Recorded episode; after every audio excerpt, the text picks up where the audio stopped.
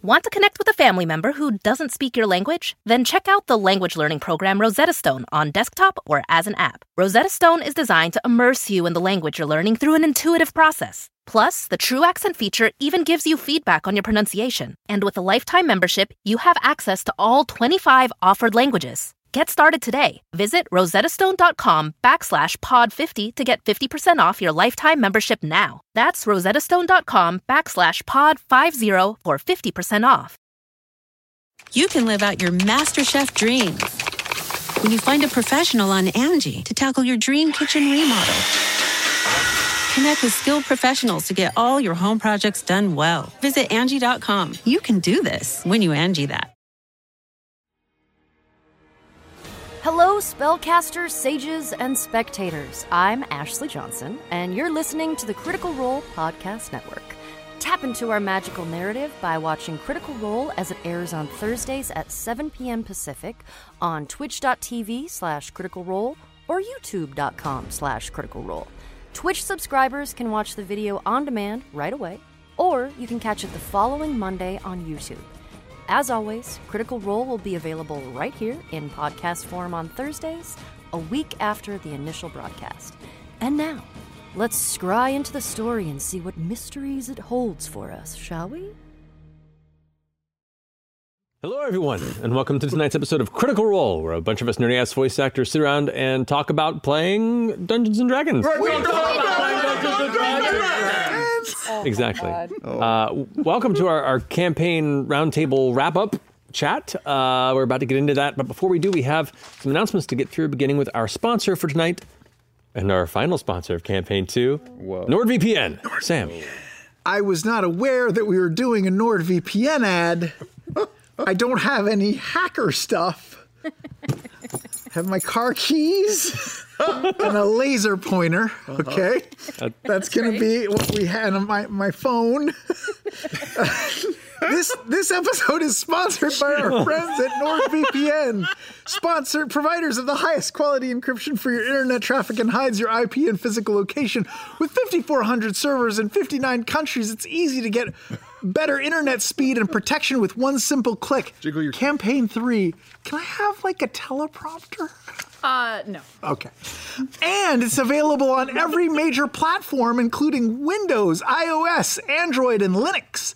Go to https colon slash slash nordvpn.com slash critical role or use code critical role to get a two-year plan plus a bonus bonus gift with a huge discount. And thanks to NordVPN for supporting our show. I apologize for not having any fun hacker shenanigans. Um, but since this is a campaign to wrap up, I thought if the cast wants to ask me any lore questions about the Nordiverse, feel free to hit me and I'll answer everything that's been burning. Yeah, go You know ahead. what? Yeah, yeah. I have a question. Why did you make me wear that ridiculous helmet? To mess up your beautiful hair. Is the Nordverse continuing in campaign three? And more importantly, does Technospice return? Let's just say, say you'll be there. What were the terms of my pact with Satan? It was a freebie because Satan is a big Molly stan. What is uh, Linux exactly? It's? Linux, but no one knows what it is. Uh, how much fabric softener do you drink when you write these NordVPN? None, but it's. I do drink uh, three pints of brake fluid. Why is Black Willow 69 the only man I've ever loved? Come on. Ever since I ate that cake, I keep having nightmares about you laughing at me and throwing pickles at me. What was in the cake, Sam? It was a normal cake, but you really should check the vents of your house. I think some like methane or carbon monoxide is getting in. Okay, I'll check it out. Matt, hack to you. Thank you, Sam. Uh, we also have some announcements. Uh, Marisha, if you want to kick it off. Yes, yep, not that one. That one's done now. This one. yeah. Tune in tomorrow. That's Friday. Tomorrow's Friday. Yeah, it is. June 18th at 7 p.m. Pacific on Twitch and YouTube for our special Vox Machina versus Mighty Nein Battle Royale. Yeah. One shot. Yeah. This was unlocked as a Kickstarter reward uh, for the stretch goals during the Legend of Vox Machina Kickstarter campaign. If you missed the stream, the VOD will be available YouTube on YouTube, not just YouTube, Sunday, June 30th. June 20th. I don't even know. Are there 30 days in June? This there are 30 days in yes, June. yes, there are. And join us next Thursday. This is a lot for the premiere of Exandria Unlimited. Exandria Unlimited is an eight-episode mini campaign set in Emon, nearly 30 years after the Chroma Conclave attack. It's gonna be awesome. Wait, did you just? Is this where? Is did we just announce that now? No. No. Oh, okay, cool. It's wibbly wobbly, timey wimey. Um, we're so excited to welcome Aabria Iyengar to the GM seat, as well as all of our amazing EXU cast featuring fellow veteran voice actors Aimee Carrero, Robbie Daymond, and of course our very own Ashley Johnson, Liam O'Brien, and Matt Mercer. You're a player. Uh, watch Exandria Unlimited Thursdays at 7 p.m. Pacific, same bat time, same bat channel here on Twitch and YouTube, starting next week on June 24th. Uh, VODs will be available YouTube on Mondays, so it's the same schedule that you're used to. It's the it's the usual, and then of course the podcast version will be available one week after the episode airs. For more information on Exandria Unlimited, check it out at critroll.com. I can yes, it, That was a lot you just had Not to say. a player. That I just a crush lot. it. Mm-hmm. I have cotton mouth. No. Alrighty. Well, thank you, Marisha. I think with that, let's go ahead and jump into tonight's roundtable wrap up of Critical Role.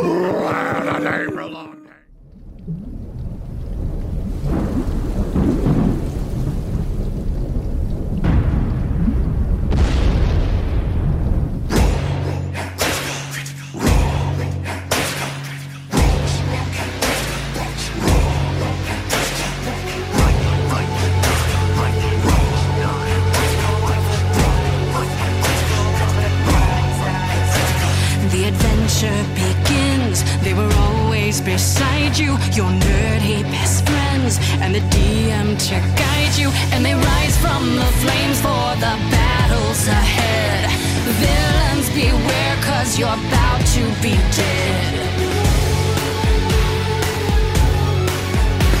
They got magic and flair.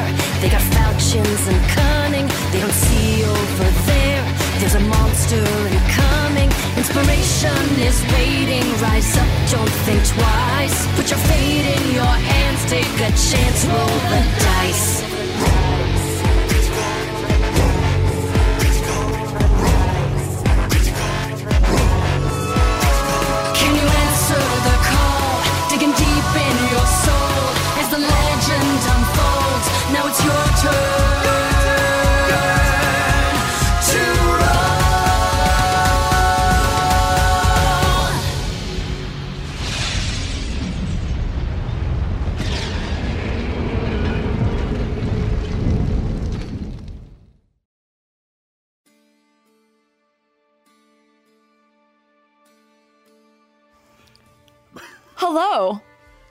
How does Matt do it? Welcome back. There we go. Got it once. He invented that. Yes, he did. He did. He invented the welcome back. Uh, we're doing this campaign wrap up a little differently than last time. We're going to kind of do it as a roundtable discussion with the eight of us here. Um, you know, answer each other's burning questions, answer the fans' burning questions, and uh, yeah, check on some of the fantastic guests we've had over the course of the campaign as well. It's 141 episodes that we're covering, which is bananas. Well, um, It was like six episodes. Yep. yeah. You're not wrong. Um, I will be lightly steering this roundtable discussion, making sure we get through as much as possible, and that we don't spend three and a half hours talking about Bullgate.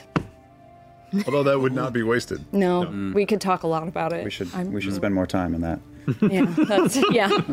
Wish we had didn't more spend time. enough in it. We've only just begun. Um, Yeah. So here we are, guys. Hey.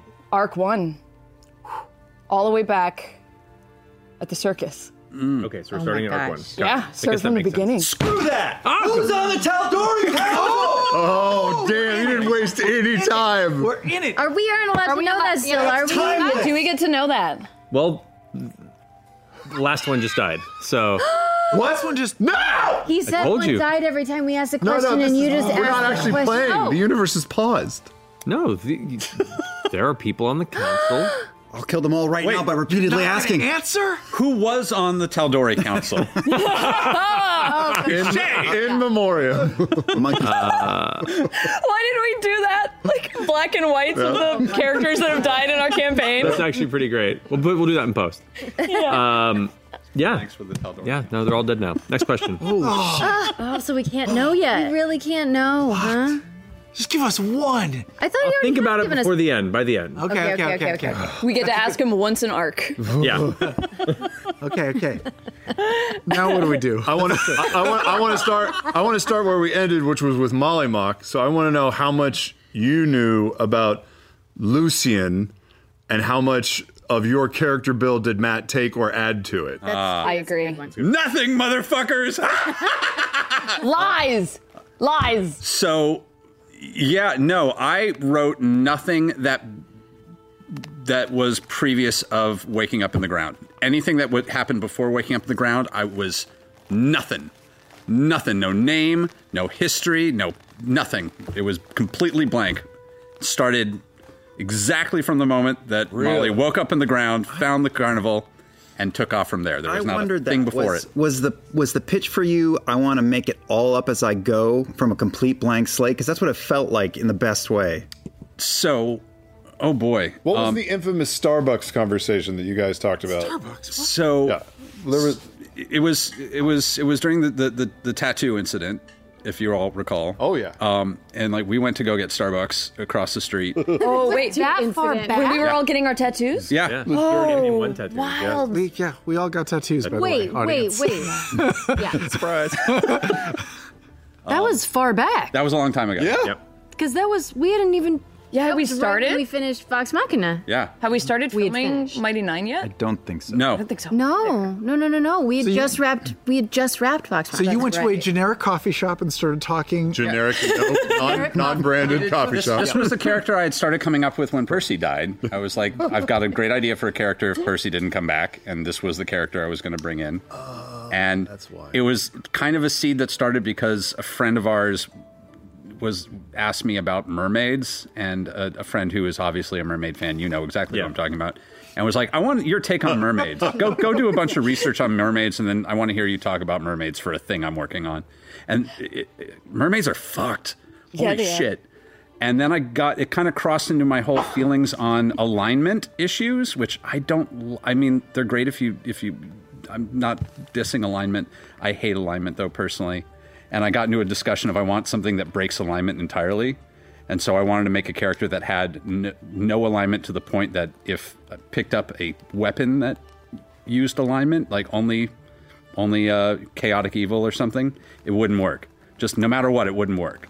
And it eventually just came into the idea of I want I want a body that the soul left and the body just kept moving.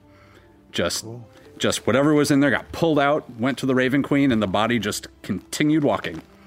Uh, and just no kind of like the, the mermaid, like the idea of like no soul, none of that weird, no chaotic god elements or anything, just somebody who is a total blank slate. And the tattoos. Oh, wow. The eyes and the tattoos. I was They. just coming up with shit. Yeah. He And he you just took that and ran. Yeah, woke yeah, up he, with he gave me a backstory. He said he woke up in the ground with nine red tattoo eye tattoos on his body. Get the fuck odd. out of here. it. That's it. Yep. It's a fucking gift. And did you? But did you take the nine tattoo eyes and you're like, that's going to be the big bad of the of the campaign? Kinda, yeah. I I, I, had, I, I had ideas. Like a lot of the themes in the campaign dealt with dreams and like the power of dreams, the influence they have on people through, you know, instilling terror, inspiration for driving people to create or become something larger or keep them, you know, tied through trauma and experience and like all this. So uh, dreams were a big. Like through, you know, if you notice throughout the campaign, I used dreams a lot for interactions with deities and gods and powerful figures. And like that was very much a thing that I rooted before we even started playing.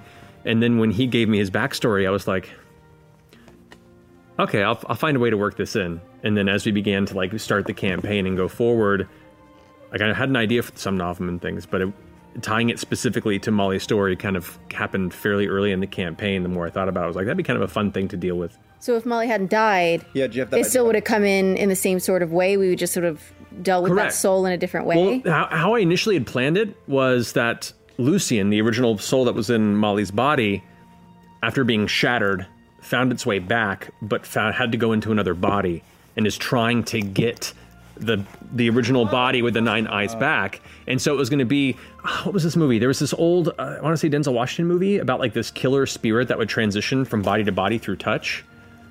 I can't. Uh, it was a film from like the late '90s or something. Hunt for Red October. Yeah, sure. Yeah. But but anyway, I, I wanted Lucian to be this like spirit that would jump from person to person and was like a recurring antagonist trying to find a way to to kill Molly to take the body back or find a way to remove Molly from the body so he could take it back. And that was going to be kind of like a smaller ongoing villain until eventually things like the Somnovem got revealed. And then Molly died and was like, fuck.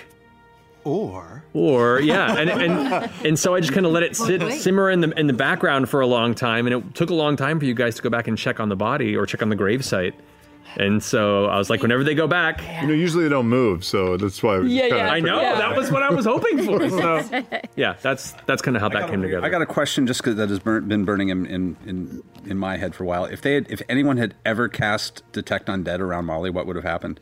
It wouldn't have gone off. It wouldn't have He's gone not off? technically undead. Okay, I was wondering if it was like a like a I know like the, that halfway thing that popped up. The hollow one? Yeah, the hollow. No, the hollow the hollow one was kind of a, a halfway.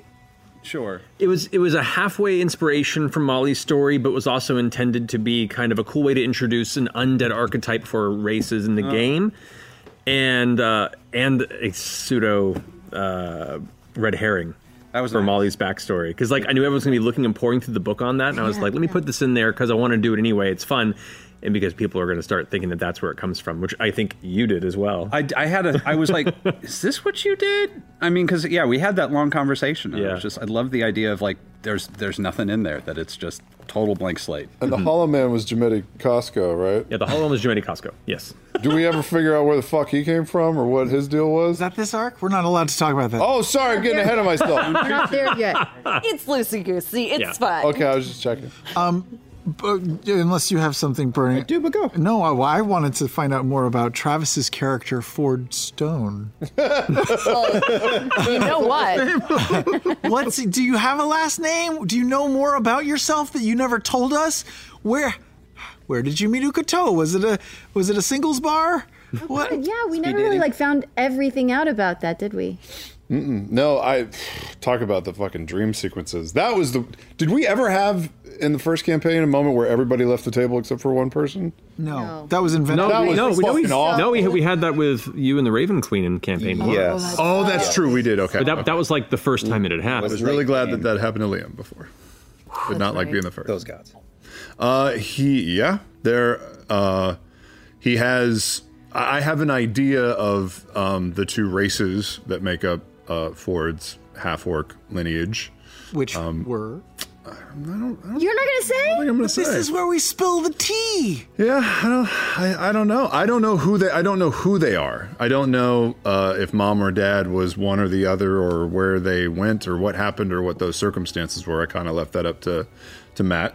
Um, and I imagine at some point, I don't know when, I'll try and go back and right the wrongs of that orphanage because there was a, uh, uh, like a shit criminal underbelly at the orphanage. They were using the orphans to like make goods and using orphan labor and all this stuff. And you know, there were like the Myriad and the the Clovis Concord, and I, it could have been any one of those like seedy underbellies, but probably go back and um, purge that at some point. I'd say, yeah, would, would Fjord go back and and oh yeah clean that up? Oh I yeah, love it. yeah, I yeah, love it. yeah, yeah. We're gonna we're gonna we're gonna scrub all that squeaky clean. But I actually don't know how the pack happened. I left that up to him as well. Well, the name Stone, Fjord Stone, you just threw in your backstory and forgot about for the entire game. I did. It was And the then- very first backstory I gave you, and then I'd never said it. Yep. So there was no real significance. Everyone tied it with like, oh, there's the Clay and the Stone Stone, family. Is yeah. he tied? I was like, nah. Yeah, I just remember I remember introducing myself. I was like, "Well, that's a, ga- a name that was given to him at the orphanage, and they were usually they'd give like you know shit names." And I was like, "Well, I just won't say it. It's not mine. I don't claim any ownership to it." I just fucking forgot. Amazing. Love it. Yeah. No, uh, I remember looking at Taliesin and being like, I mean, that can't just be a coincidence. He's like, nothing is a coincidence. Every- everything is a Last coincidence. fucking Every if this show and a lot of the things that happen in it are any sign, everything's a coincidence. I'm. Yeah, the, for for Fjord, his pact, um, it was a simple, and I might go into it, I guess, later with arcs and stuff like that as we go. But essentially, Vandren had entirely like cut himself off from Uk'otoa. Like it was the final vestiges of, of of that relationship. And then when the ship went down, and Vandren was set to drown, essentially, though he survived. That was his. That was the final cutoff. The Sword of Fathoms fell into the ocean to be lost forever. And Uk'otoa went like, "Fine, you. Are we? Do we have a deal?" And in that like floundering moment of panic and self-preservation, subconsciously, Fjord agreed to something and couldn't remember. And that's when he woke up on the shore with the Sword of Fathoms. Makes sense to me. I, I don't know if uh, Sabian, the guy that set off the explosion of the ship, was working for Uk'otoa or one of the pirating factions or whatever. So to figure that out too.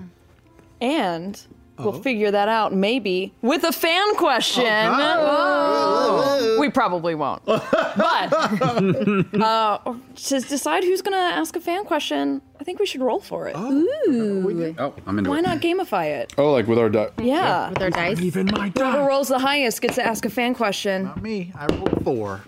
I just rolled a natural 20. Not probably like, Oh, There you go. didn't roll many of those during the campaign. oh my god. Been saving them for the for end. that. Come Come on, on. All right, let's see here. Yeah. Oh my god. I mean, I think this is a question. This is a question for Matt Okay, sure. by, or no, from at Prying Blackbird. Who was the skeleton Oh, in the basement of the leaky tap, and was Claudia Sheed truly who she said she was? Yes. Okay, Well, this okay. is some old. Okay. Yes. Yeah. Yeah. So I I don't know who Claudia Sheed I'm, is. I'm trying to remember. So so when you sing, at, He was at- the one that I was like, "Are you having sex?" Yeah. yeah, No. the very very beginning. Oh, yeah. Caleb ended up with not underneath Yeah, and did a whole little like, basement. "Rah, rah, rah, I'm going crazy and talking to you, and that body belonged to somebody. That's where the shackles were, right? Yes. Shackle number one. I'm trying to remember. You guys, I, I feel like I remember you guys knew that Claudia was using illusion magic, correct? Yes. we- Oh, Sure. No, yes. I think we did. I, th- I f- it's, it's been three years. Yeah. Um, but yeah, uh, actually, Claudia, who may have had a different name if I remember my old notes, which I don't, um, was was uh, from the dynasty, or at least orig- originated from the dynasty. Was uh, was dark elf. Oh. um, and was was a refugee from some of the conflicts of the dynasty, and came here seeking refuge at, underneath the leaky tap. And the previous owner, who I can't remember his name, uh, basically was like, "I'll take care of you." He was a terrible person, and basically like kept her in indentured servitude, and uh, was just like an abusive owner of this inn. And then eventually, she got fed up with it, killed him. Oh, fuck. That body belonged to him. Oh, hid it, and then through the gentleman, uh, managed to get forged documents that gave her ownership over the inn, and so now she became. She basically took it over from the guy that you know, was an asshole. Uh, Good for her. Which was which, which was a thread that was that might have come up, but you guys have stuff to do. I'm glad we got to talk about it now. Damn, we were convinced that was some end game shit. we were like, Yeah. dead skeleton in the basement.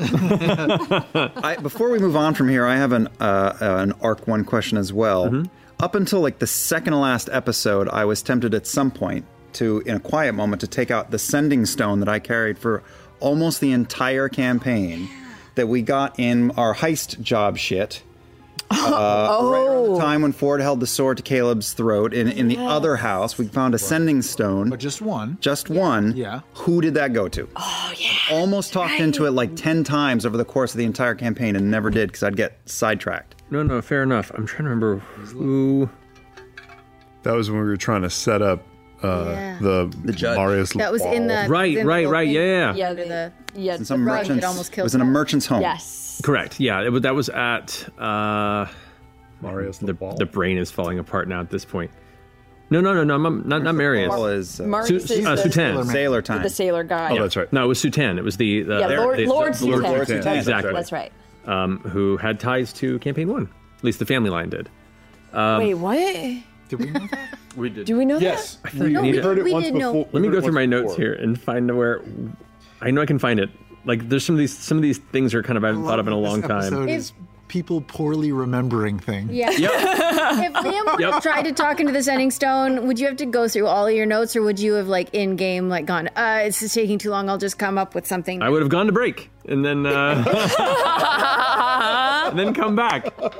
Um, no, I want to say top of the We talked about this because they they had something commissioned. Oh no, he also had the. Uh, we bought the. Um, was it the the ring of fire resistance was supposed to be for Lord Sutan? Yes. And then we bought it because he never came to pick it up because he got arrested. Because he's super in jail. Yes. Because he's super super in jail. Super in jail. Baked Big it time into a cake in jail. and then While Matt looks it up, should we do Yeah, another so sorry, fan so sorry. question? Yeah. I'm almost Yeah. there. I'm Oh, almost yeah. there. I'm going through the old notes. Well, we well, have Matt for each Well, we other. do, we do. Searches for for three years. Yeah. Here, let's roll. Let's roll. Fan question. right. Fan Oh, yeah, question. roll, okay, roll. okay, okay, okay. Oh, super not me. Eleven. Seven. Ugh, Eight. five. No, six. 13. Okay. You can't ask yourself a question, think- Sam. You got it. No, you had an 11. Uh, you, you did too. I had a 7. Oh fuck. I was all comfortable. Ashley. That's what it was. Yes. Oh, Continue. I'll tell you after. Found afterwards. out. I did. Too late. Tell us. After this question. After this question. after this question, at uh, Alana Elena Danielle uh, asks, "What do you envision Yasha was doing in her times away from the Nein that weren't explained in the show?" Oh, well, you know. um, I think. Um, Had to be something important. You kept leaving. oh, yeah, it was certainly Sorry. something. Even in the carnival, you would wander off in the carnival. Yeah, I think, you know, I think. Let me ch- let me You need wing to check it. your notes? Yeah. yeah, let me check my notes actually, because each time it was for a really Oh, I set a good, terrible reason. we always I've already uh, ruined we it. ask two questions. I'm so and sorry. then answer two questions.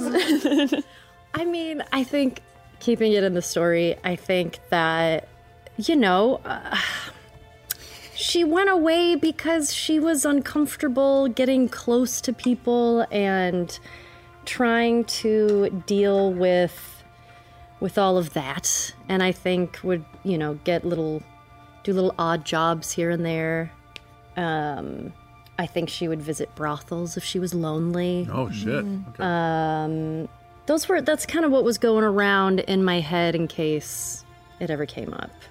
But yeah, super super important stuff that she kept having to But it leave was like for. it was more like a mental health break than than like a I think mission. so, that was and I think calling her. also it was just that every time Yasha would get in the group, there would be something like killing Bo or something would always come up, and I think she was for a really long time kind of in this shame spiral that finally she started to get out of because of the love and friendship of the group. Yeah. to be fair, we did only kind of bring sadness and destruction for like the first couple. Like, if you think of it from Yasha's point of view, boy, we rolled in your life and then got the circus arrested. Got your buddy Yeah. murdered. Got your buddy murdered. Oh yeah. Uh, got Yeah. you kidnapped by a slave trader. Yeah, it was a rough go. It's a rough time. Rough I ignore time. my text too, I suppose. but she wasn't flying off to Tal'Dorei to join up with an acting troupe. No, I think it. I think it was all very private, and I think not getting close to people, just spending time alone, and um, yeah, I think that's where she was at, at least in the beginning. Um, but that changed. Oh yeah. When we stopped killing your friends or getting them arrested. you ran out of friends to To kill, yes, yeah. well, yeah. Process of Seems about right. elimination, yeah. All right. So Matthew? back to the sending stone. Sorry. So the sending stone. The other side. I, I did. My brain was like it's one of three people, but I got different things jumbled up. It was Ionos Jagantoth of the Jagantoth House at Shady Creek. Oh, wait. Lord, Lord Sutan had deals with the Jagantoths, and that was like a lot of this campaign was throwing out a lot of threads and seeing just which ones you guys jumped at, jumped at, and went for, and that would become the story. And so one of those was if that sending stone began to happen, it would be a conversation with Ionos Oh. Jagantoth, and that would have led to probably a more Shady Creek run centric story and narrative there, and kind of breaking apart that you know story thread element. The Jagantoths were enemies of the gentleman? The Uh, Jagantoths were who employed the Iron Shepherds. Shepherds. So they were bad people. Yeah. And the Iron Shepherds were fucking with the trade route. I am getting this right, right? The Mm-hmm. Mhm. trade route that the gentleman ran. Yes. So the gentleman was like, not really, they weren't like rivals, but the gentleman was like, Grr. fuck these guys. Yeah. Yeah. Cool. What a last name. The Jagantoth. You fuck with the Jagantoths? Yeah. I have a, before we get too far in, I also want to ask uh, my best buddy Sam about the process of me just going. You know, it'd be cool. It'd be like a goblin and a rogue. It wasn't an order. It was just an idea. it wasn't an order. Campaign three is, is an order. I instructed him what to do, but the second one wasn't. Uh, but wh- how did you arrive at what what you created? And did you start with Veth Brenatto or Nott the Brave? Uh, I started with a V name because in campaign one I had said, wouldn't it be funny if I, in campaign two I was called Vix a- as a joke? And I was then, so for campaign two, I was like, okay, I'm going to be Vix. Um, just to kind of fuck with Liam and Laura. You're the Um, worst. uh, but I couldn't come up with a good anagram with that, so I was like, all right, at least I'll stick with V. Um, and so I came up with like a V name, and then I, I don't know, I think I found Brave in there, and I, I, I I came up with Veth first, and then sort of retrofitted it to be Nott the Brave. Um, but no, the, my only motivating factor in creating Nott the Brave was I know I, I was going to be a rogue like you had just done. Mm-hmm. You had done such a, a brilliant rogue, and and I don't know anything about D and D, but it seemed pretty ar- archetypical in in that like you were a badass and you were an assassin and a, and so cool and fast and you dealt all this damage and you were so awesome. And I was like I can't do that because first of all I won't be as good uh, as you were but also you just did that. So I wanted to be like the opposite like a nervous rogue or a a scaredy cat rogue or just something anything anything else. So I just was like okay I'll be a neurotic jittery rogue. That'll be my that'll be my thing. And then i was like okay why why is she jittery? Um, and then i was like oh maybe she doesn't feel comfortable in her skin. And then i was like okay maybe it's not her skin. Maybe maybe, maybe that's why. And then i was like how would she deal with that? She would get drunk all the time. And so that, that's how i sort of came came about it. Um, sort of retro retrofitting it for Hmm.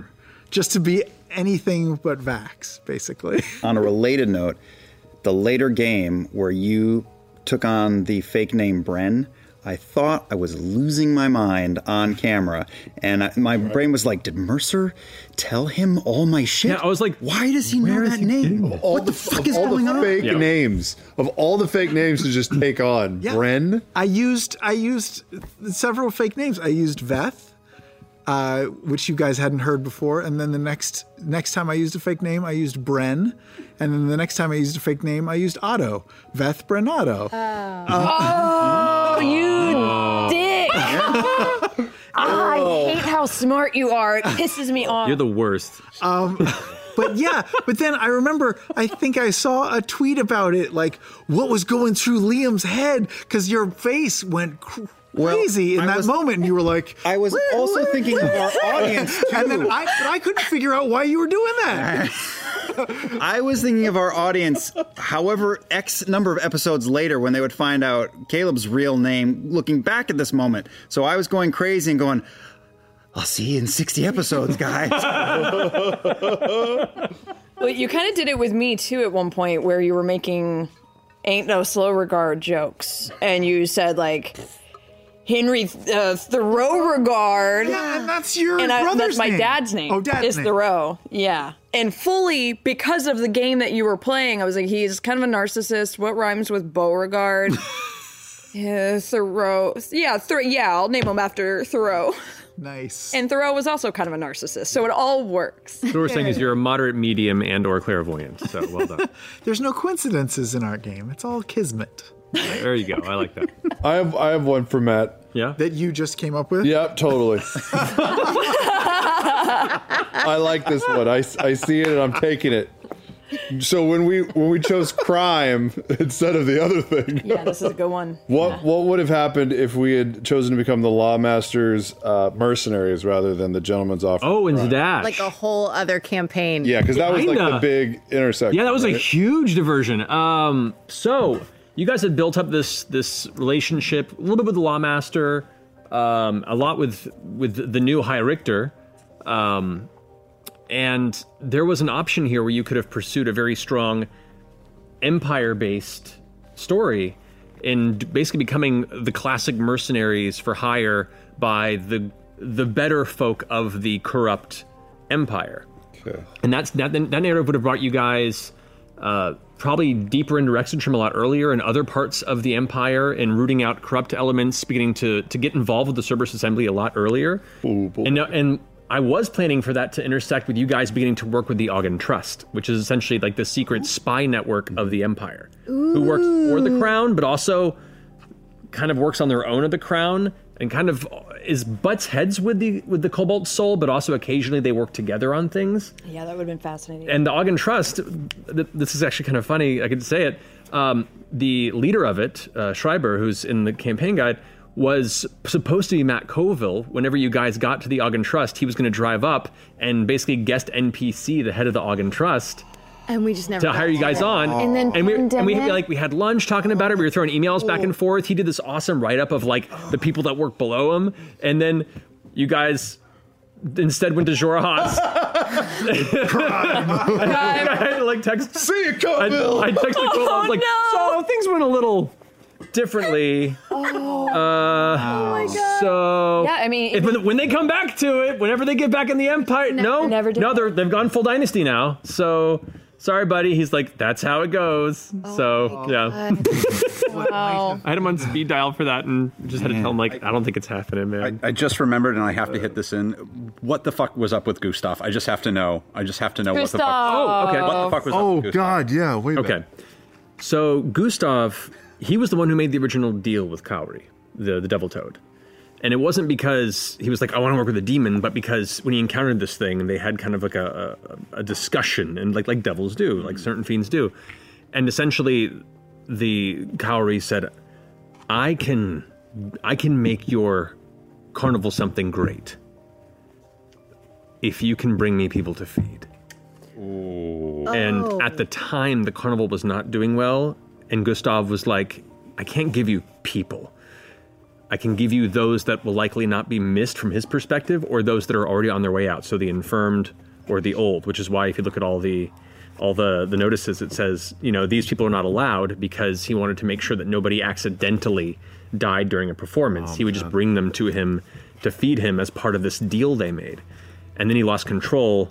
And then Cowrie caused all this horror, and like everything went down. And essentially, Gustav just felt genuinely guilty. He had locked himself into something at the time, not really thinking it through. And it went on so long, and so many people, very much kind of like Seymour Shop of from Little Shop of Horrors. Mhm. Yeah, where Yeah. like it just got too much for him. And then when you guys managed to to take care of Cowrie and and free he- free you know the, the carnival from this, he was like, I I can't go forward with this guilt unless I do my time. And so you guys are like, we can get you out. You know, we're- uh, you know, you're you're free. He's like, nope, I'm going. This is where I belong.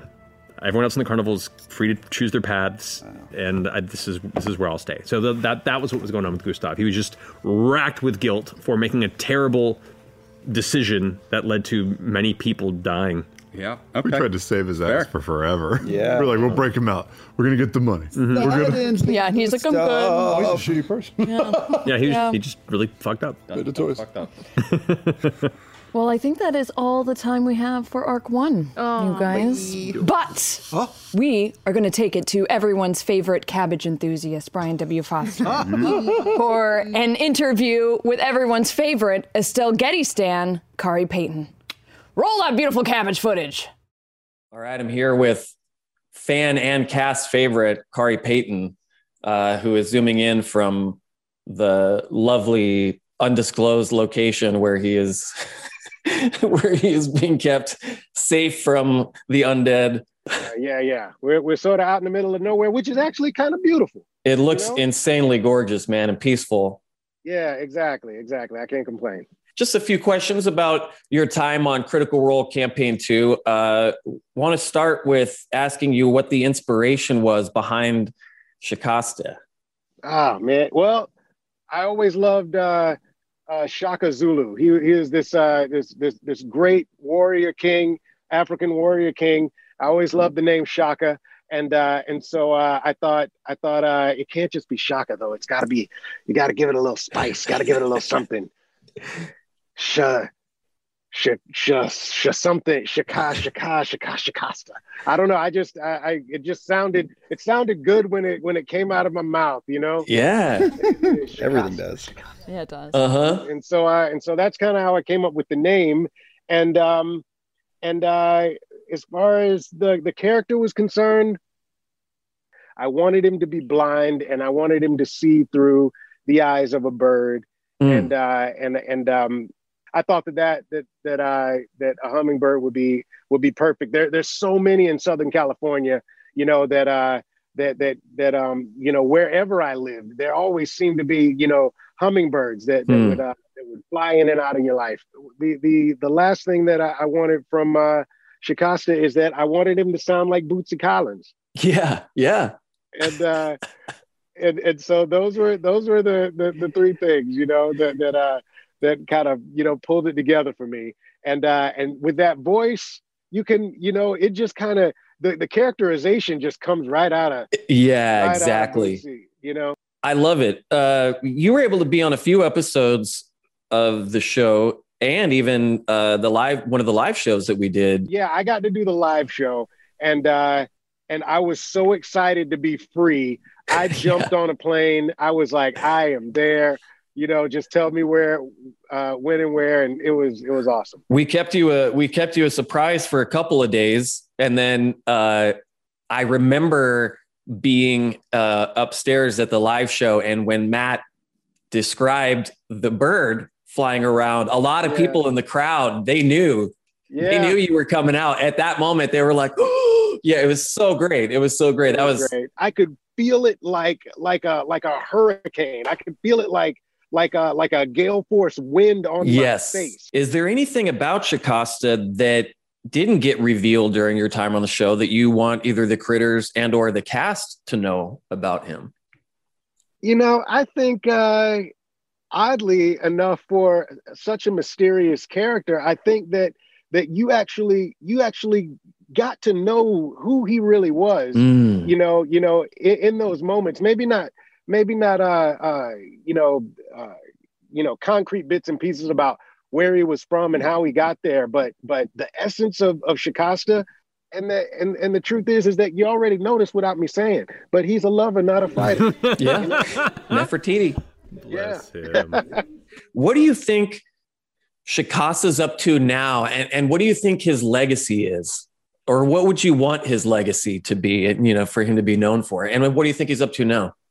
I always uh, would go to this. Um, I laid up this this Charlie Rose interview with with uh, with Deepak Chopra, Yeah. and he and uh, and and um, and Charlie asked Deepak Chopra, he was like, "What do you want to be remembered for?" And uh, and and uh, and he said, "Oh, I don't need to be remembered." And I just thought that that Hmm. was, I thought that that was some next level shit. You know what Yeah. I mean? But but I feel like Shakäste, Shakäste, that's the way Shakäste lives his life. You know? Yeah. He's uh, you know, you know, they're they're like, thank you. They're like, we appreciate it. And he says, and Mhm. he just he disappears into the mist, you know, Yeah. and uh, you know, and and and giggles about it, you know. Yeah, I love You know? that. I love that, man. Thank you so much for for catching up with us and and talking about Shikasa. It's a such a good time having him on the show and having you there. And um, I know that, One that of- he- the cast loved it. absolutely, Yeah, he's absolutely one of the my favorite things that I have ever been a part of creating. Aw. And uh, and and he will always hold uh, an incredibly uh, special place in my heart. And uh, and I love that I made him uh, an an older fellow because I feel like I feel like one day, uh, you know, you know, I'm gonna I'm I'm gonna have uh, glassy eyes and uh, and a big white afro, and I'm gonna be floating over somebody. Someday. Yeah, you are. yeah, you are. That's amazing. Uh, thank you, man. Appreciate it. Thank you, dude.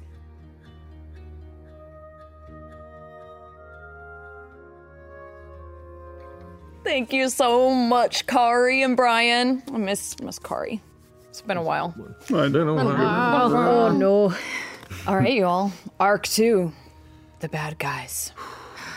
This is when shit started getting real. Started getting real. I know. I This is know. the arc that we disappeared. Yeah. Way to go, Laura. Yeah, Yeah, you too, baby. Wasn't just me. Where did you get that baby? you said you have a Kiri question. I did. I had a Kiri question, but No. I just don't know if it's like this arc or. But here's the thing. Mm-hmm. After we left, and then I was messaging Kiri. Mm-hmm. One of the times that we were talking to her, she said that she had built something in Hupperdook. and I just want to know what it was that she built. That's right. Sure. Meat grinder. That's a perfect example of one of the one then the many things that wasn't planned and then it came out. yourself. And then in my head I was like, well, I got to figure out what that means. Yeah. You know, that happens a lot. And we never got back to Hupperdook. To No, figure no, out. you didn't. Uh, but but I was like, what? I was trying to think because it's Kiri. I'm like, what are things she would have heard based on where she was that she would say? I've built something because she's been around like Tinkertop and you know Right. the the the tinkerer over there, and I was like, she'd say that. Oh God, what did she build? And then I thought about it. I was like, honestly, it's a music box.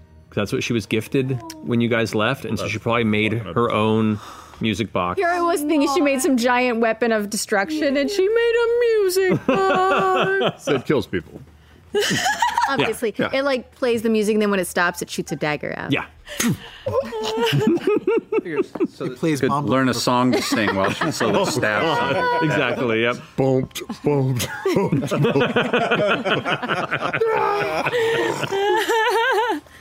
That's all. That was my question. I No, it's a needed good to ask question. It's it. a good question. Um, well, how about this? Let's start off with a fan question for this Ooh, one. sure, yeah. We rolling? See where, let's We're roll. rolling. Okay. Natural twenty. Oh, damn! I got 19. I thought I was gonna win that one. Uh-uh. Ooh, Uh-uh. Take it. my Matt. rolls. Take Alrighty. Uh, oh, interesting. Let's go ahead and do this one. So, He's gonna ask himself a question, isn't he? Matt. yes. no. Uh, Laura and Travis at Levinson on Instagram writes Travis and Laura welcomed their son during the early part of campaign two. Did their journey as parents influence how they approached their characters and relationships? Jester specifically saw a massive shift in her relationship with her mother, while Fjord changed patrons from the evil Uk'otoa to the more nurturing Wild Mother. Oh man, I don't know if I don't know if I even registered that it changed my relationship like after Ronan was born, but I do know that I was pregnant with Ronan at the tail end of Vox Machina campaign. Yeah. So I was thinking about that when I was creating, you know, Jester's full backstory. Hmm. So I'm sure that influenced why she had such a tight relationship with her mother and hmm. everything. Yeah. I don't even think I like realized that until just now. Yeah, we did Grog's one shot, and we I, the two people that everybody went into the tavern and the Yeah. first time met. There was a green half orc gentleman and a blue tiefling. And they had a baby, and you were gonna trying to you were trying to kill the baby. I'm sorry I didn't get there. Is that is that why um, Jester didn't know who the dad was? Oh. That's why Jester's father was really powerful. Ah, Yes. Oh, yeah. Good answer. Good. Answer. I don't know. I don't know if it affected. It, it was straight. Every parent knows this. There's a there's the time before you had a kid and, and afterwards, and all of the m- moments that you see in movies and TV shows and stuff where a kid is part of the the stakes and the drama. It's it's so much different after you have a parent. I remember the we saw Endgame after Ronan was born, and I was like You audibly lost weeping at the "I love you 3000." And I was like, and it, I think I think just looking back at the backstory and seeing how much is you know the idea of parents or somebody that didn't love him enough to keep him around or whatever the circumstances were. Maybe it wasn't even a choice and they were just both killed. I, I think it just kind of deepened it a little bit. Um, but with the wild mother it wasn't so much about looking for a, a parent. He was looking for those like father figures in the game, which I, I could certainly identify with in, in my life. The people that you look and you're like, okay, who do I want to fill those positions for me as I'm learning about becoming a man and a friend and all those all those things. Um, and so it was interesting, just kind of moving around from you know Vandran to Caduceus to all these different people that could like um, teach him something because you, you always have to be learning. That's awesome. Yeah, yeah, I like it. Good answers. it was scary when they were gone. Oh, for sure. Didn't like it. We didn't like, it at all. No. Well, of I mean, course. real hard. Yeah. I, I think I don't know if we've talked about. I think we've talked about it on talks a little bit. We were sitting at home with a brand new baby, and you guys are taking on Lorenzo, and it starts like kind of trending downwards, and we're like, man, this is crazy to be here watching this unfold live. This is a weird. Yeah. This is a weird feeling. Oh, this is fuck. This is going real fucking south. Do we text him? Do we text him? Do we like? Do we? And it was just. we're like, well, that happened. Just staring at the screen like, what do we do? Are we responsible Did you for Molly's death? us? Were you like, God, they're so stupid? Yeah. He blamed Totally. Talon. like, Very fair. run away. was that was he born on a Thursday? Was he born that day? No. Uh, Oh, he was He born on a was. Thursday. He not was. That. He went to labor on Tuesday, and he was born on Thursday. Yeah. Yeah. But it wasn't that No, Thursday. it was a, it was the Thursday before. after. That's right. Yeah. That's right. Because Because we weren't anticipating you guys being gone for that Thursday. You went into labor It was. earlier. It was the fight Friday. against the Robo jailer in Hupperdook. Was That's the one? Yeah, the ball. Right. Yeah, the ball. Yeah. And you guys were kind of being like, I think we were still puppeting you guys, Mm-hmm. And then you guys got Yeah. Yeah, it Well, happened a lot earlier than expected. Yeah. Mhm. I was like, cool, cool. I'll handle it. I had a sunset prepared. yeah. Didn't make it. Didn't make it. Game early. Oh well. what can he do? Well, thank you. Good question. And yeah, you were like, were you in New York, or I feel like the time difference was wonky, and you like woke up to panic or something. Yes, I feel like there was something where there were lots of texts. More than usual, where it's like you look at our thread and it's like 127 texts. And I'm like, something bad happened. Oh. yeah. No joke is that. Ugh. funny. Yeah. Did you, did you get one text from Ashley Birch saying, I got you back? My revenge was well planned.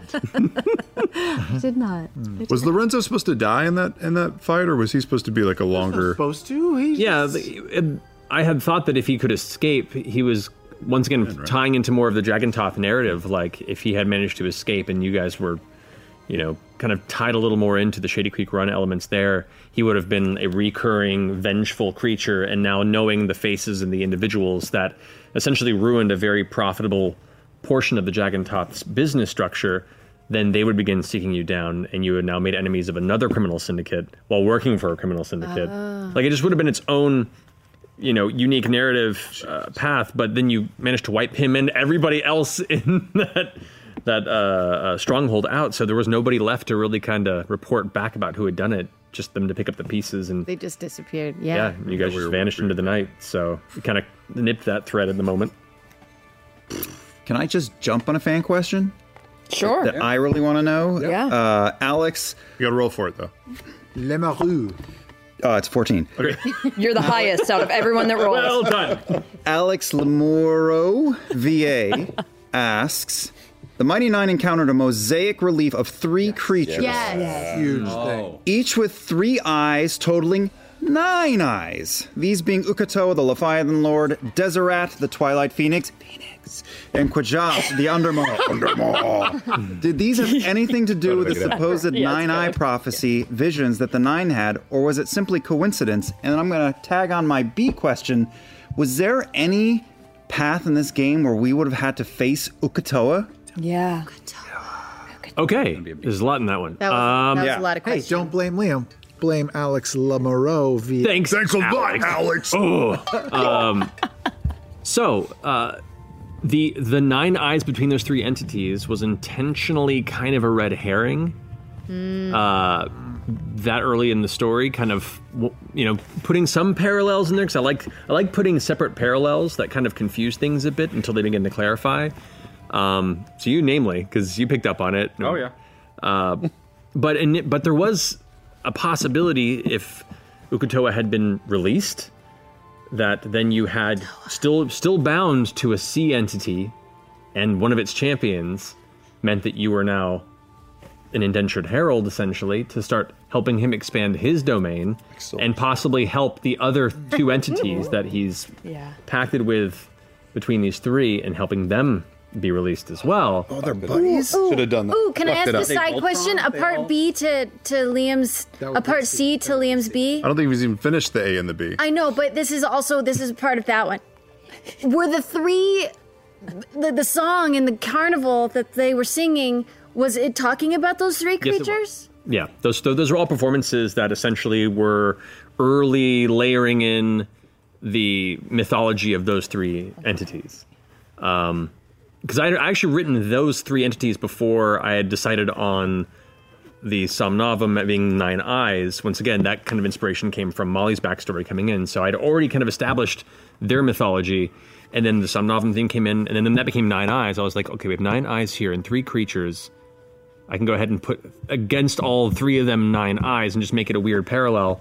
Um, yeah, that kind of that kind of a vibe. So it was it was meant to kind of throw off the scent a little bit, but also just kind of make things seem maybe more connected. And when you chose a specific path, maybe that would be unveiled.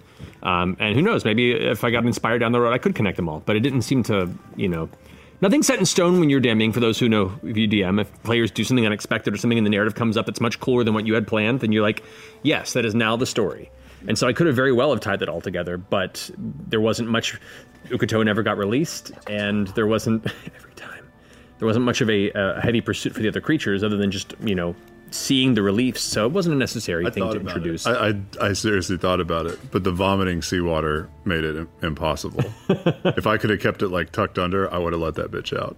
You should. Really? I was really shocked I you did. ready for it. knowing you, I Yeah. was, I was really shocked puking. you I'd didn't. wake up puking water and be like, "You are the nothing's going wrong. Everything's fine." And I know it only firms up once you make it real, and we didn't get there. But spitball in your mind. Tarrasque is here. Uk'otoa is here. Here. Here. Uk'otoa is uh, about on par, if a little under comparatively. Tarrasque?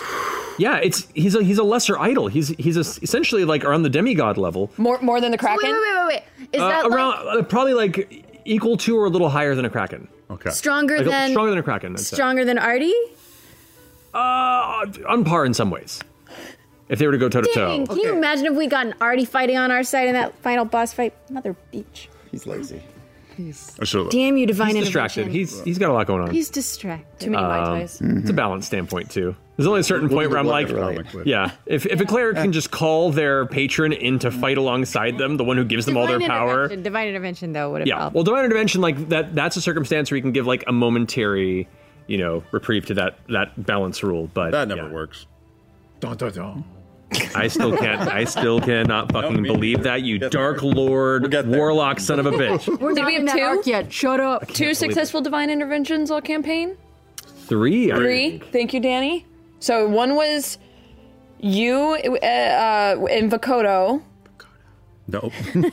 Uh, Correct. the final one. him. It was and then, always and then, then there was the one to find the entrance, find the door. hidden Also entrance Yeah. to Also Caduceus. Aor. It's crazy. Final one, also Caduceus. I never You never had any? No. If it was anybody else, I'd be like, how? With you, I'm like, I get it. Perfect. Yeah, it really I is. was just waiting. Finally, finally found some some found. He's always with me, and yet he never fucking listens. And it's entirely on brand. Yes, it totally is. that kids in the hall sketch where the guy comes in to rob the house and he's like, "Where's your stuff over there?" Oh, so far. But yeah, so Uk'otoa was never meant to be like a combat encounter at the lower levels. If he was released, that would have been maybe a late game thing, or or it would have been less about fighting and beating him and more about trying to reseal him. Mm. You know, like it would have been more of a, a tactical, you know, series of role play encounters that would have, you know, we're talking like, you know, God of War style. You're not even trying to damage the creature. You're just trying to get to these things and then reseal these bits. You know, it would have been a whole. It sounds like a bit. fun strategy game involving Uk'otoa. Oh, Jesus. Where you, like, you use your wits to keep him locked away and away from your your sailors. Anyway, next question. I am curious. Speaking of the pirate arc, Yeah, yeah. going to Darktow. So much fun. Oh. Darktow is the coolest. I wish we had more more time. I know. One fucking day. One day we got tossed Oh. out on our Why do you asses. One, one, one day we're going back. There's we got to do like a Darktow one shot or Yeah, yeah, something, yeah. right? I'm We got to go Oh, back. I'm down for that. Oh my god, yes, please. Um, all the shit that I threw out from Bo about being here tracking Avantika because I'm here with the Cobalt Soul. Mm. And all, I was just rattling all that shit off the top of my head to hope that he would believe that I, I was essentially a Fed just looking for him. And then he was like, oh, yeah, I, I know some Feds. They're great. What's his deal with the Cobalt Soul? so, so Yeah. this well, and to be fair, this is another moment of going. This wasn't a planned part of his backstory, but in the moment when you present information and the way you've created a character, they connect in a way that makes sense. You go with that instinct, and so for him, I see the Plank King as a self kind of uh, professed intellectual. He's somebody who tells people how smart he is and really, you know, reads the trades and likes to talk about all the trivia that he collects and, like, you know, probably hires a lot of people at Darktow to bring political information from the world to him and gives them a few golds just so he can feel like he's a little above the rest of the the riffraff of Darktow and can rattle off long words and, you know, and kind of lord over that aspect. So I see him as someone like that. You can tell by his scalped wig. Yeah, well, that, that, that was the fun the dynamic is he is that, and then he's also a cutthroat killer. Yeah. Um, and then I thought of the fact that the, the the revelry had started by a bunch of merchant sailors and sailors who were completely over all the political uh, corruption of the Clovis Concord and all the different uh, merchantary guilds that were like essentially squeezing all the sailors dry who were shipping all throughout this coastal area and the revelry started with the people breaking away from that so i think in his mind uh, wyatt was like over time was like the cobalt soul. They would have taken that down. They're doing the good thing and i think honestly they're probably cool with what we're doing. And he's just kind of picked up this kind of slow building respect over time for the cobalt soul as as kind of this entity that he's built up in his mind that probably does not mirror at all the actual group. But in his head he's like yeah they're, they're the few good guys out there. And i bet if i got to meet somebody like higher up there we'd do some cool work together and fuck up these people in the clovis concord who've been bullshit.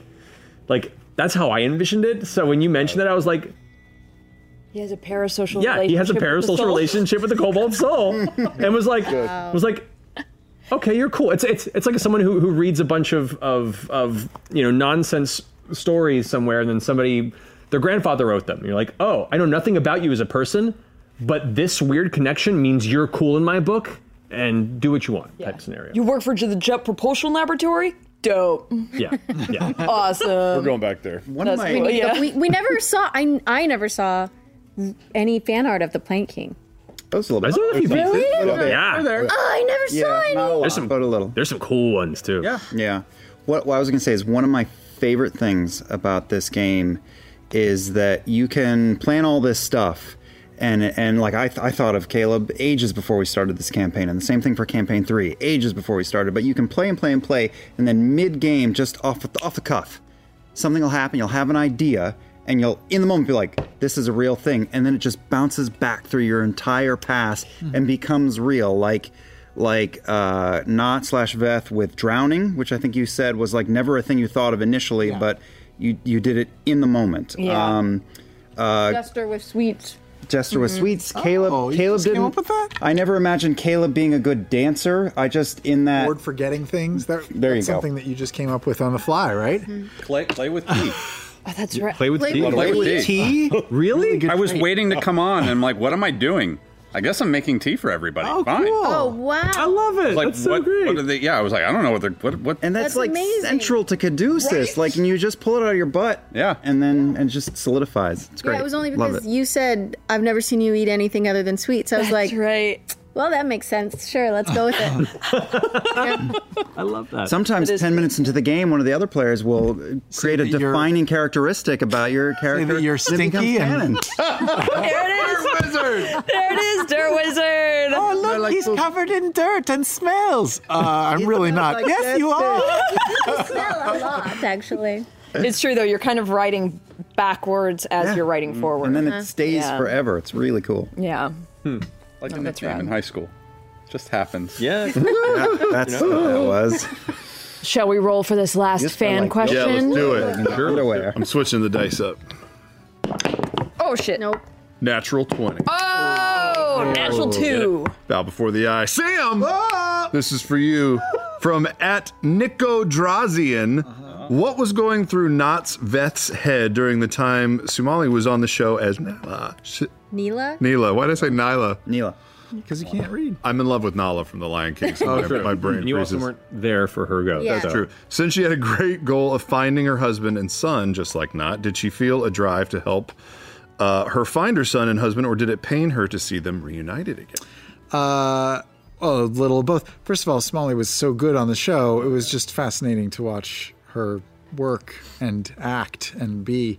Um, I early on in the game, I think Nott was very motherly. Um, well, throughout the game, she was motherly. Um, but it turns out, like when you play D and D for a while, you kill a lot of people, and so it got harder and harder to be like. I'm the mother who wants to f- protect all children and and value parenting and stuff because like you're just killing people nonstop. Yeah, it's Um, one of but, the issues uh, of the game that I need but- to work on as we go forward. yeah.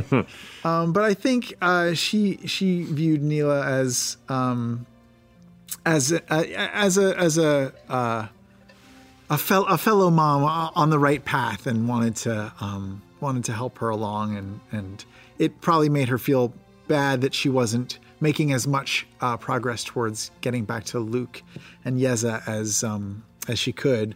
But you know, she was playing the long game and waiting for Caleb to get strong enough to change her back, which I assumed would happen at some point, and then it did. Amazing.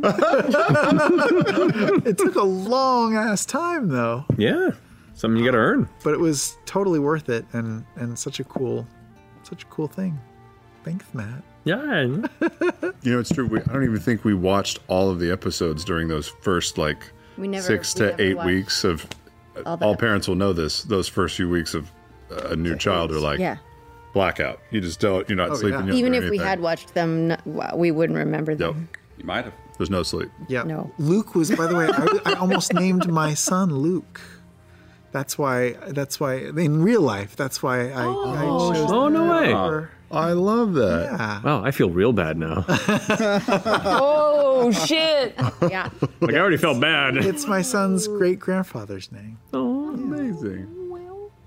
Well, before we move on to Arc 3, to top off this discussion of Arc 2, I think we can all say the campaign would have been deeply different had it not been for a certain dwarf fighter. Uh, Brian had a chance to chat with good old Ashly Burch, aka Keg. Take a look. All right, I am here with undoubtedly the fan favorite and cast favorite guest of campaign two, Ashly Burch. Welcome. How are you? for having me. I'm good. Uh, You got I'm, your- I'm very skeptical that I'm the fan favorite. Oh well, I definitely, Certain events. I definitely haven't said that to everyone who's Oh, yeah. come on to be interviewed. So it's you know it's not a, it's not a big deal. Um, thank you for coming on to talk about your character Keg, who was My pleasure. such a big part of this campaign. Um, Mm, in, in, in so many ways that we will definitely get to. Uh, but first, share with the folks, if you can, a little bit of the inspiration uh, behind Keg when you were first asked to come onto the show.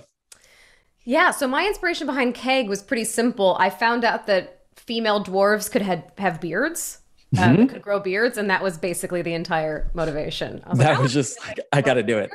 Uh, and um, I also liked the idea of her having sort of a, a tough front, but secretly being a coward. Yeah. That was the other. That was really the combination. Yeah. Had you had you played someone like that before? I know oftentimes with RPGs, sometimes we like to use that as a way to really explore something we haven't before. Have you have you played a character like that, or was Keg kind of the first for you? I think Keg was kind of the first. I think you know I've I guessed it on Critical Role a few times before Keg, so I also wanted her to feel distinct from the other characters that I had played as I guessed it. Um, and most of those were pretty, you know, brazen, loud, whatever. And uh, so yeah, I wanted to try role playing, which led into a very interesting occurrence. But I wanted to try role playing a character in that world that maybe isn't as apt to fight as everyone else's. What was your favorite moment of your time on Critical Role? And then I'll tell you mine of your time on the show. Uh, I have a feeling I know what yours is. Uh, no, I'm kidding. Yeah, because you were around for Gen Con You were around for an arc, uh, a little bit of an arc there. So what what what what moment was your favorite? And if, if it's different than Kegs, tell us what Kegs was as well. Well, Kegs is obvious. Kegs was getting getting lucky. uh, Getting a little action. Uh, um, my favorite, I think, was when I read my apology letter. Sam. Um, I just had the thought that she would have little cracked glasses and and be kind of illiterate, and I sort of Yeah. That endeared her to me. So I liked that moment. That endeared her to everybody. um, not for long though, unfortunately. uh, was there anything about Keg that didn't get revealed during the game that you want to make sure the critters and or the cast, because the cast is watching this right now too, uh, it, that the cast know, that the cast would want to know? I was kind of hoping that um, Keg's friend, who sort of w- was had the amulet that she gave to uh, Mhm. Sam's character, um, I was kind of hoping he would be imprisoned in that in that prison at the end or something. Yeah. Um, I just I liked the idea of this relationship of someone who believed in Keg and was wrong, kind of. yeah. Yeah. At first, you know. Um, Yeah. Saw something in her that she wasn't ready to fulfill, sort of uh, that she was too scared to sort of to sort of blaze that trail that that person had had sort of set for her. What do you think uh, Keg's up to now?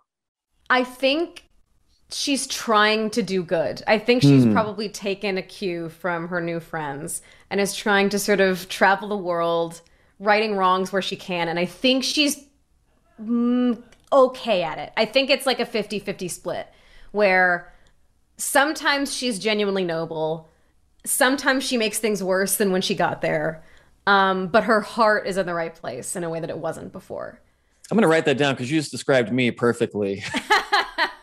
what do you think? Uh, what do you hope that Keg's legacy is ultimately?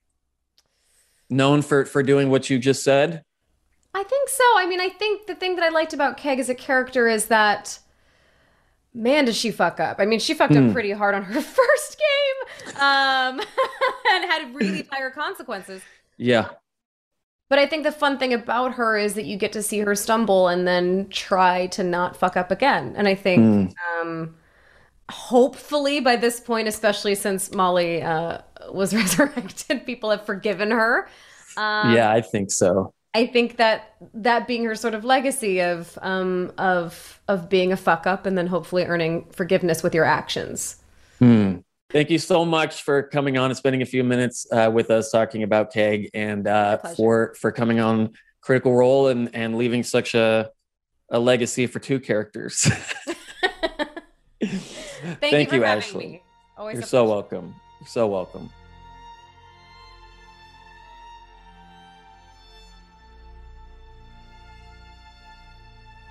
I hope she feels vindicated. that was adorable.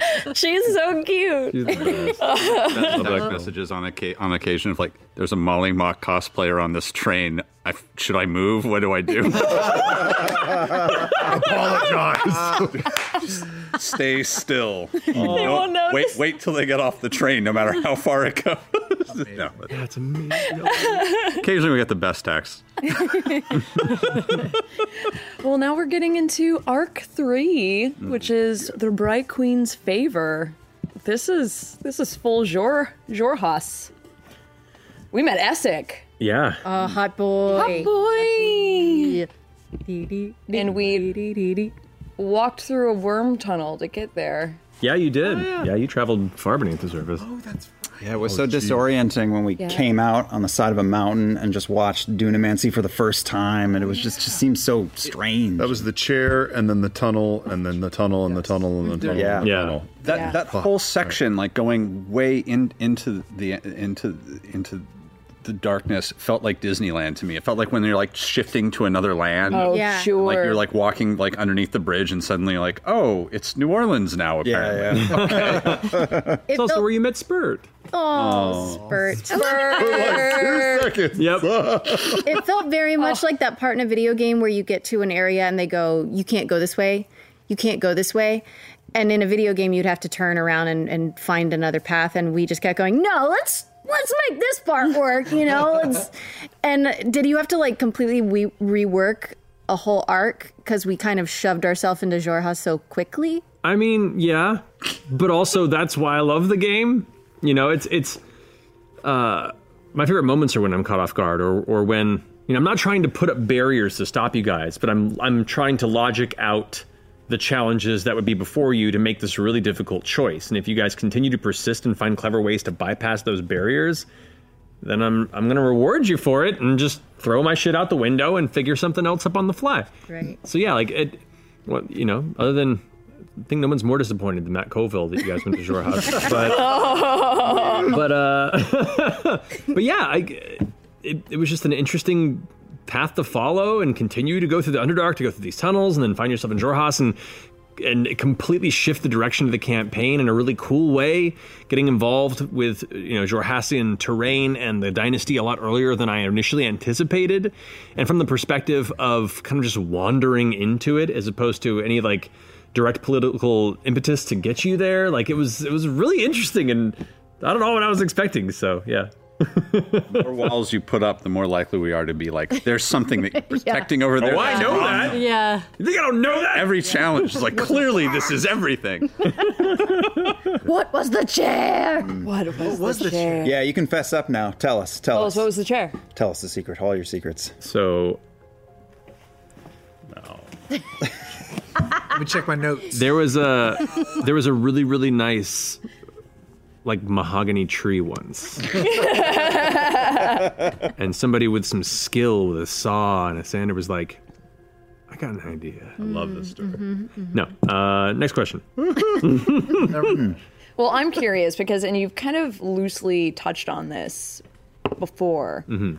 that Essek was kind of supposed to be a bad guy, and then we made friends with him, and his heart grew three sizes that day. Yeah, day. you totally grinched that motherfucker. Yeah. Yeah. What was his plan? Essek Essek was designed to not be like a major antagonist, but to be an antagonistic force in the world. You guys kind of barged in to the Kryn dynasty and gave this extremely sought after, thought lost artifact that is intrinsic to their entire culture and religion. And as soon as you did that, Essek was like, well, first off, I know how they got that beacon, and I'm attached to this. I'm the one that smuggled it out. So I need to get in real close with these people and keep an eye on everything they do because they're now the biggest loose end on my guarded oh. person. You know, like like you know, if, if it's like committing murder and someone walks in and says like, I found a boot in your yard, and he's like, fuck, fuck, fuck, fuck. you guys, you guys brought this in, and he was like, I, he was like, I have to get the other mouse. So he he immediately was like, I'll take care of them. I'll work with their business. I'll figure out where they're going, and I'll be their their you know chaperone, is essentially. And so it was him just trying to cover his ass while also trying to figure out what you were up to, what your connections were, how much you knew. And then the more he got to know you guys, because his whole goal was just to keep this thing going with the dynasty. He was fed up with a lot of the political structure of, of, of the dynasty, uh, or keep the thing going. With, sorry, with the with the assembly. He was fed up with, with a lot of the dynasty's kind of zealotry and the, the he doesn't really have any formal interest in the Lux, and he thinks that it's misguided. He thinks that, that there's a lack of of interest in seeing what Dunamancy can actually do because everything is regimented instead by the cultural history of it. And he just wants to advance to see what is possible. And he found partnership in the in the assembly that way. But you guys kept like inviting him over for dinner and we asking about his eggs. yeah, for real. When we left him, I was like, "Well, I really hope that I, I, I see things that, that I have in common with him, and I empathize. But he's got all he's going to need years to unpack his shit, or he's not, or he's just going to bend back and do all the things he was doing before without us. And then one time we met up with him again, he was a changed man. Yeah, well, he, he was still struggling. He he didn't know who he was, and at a certain point, your guys' interaction kind of showed him that he could be better, and he was struggling with the I, the con, being convinced that it was too late for him. And so it was this idea of like I've already fucked up my entire life, and I didn't realize it until I found people that actually cared to look past my position and my abilities. And he'd been kind of a solitary figure his whole life, except for like his relationship with his brother. Like he didn't get along with his parents. He didn't get along with most people in the dynasty unless they helped him maintain and advance his position of power and influence. And so you guys fucked him up. Is that why he wasn't consecuted yeah, he didn't. He didn't. He he refused to do it um, because he didn't believe in it, and he had odd theories about how consecution would affect the the dominance of use and manipulation of dunamancy. Oh. Um, so So yeah, his the- lying about it was just about going along with the zealotry and not. exactly because he, did, he, he didn't want people to think that there was something up. Yeah, staying part of the tapestry around him. Exactly. Like a, a, a large part of his early times was just trying to deflect and you know misdirect and like, don't look at me. I'm just here, just here paying attention. I got nothing to do with any of this. It's weird, huh? You know. And then the more you got to know him, he eventually kind of let that fall away. Yeah, I was not expecting any of that. Neither were we. He's such a cool character. He, he became so much more of a central character than I anticipated too. It was fun to roleplay. I really enjoyed whenever he got pulled into the story. It was awesome. Made him float, man. What else were we supposed Yeah, to do? Yeah, I know, do? right? That's all you have Nobody to do. else floats. The minute you described him, and everyone's like, he's hot. You know we're going to interact with him. All you have to do is make a character that does one cool thing, and they don't attack us immediately, and we'll love them forever. It's so true. Are you powerful? Essek awesome. and You're our friend. He, just- he reminds me of uh, remember in um, from boss from goth to boss. Mm-hmm. An. IT crowd, that guy, and how they would just sometimes when he entered and exit rooms, they would just put him on a dolly and pull him out. Yep. Yep. It's kind of reminded me of. he just No, floats. that's a good reference. Well, how about a fan question? Okay. Roll those dice. Natural 20 again. You just, you just asked one. Wait, I did. you? I don't know. I answered one. Uh, uh, Liam. Uh, Melin, I think it is, or Malin, my apologies, uh, asks While he never voiced this in game, Caleb's feelings for Jester have been an important part of his journey. Did he ever come close to confessing, or how was playing such a long lasting one sided love after last campaign's bittersweet ending for Vax and Kiki? Dish. Dish girl. I was never going to do romance of any kind, one sided or otherwise, uh, in this campaign, because I felt like we really explored that pretty heavily, campaign one. um, I think you'll remember that Don't Jester you make drove. eyes at her. I'm looking at the She table. mine now. She mine now. Um, I Keep think you'll all remember it. Oh my that God. Jester drove Stop. Caleb nuts at the beginning of the campaign, so it was nothing that I ever expected at all. And then when they were uh, in, uh, was it Rexxentrum, wherever the dance hall was, I, and I alluded to this earlier, dancing was never anything that I imagined for Caleb. It was just like, and you were, you were asking him to dance. Jester was asking him to dance. So I was like, oh, this could be an interesting way to like sort of seed my story that we're not really around yet and um, there was something about not the dancing, but the way that Jester treated him kindly after the fact. Like his response was to be like, "I'm gonna f- go fucking vomit in a street and just be by myself," and she wouldn't let it happen. And that was just like this first little moment where someone was like, everyone in the Nein. I want to answer another question while I'm answering this. Like, I I wonder if we had gone that different direction that we talked about earlier, where we didn't go crime mm-hmm. And we had gone into Rexxentrum earlier, and if Caleb had started interfacing with his past earlier, I think he would have had a gnarlier, more severe trajectory in this campaign. If he had touched his past sooner, yeah. it would have Yeah. changed what he was. But he spent way too much with the Nein for when we finally did catch up to them, it was too late. The, he'd already been kind of healed enough by the Nein that didn't matter. Um, and everyone in the Nein had an effect on Caleb. They all had their love, like uh, in different ways. Yasha he could relate to. Caduceus was like a guru that confused but inspired. Fjord, who Caleb thought was real hot at the beginning of the campaign, uh, was like Super a hot. great leader and and like and like a uh, just I don't know. I feel like he was his closest friend uh, outside of Nott early in the campaign. Beau brought tough love. Veth was uh, this ultimate support no matter what happened. But what started to happen with Jester was that she was treating Caleb like the person he. She was treating him as if he was the person he was he should have been. Like none of it had happened. Oh, interesting. and he became like it just got in him and and he but he would have never wanted to saddle her with all his shit. And the difference like there was also a point in the campaign where where I could see uh, in in Yasha's absence Beauregard warming up to her. And I and I already quietly been thinking and going like well I'll just have this little thing that I'll like maybe fans will see. And, and some did early on like uh, it was silent. It was all silent. Um, and then and then I was like, well, Travis is never going to do it. Oh, Travis just came online, so the entire side of the table was like quietly like, oh.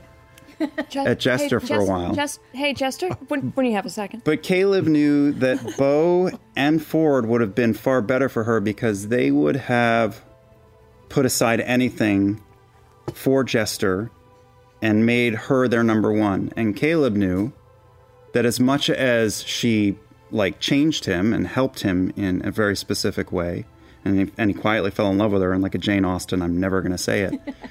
uh, that he would never have set aside the things that he was trying to do. He would never have set aside trying to either get back to his parents and fix that.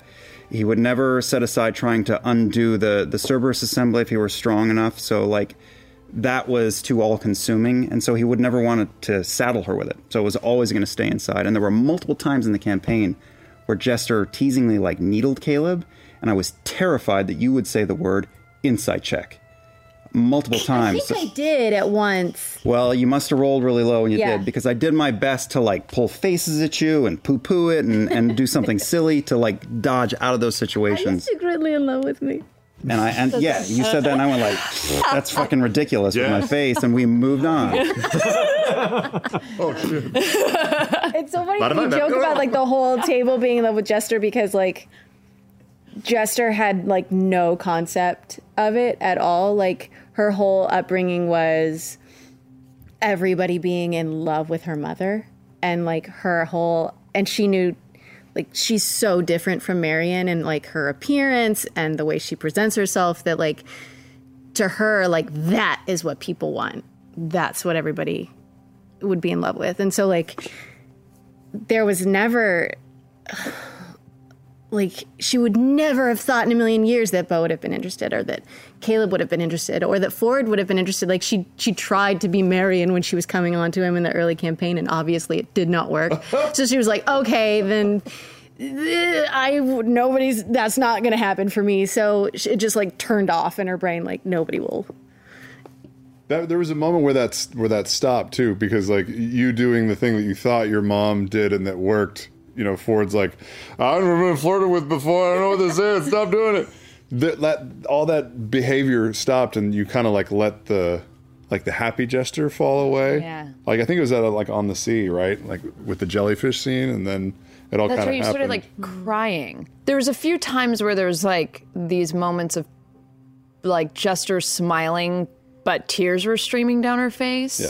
trying to be like the happiest person in the room. Mm-hmm. And then yeah, I don't know. Jester always had this like, but I, I think why Jester is so enigmatic and so easy to fall in love with is because she is the purest person in the room.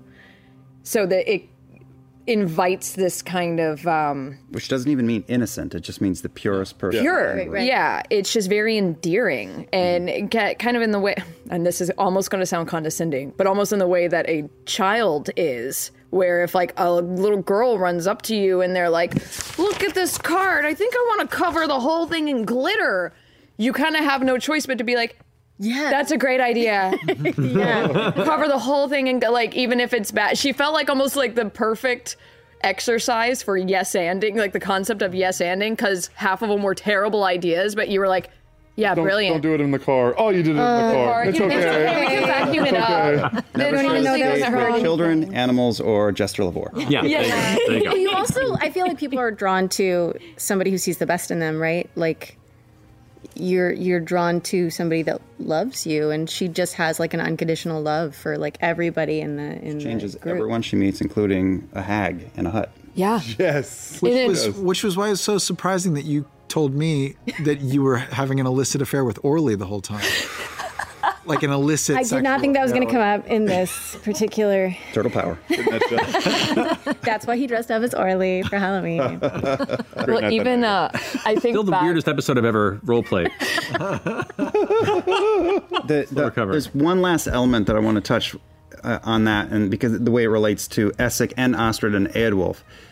Caleb's start with Astrid and Eodwulf was like they were aggressively intelligent and driven as fuck and hot. And that and that did not go well for Caleb. That fucking burned him worse than anything ever could have. and Essek, who who Caleb thought was so like intellectually attractive and sexually attractive, and was he was really drawn to him. But that was like, I've done that, and that's gonna. I put my hand on that stove, and it fucking burned my hand off. I can't. Jester was so different than anything that he'd been wrapped up in before that it was like Aikido. It just like dis- disarmed all of his defenses. Anyway, that's the end of that. Well, thank How- you for the question. How about another fan question? Another fan you question? guys? Sure, why not? Nope, why does that keep happening? Oh. 12. Four, Twelve. four balls. 14. Eight. Ooh, Allison, go. Uh, I've got one from Matt from uh, Blue Snake 462. Uh, it was mentioned that everyone was surprised when Liam gave up the, the Luxon. That's true. Uh, what were your original plans for the party and the Luxon, and how were they changed in the moment of handing it over to the Bright Queen?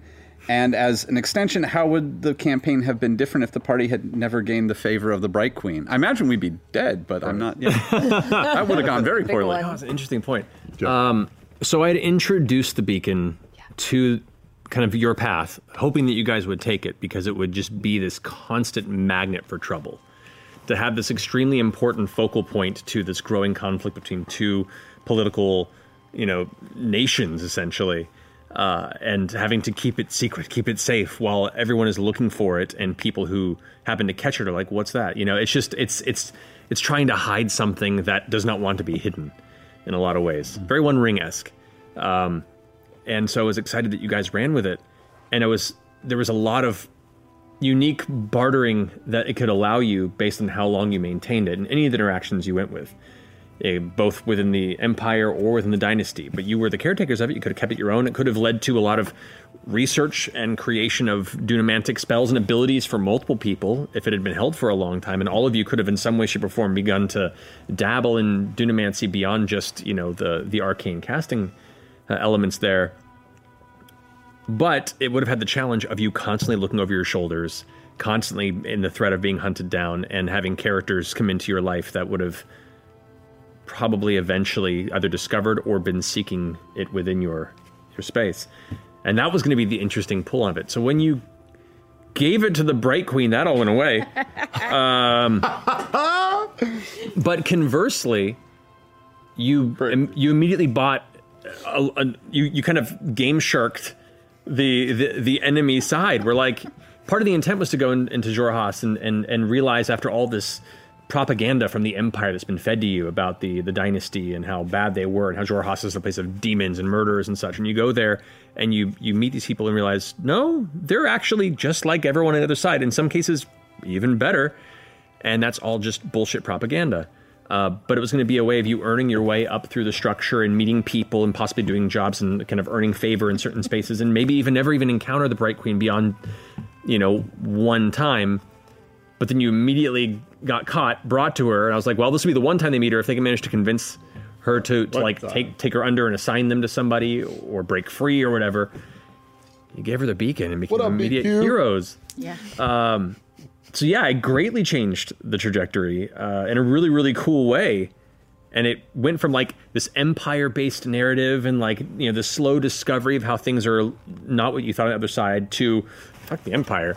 Now we're here. Now we're on this side, and then that led to the discovery of over time that you know things are bad in the empire, but there are still good people there, and it became this kind of straddling the line of you know what do you ally with, if at all.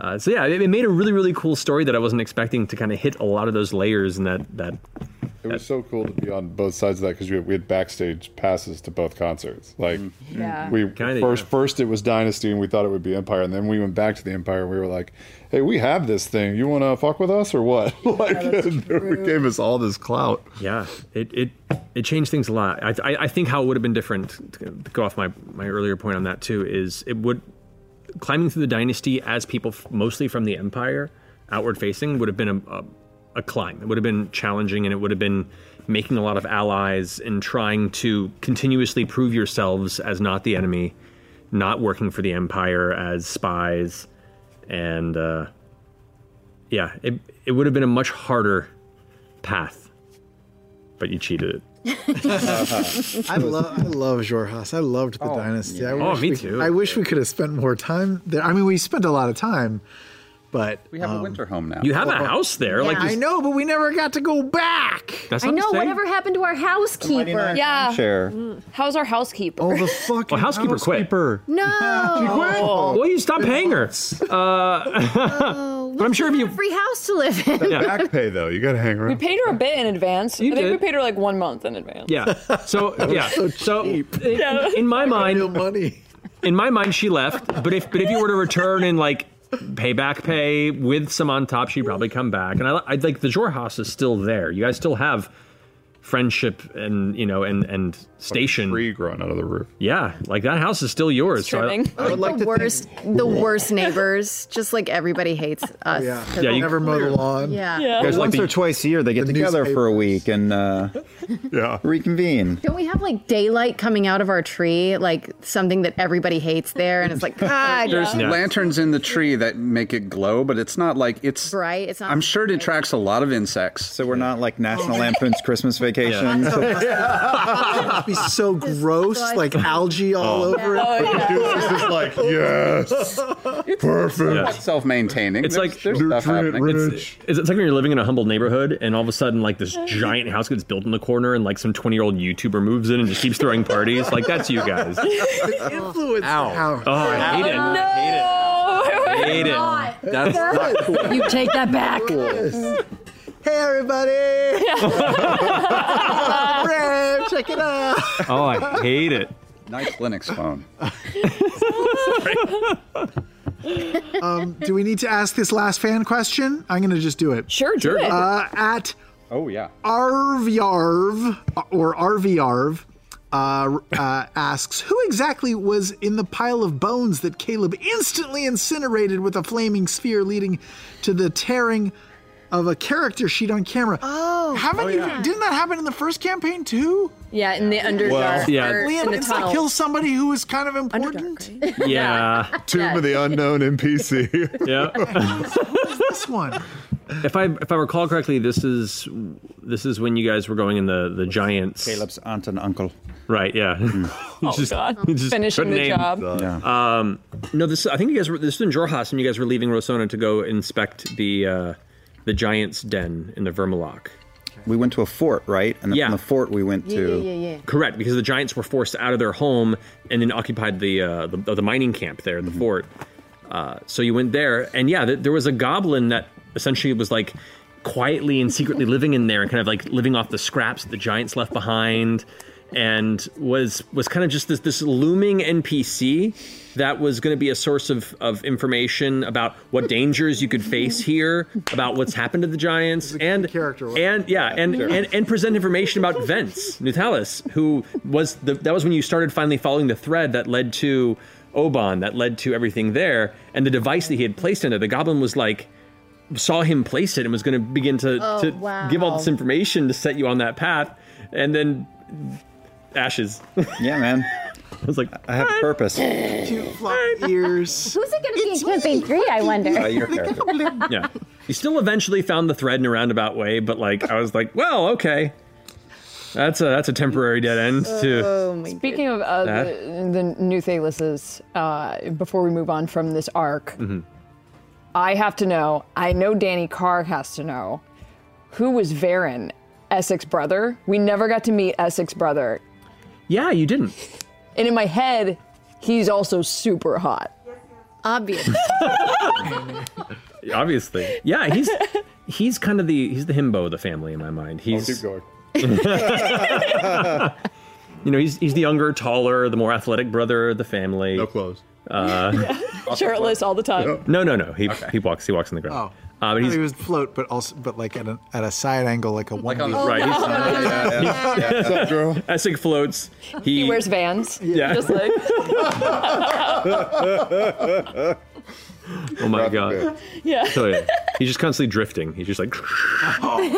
um, no, no, he's he's just kind of you know, as opposed to his brother, who's very much eschewed the dynasty culture, and his parents were very deeply steeped in the culture.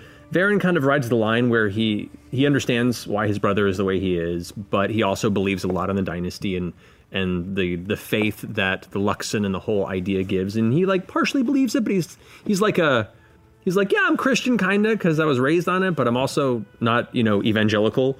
Um, you have a Luxon Rock band? Uh, probably, Yes. yeah. Yes. Yeah. He's got, it's got a little puka shell necklace with the little symbol of the break queen on it. Sure. Yep. Luxon talk. The beacon will rise. But yeah, he's he's. oh God, this has gotten away from me entirely. To no one's surprise. I love this. I love this headcanon. But yeah, no, he's he's just he's stationed at Bazzoxan. He's They hear that I'm a beacon. Oh wow! I'm a beacon for you. Somebody was real deep. oof. Ah. We'll, leave- we'll leave it there. Uh, but yeah, he's just he's he's stationed in Bazzoxan. He's he's uh he's not like an upper upper ranking warrior, but he's he's he's pretty well respected, and uh, he kind of the only bond that Essek had before any of you was with him growing up. He's like the, the brother that kind of got him, and they got along okay in a family that Essek did not get along with at all, and was surrounded by people he didn't get along with. But Would we have ever crossed paths with him? you you would have if you had probably spent more time or asked around for more people of station in oh. Bazzoxan. But you guys only stayed there for a night and then defaced property and then left. what we Which do. happens. That's what we do. Yeah, no, it makes all the sense. I'm sure we left a dick in our wake. You did. Sure. Yeah. Yeah. Yeah, we And did. you changed the sign of, of the inn you were staying. So. Yeah, what was the what, what did I change the name to? I don't remember. I don't remember either. Balzazan? Probably. That's about right. So many dick signs. Well, before we move on to Arc 4, we should check in with Sumalee Montano, the Firbolg druid that reminds us why you should never piss off your mother. Let's take a look. All right, I'm here with Sumalee, the uh, cast and fan favorite guest of uh, campaign two, N- n- undisputed. How are you, my friend? I'm doing okay. Thank you. Good. It's it's so wonderful to have you back. Thanks. Uh, and talking about your wonderful character from from campaign two. I know we've talked a little bit about this before, but for those who haven't, who don't know and haven't seen you uh, on Talks Machina, tell us about the inspiration behind Nila, if you will. Definitely part of what inspired me is my dad. He's for sure like the guy who in, instilled in me my love of nature and my love Mm. of animals and trees. And he's literally a tree hugger. And so am I. Like, Yeah. like when I when I found out that I got pre- that, that I was pregnant, like in real life, not as but in real life, I literally went out to the woods. I went out to these like amazing uh to Muir Woods actually in Northern California, and I literally just like hugged the tree. No way. I love was it. Literally like, okay, give me give me your goodness, give me you know share with me Yeah. your strength, and I I. Ah, that's just where, yeah, yeah. So my dad, my dad definitely instilled that in me. What was your What was your favorite moment of your time on the show? I'll kind of roll it up into one thing, which is which is how much everyone em- embraced me and made me Mm. feel so like at the table made me feel so welcome and so comfortable to do something that I'd never done and literally like between between Matt guiding me through the character creation between his amazing storytelling Mm-hmm. uh, and then the gifts that that would that always came up like i mean ashley i can't remember exactly what she did but she basically was like will you say the word fuck and i'm like Oh yeah. that was like the perfect like setup I, I like you know and you can't you can't script things like that you can't expect things like that but when you're playing with people who are so generous and so understanding of of the game i just felt like everybody you know everybody it felt like a big warm hug when i was on set, you Yes. know? Yes. Uh, is there anything about Nila that you didn't get to reveal during the game that you want the critters uh, and the cast to know? every once in a while when Nila gets bored she's tempted to nibble on stuff in her smell bag What kind of stuff? she has it. Yeah, yeah. You know, because the smell bag, the smell bag has a whole, you know, it has all Mhm. sorts of things in there. We had talked about this on talks before, but A it- litany. you know, it's got everything from the placenta that are carried to, you know, mosses and bones of of of of creatures or animals that you know I had this special relationship with, or you know, but everyone Mhm. you know, it smells good to Nila. And so Yes. sitting there, you know, sometimes nothing to do. Yeah, curiosity. Yeah, you smell it and you just like, hmm, how hmm would it work if I just tasted, gnawed on that bone just a little bit? I thought of that with a couple of dog treats that looked really appealing. right? It's exactly that's the same thing. What do you think Nila's up to now? I think uh I, I, I decided that I wanted to have another baby. So like I have we have another baby for Wolg in the family. Okay. I think we've gone back to our I think we've gone back to our home tribe. However, before we left, we grafted this cool like plant that was able to protect the temple but and and keep it keep anything like any of the encroaching evil plants and evilness away. And of Mm. course, like I checked in with the smell bag to make sure that it was going to hold and that we would be okay going back.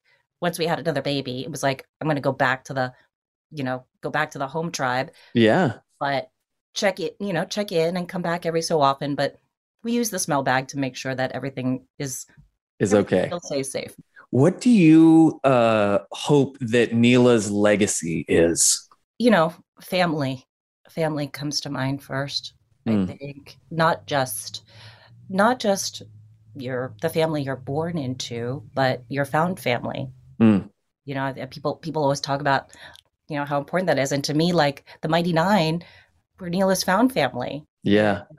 Well, you played such a memorable character, and I know the cast was so lucky to have you and grateful to have you on the show for campaign two. And thanks for coming today to uh, to talk about Nila some more. I we really appreciate it.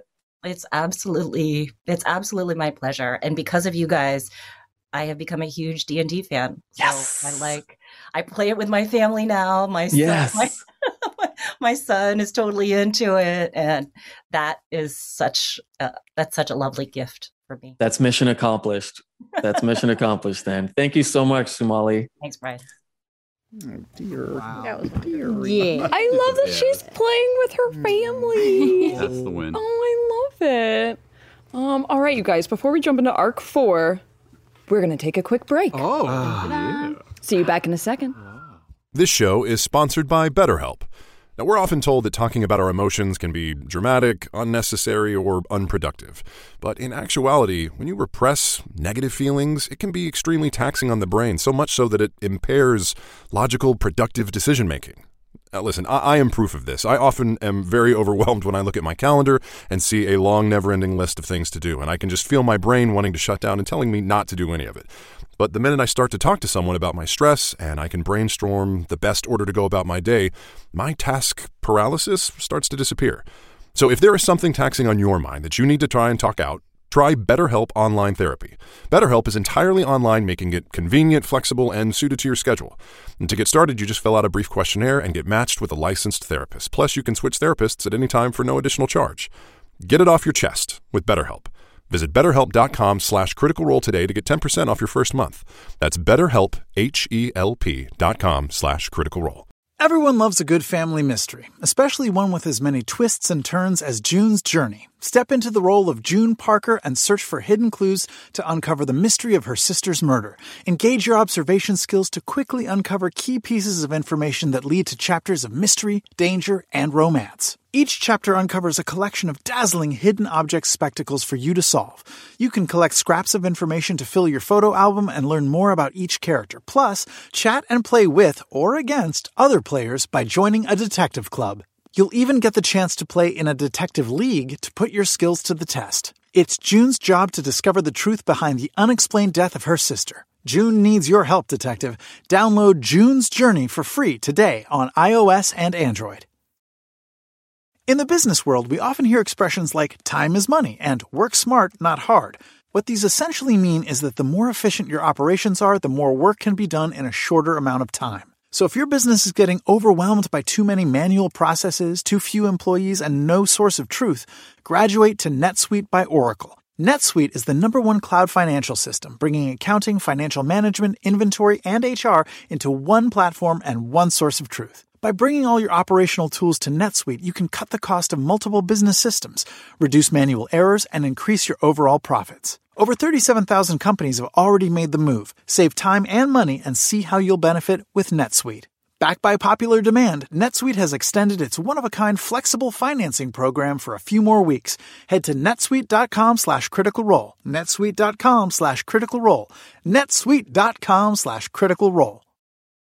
Want to connect with a family member who doesn't speak your language? Then check out the language learning program Rosetta Stone on desktop or as an app. Rosetta Stone is designed to immerse you in the language you're learning through an intuitive process. Plus, the True Accent feature even gives you feedback on your pronunciation. And with a lifetime membership, you have access to all 25 offered languages. Get started today. Visit rosettastone.com backslash pod50 to get 50% off your lifetime membership now. That's rosettastone.com backslash pod50 for 50% off. We interrupt this Critical Role Podcast Network broadcast to bring you news of dangerous treasures that lie sealed within the Critical Role shops. Only the hardiest of adventurers should dare seek them out. In all seriousness, though, I'm Matthew Mercer, and we've made some very cool things that we really like and hope you will too. If you'd like to support the show, please consider visiting any of our Critical Role online shops through the shop tab at critrole.com and see if anything catches your eye. Okay, back to the show.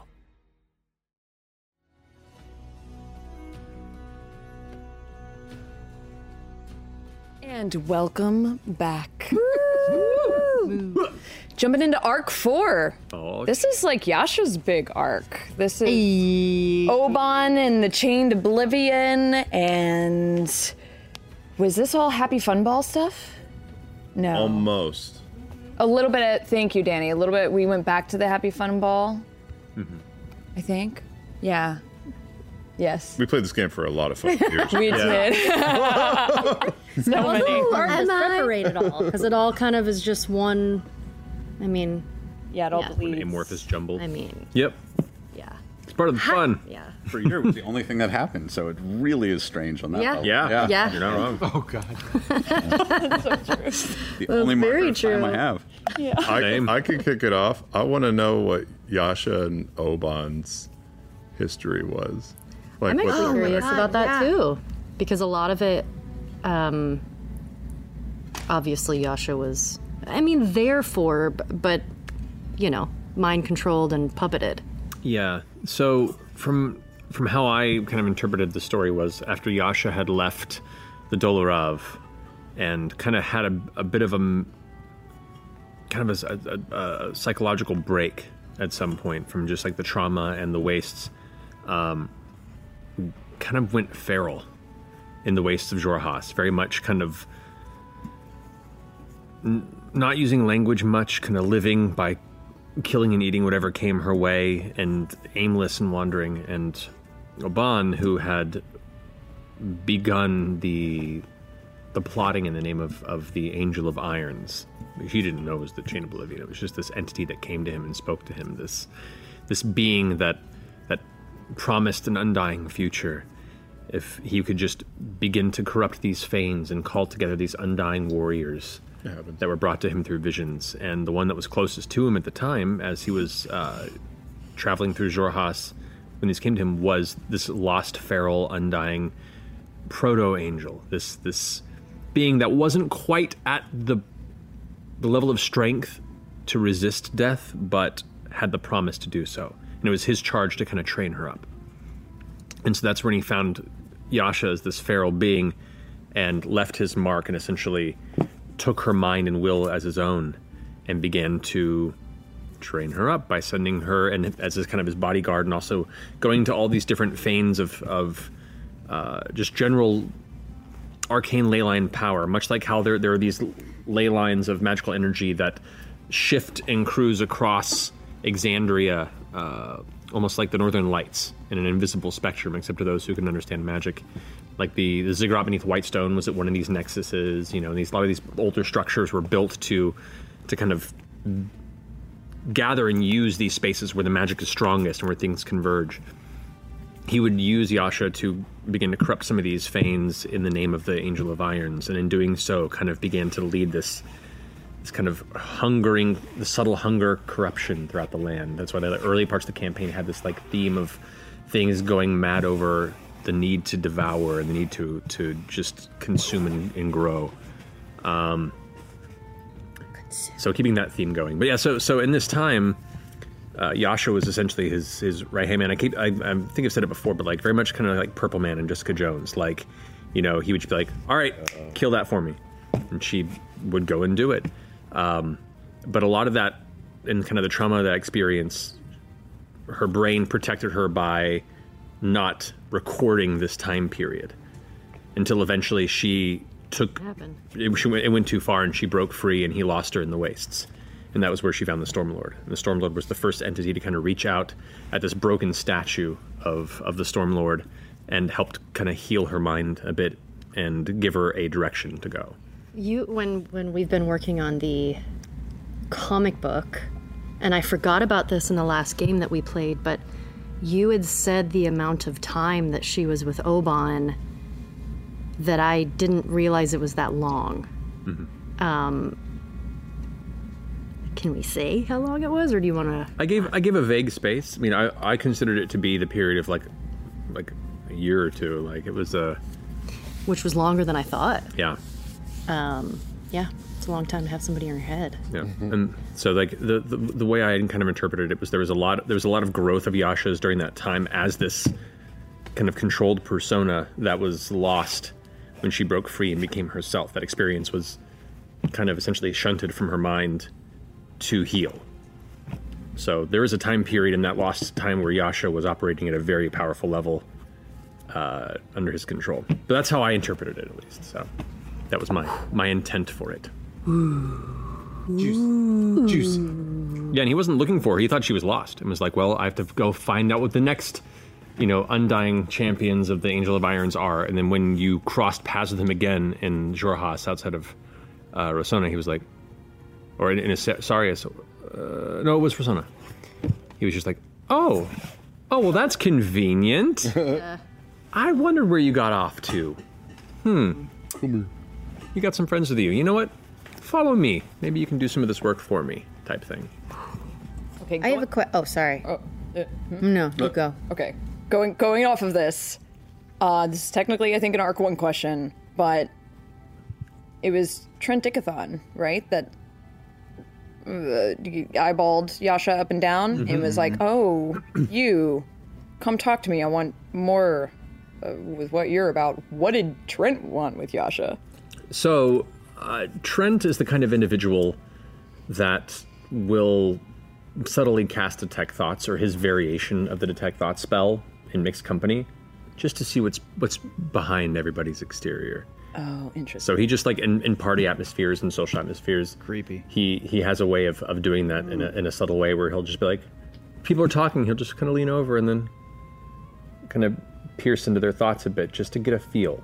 Sometimes to draw secrets that are useful for blackmail in the future, or to figure out what things might be secretly being planned behind the scenes so he can be ready.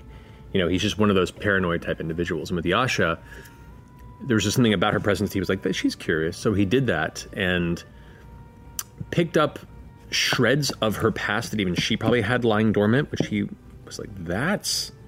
There is. For, for an individual that was in the middle of this Zadash Harvest Close Festival celebration, and now we're sitting in this room, there is some dark shit in your past. And and and he sensed this the um uh the angelic blood, the celestial blood. And was like, there you are intriguing, and I I don't fully know why, but I'm I'm just curious. And that was as far as it got because then you guys ran off and uh he clocked it. But that was that was what went down there. Be honest, he read Beth's thoughts and he heard, Never gonna give you up, never gonna let you. Yeah, essentially. kind of a side note to all of that. Mhm. The laughing hand Mhm. who was with him was very similar to like a lot of the things that we ran into in Aeor. Mm-hmm. What was the connection there? Like, was it did did the laughing hand come from that? Oh, that's right. No, different different entity, but uh, there. Hmm, how do I put this?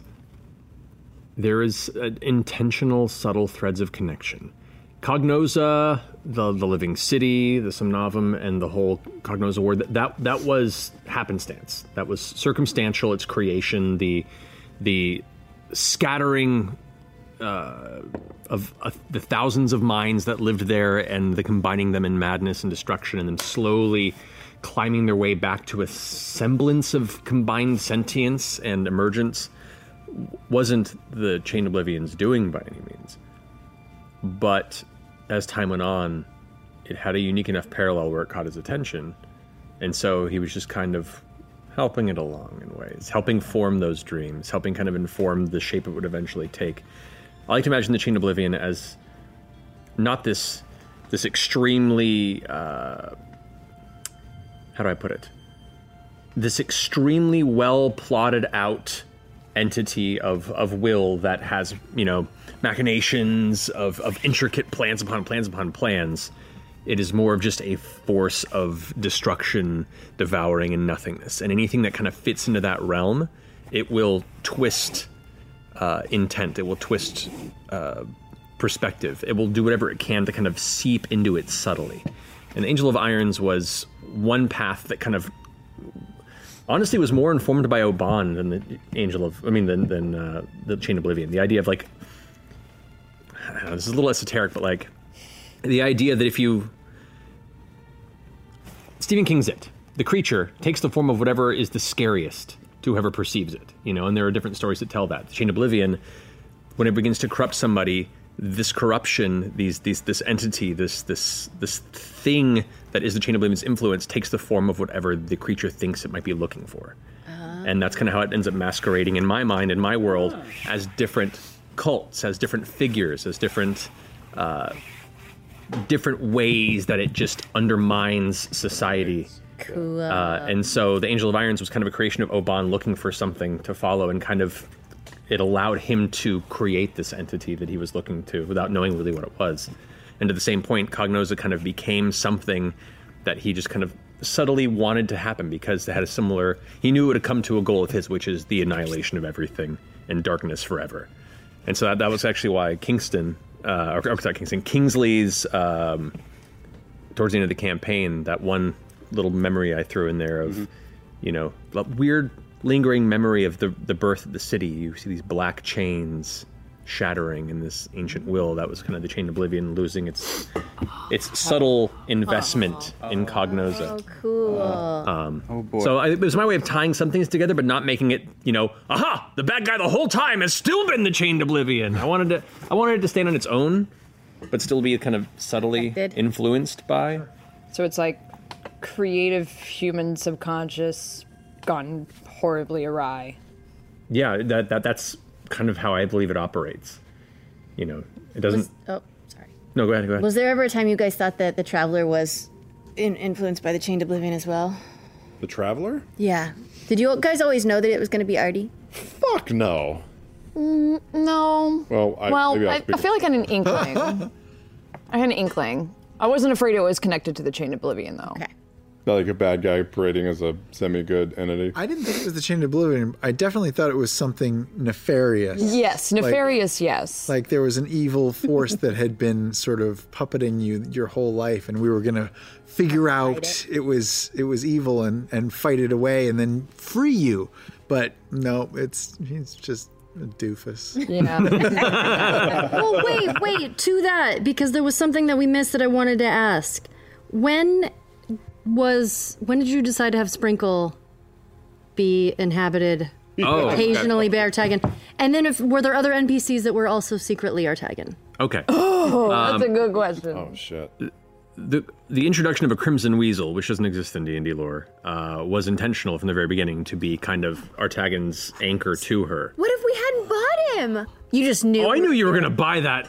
There was no way you weren't gonna bought buy. a blink dog. You bought a fucking you- owl. You're gonna go and- pet shopping. And if you didn't buy it, if- and this is part what I what I had planned was even if you didn't buy it, you would have ridden away, and like an hour later, it had stowed away in your bag. Like it, it would have endured, you know, Waste indentured. money. That's the vex coming through on this. That's campaign bleed. The lore Your, your final takeaway of Sprinkle is what a waste of cash. After everything he's been through. Immortal, stuck on you the whole time. but yeah, so it was it was the idea of like because of the unique relationship with Artagan or the Traveler, he couldn't be around all the time, and it didn't make sense for him to be continuously focused on you because he had a lot of things going on with everyone else who he had kind of taken into the fold and kind of dealing with his own crisis of the mess he had made unintentionally. That that was kind of his. Uh, well, here's here's here's your your you know uh, kind of walkie-talkie band where I can just like check in on my app and be like, oh, she's okay, you know, and occasionally come through her. Uh, so yeah, and there, I was planning to have more NPCs kind of show up as Artagan references, but a lot of time I just forgot about them in the middle of the scene because that's what happens when you're, Sure. you Just know, like you're Brick. playing. Yeah. Yeah. But there, there were a couple of NPCs throughout the game. I think, oh shit. I think there was a, ch- I, I believe there was a child at one point in the game. I can't remember where. That was like green eyes, red hair, and there was the innkeeper in Shady Creek Run, who was Artagan, kind of guiding you towards Caduceus. Oh wow! Um, in that area, another individual with you know pale skin, red hair, green eyes, who was very interested in what you were doing and guiding you in the in the. That was when we were kidnapped. Correct. And I think when we were watching that at home, I was like, I think that's, I think that's Artagan. I think that's the traveler. I thought you were just pregnant or, or just like Yeah, postpartum I was like, I thought you were delirium. pregnant. sure, it's the three hours of sleep we're getting every day. yeah, I didn't intend to weave him into you know NPCs more than that, but just never got around to it. Eh, I think two's fine. It worked out as a fun reveal. How about a fan question? Let's do it. Let's do it. Let's do it. Nineteen. Twelve. Natural twenty. Oh. Twenty as well. Oh. oh, Roll again. Roll- roll off. whose dexterity is higher? No. Okay. Dexterity is higher. Motherfucker. Nine. Three. Oh, well. Oh.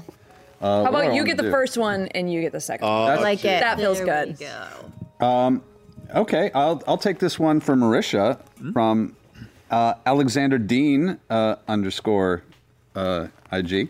Um, how do you, I don't know. There's a lot happening there, but I don't know how to say. Yeah. Just How do you envision Beau moving forward with the Cobalt Soul? Uh, Would you picture her taking a leadership position, or, or would she want to continue adventuring and exploring? Well, Alexander, you sound super hot. Thank you. Uh, I am. yeah, I I kind of envision Beau as now that she's kind of gone through all of this with the Mighty Nein and kind of gone through this kind of uh, coming of age journey because you know me, I love my coming of age stories. Um, that she's kind of in her like her Saturn rising years now, where she's kind of like, oh, no, this is what I want to do. This is this is my career path. Like when someone gets out of like, ah, fuck this day job, I hate it, and now they're like, it's no longer a job, now it's a career. And I think Beau is willing to like go in on that for a little bit. So, I mean, even in the pirate arc, I was like, I don't know, maybe she'll still like adventure and be like loosely involved with the soul. But I think after everything and like the corruption in the empire that we want to try and seed out, I think for a while she's going to be a full working class, shoulder pads, stilettos, pencil skirt. She's going to be a career woman. Amazing. Made a great pirate. Top end expositor. Carly Simon, working girl. Yes. Yeah. Well, kind of. Perm. You get her a perm. Kind of. Yeah, she ah. she would look great with a perm, yeah. but still like, you know, maybe like the Hot half perm. up thing, you know, but a poof. She would No, it's terrible. That sounds terrible. It's awesome, but let's encourage it. No. Well, Ash and I were talking a little bit, kind of at the end of game, and you know, We had like, some we had some textings. yeah, Did you? we did. Where? Just yeah, what planning of what our, uh, you know, it's it's obviously ending the campaign. We were together, Yeah. you know, and and seeing where would we go with that. And Marisha being like, "What do you? What does Yasha want? And what does Beau want? You know?" And I think, you know, we talked about it, and Beau wanting to be a career woman, and going hard with the Cobalt Soul, and I think just Yasha being supportive, which we kind of talked about at the end of the game. I think Yasha was really tired and just tired of fighting and sort of, you know, getting to the place of just being like, I just kind of want, I want to just chill out for a while. yeah, Um, we discussed some other stuff, which maybe, I don't know. yeah. We'll see. We'll What see. is it? Tell us. Tell This is the time, guys please. I want to know. communicating know. in your healthy relationship. yes. yeah, Yasha embraces her domestic side. Yeah, more or less. yeah. I, I was like, "Will you?" It's going to be a lot of long hours. This new job. It was really dramatic I might be coming home late, but if you'll be there for me, yeah, keep a plate of food. I food. really at this, think Yasha would be there for her, and Yeah. I really think that we just went with it. But What is that's Swiffer thing? What the amazing. fuck is this button? Are you comfortable living in Rexxentrum? I know it's not, you know. Would you move there for me? I, I want to talk this with you. It's a big job opportunity. We talked about a lot of it. Yeah. I think there was also another thing that I was like toying with for, I think.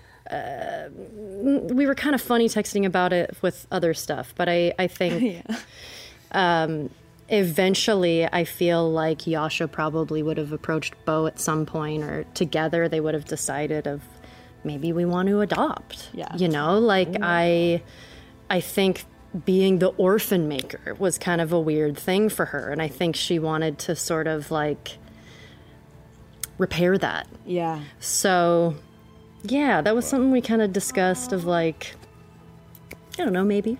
Yeah. In, in, in, in so many ways, we were like, should we adopt Kiri? Should we, like, we were just went talking about. on. we were like, well, is maybe Kiri is happy with the Schusters Yeah. and her life Like, in well, maybe she's Hupperdook. happy there. Wouldn't want to uproot her life. You know, she's just about to start middle school. It's such a big time for her. Like, You would come live with us? Fuck yourself. yeah. Yeah. Okay, all right. No, you're happy here. But I mean, it's just like the two of us to be like, what do we want? Like, what, do we, what do we want for our lives? Babe, anything, anything. Anything. I Like, just I'm want to be here to with you, support you. know. I just want to be supportive. Yeah. So sweet. Yeah.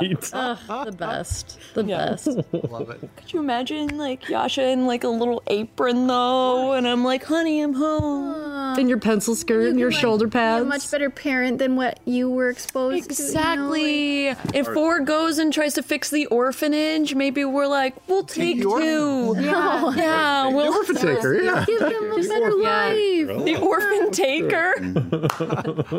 I like it. Yeah. That's so I feel like I feel like that's the the unexpected path, but I feel like mm-hmm. there's a part of Yasha that's like, I'm gonna be a mama now. Like just take everybody in and take care and protect. I'm a big fan of just like the on, on top of your guys' relationship, but like the Beau and Caleb kind of sunsetting as a team to take on the corruption, the assembly. Because that's the thing. Like I, I had thought about how far we would explore that in our game. And like you know, we've all talked a little bit like on an independent basis about like what you wanted out of the game, where things were going, you know, what your characters' interests were, and what things you wanted to resolve. And um, you know, I knew that the immediate element of your arc, the the constant fear of Trent Ikithon, was going to to conclude to to a certain degree um, sooner than later. and so the moment you guys took those necklaces off, I was like, Yep. this is this is gonna be uh, it's gonna be interesting. Um, but the rest of that job, I I was thinking about if like would that be a worthy post arc to pursue? But so much of the group, the characters had kind of already gone through like major arcs, and it kind of gotten to a point of of comfort and and and rest and completion with their story. And to go after the Empire and the Cerberus Assembly uh, is such a big goal that would take a lot of time and a lot of careful bureaucracy Yeah. it would have felt weird to try and shoehorn that in as an arc where only some of the group is really heavily, like, fierily invested in it. It's really a Beau and Caleb thing. Yeah. and we're filing so much paperwork and we're going to court hearings. It's super bureaucratic. There are and- delays and delays. yeah, And delays. getting permits, you know how tough that is. But I, I Go play zoning. Yeah, but I, but I, I, I, I like that as like a sunsetting gesture of you know, Awful. you know, as as this major story comes to a close, their story just begins to the the intense process of of really tearing things down from the inside. And who knows, maybe one day we'll want to come back and explore something like that down the road. But mm-hmm. I don't know. I thought it was a fun beat that you both ended that on. It will be it'll be interesting to peek in in some some way like five years later, ten years later, and see where things are at.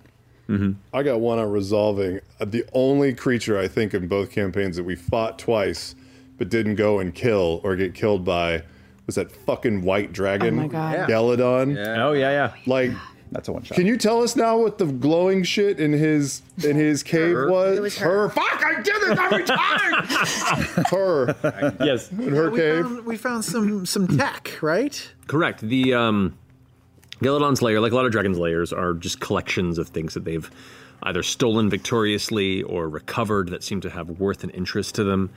Um, and as you know, Gelidon hunts to the north around Eiselcross and uh, you know that various region.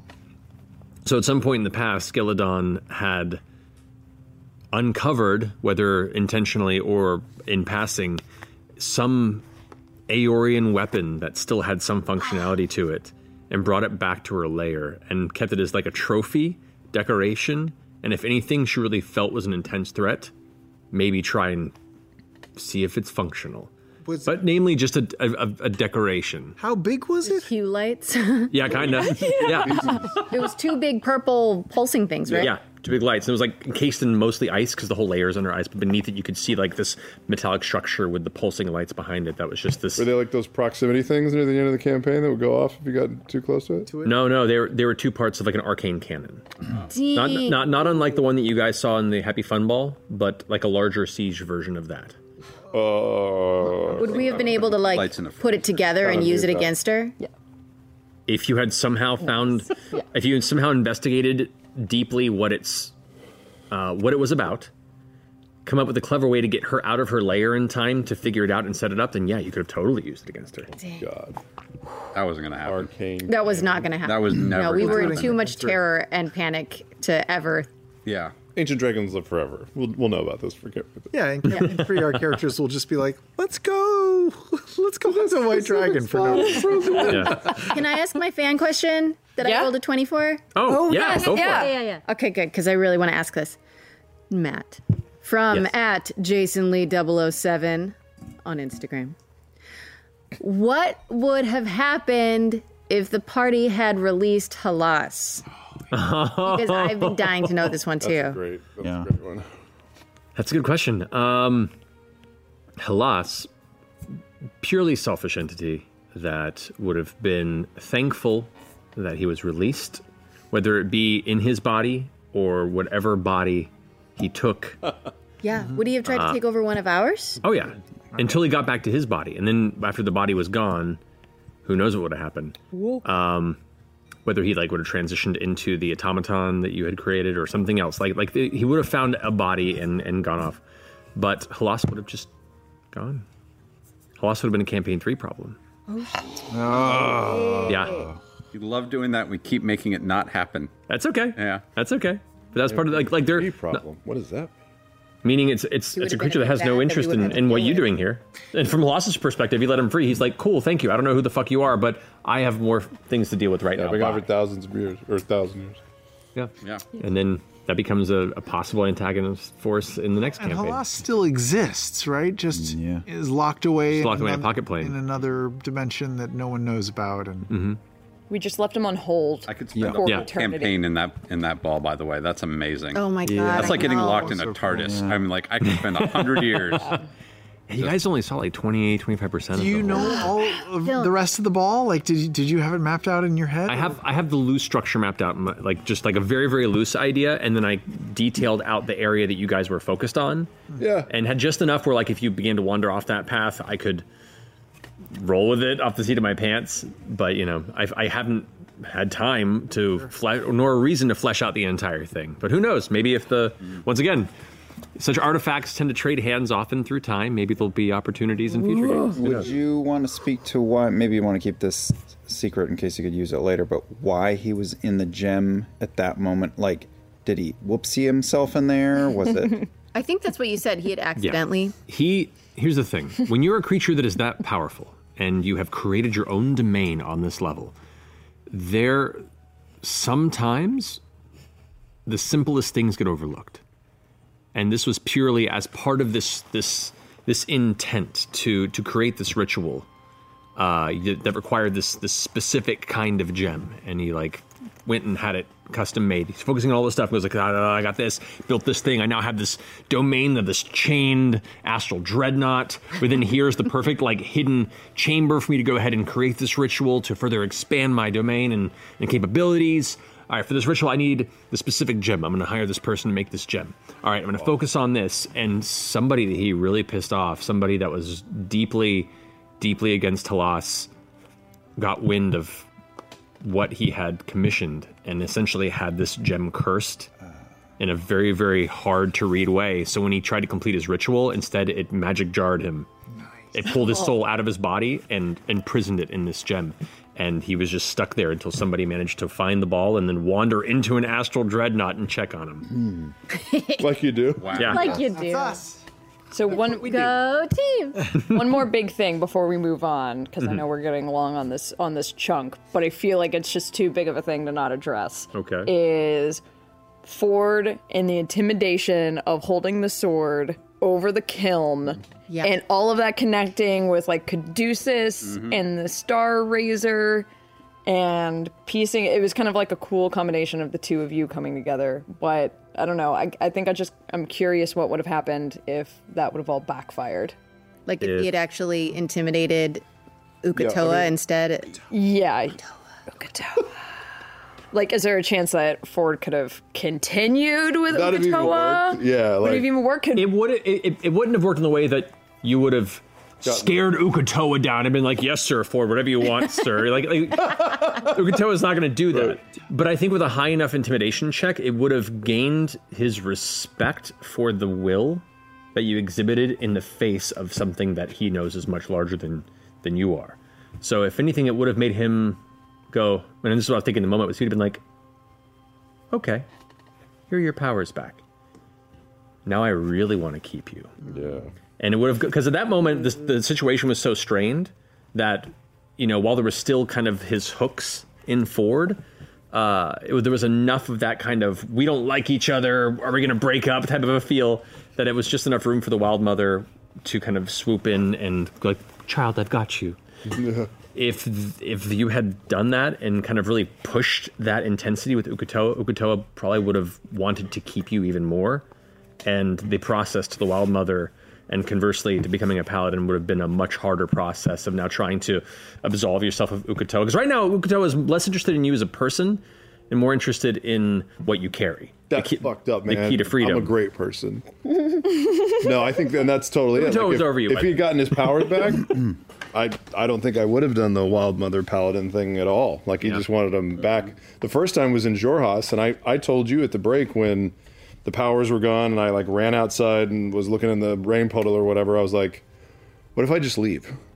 And you were like, do you want to? And I was like, kinda. And he was like, then do it, and we'll see where it goes. Because I was just gonna like go put the third orb in and summon Uk'otoa and get my fucking powers back. Yeah. And it was just like a matter of what I can't remember what happened after that after the break, but like they they came back relatively relatively fast that first time as like a threat, like a shot across the bow. And I was Mhm. like, oh shit, I need to have a backup plan if that happens again. Like what what what what do I do to try and leverage my powers back? And it didn't work at all, but I was also like, I don't like this position. Like mm-hmm. fuck this. This deal sucks. Yeah. Let's just wipe the slate.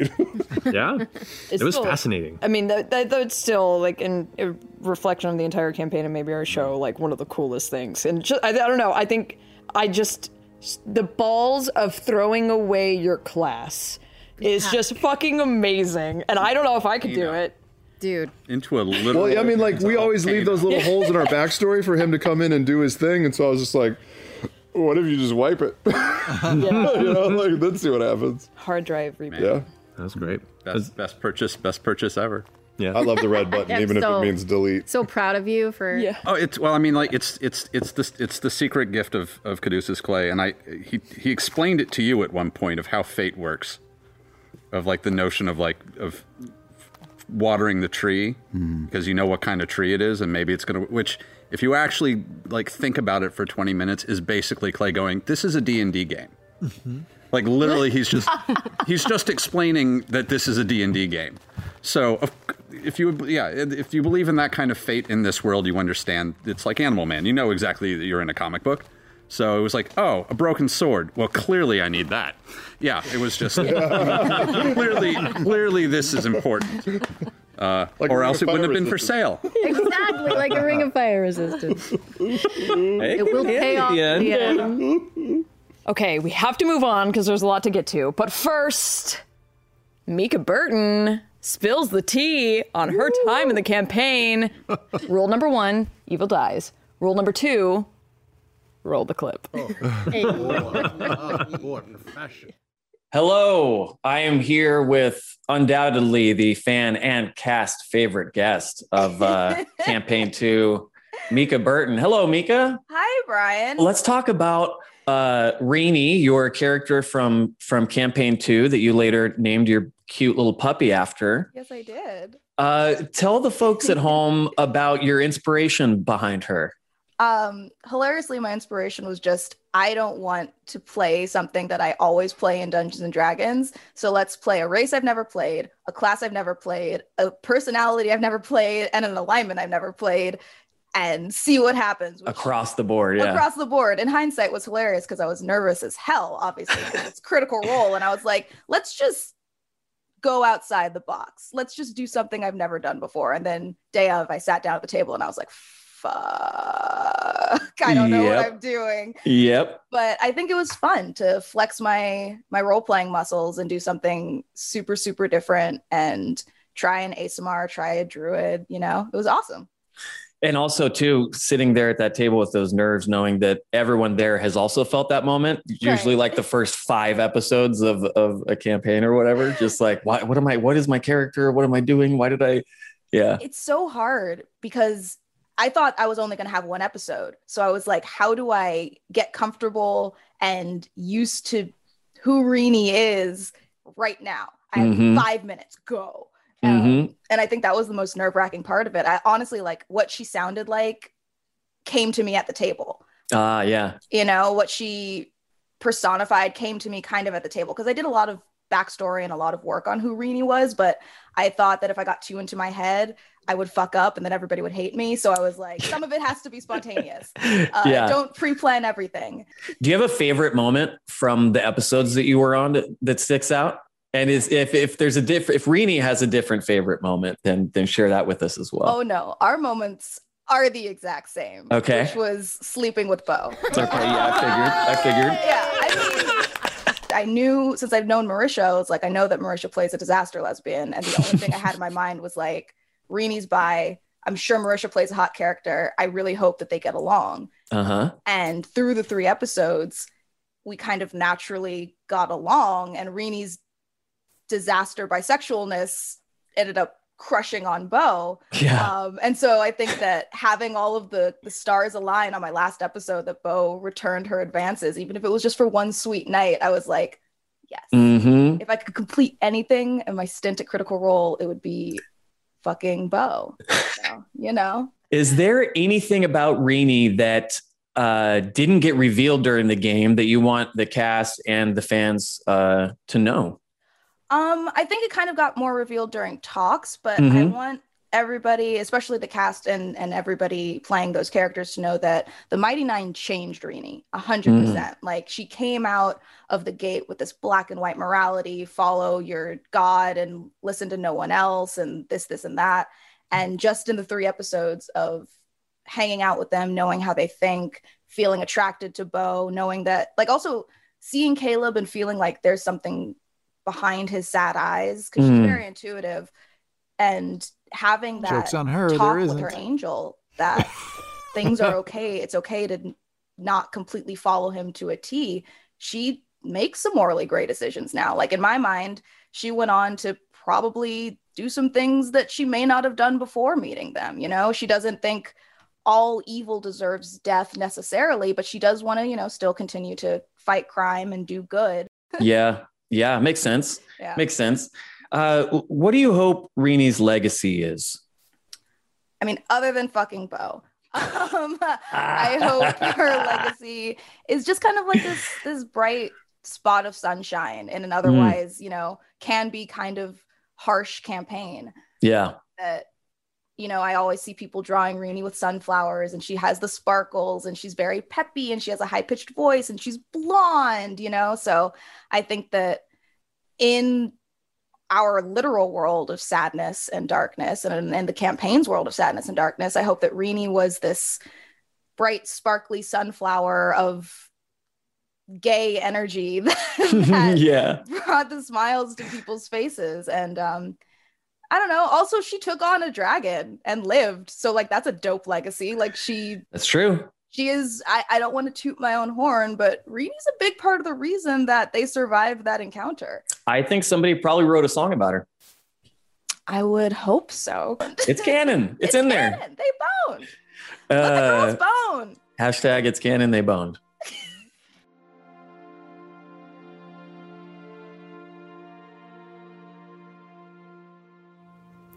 Just everyone's trophy, just crossing them off my list. Oh, jeez. just talk about me some more. You're everybody's favorite moment. I am everyone's legacy.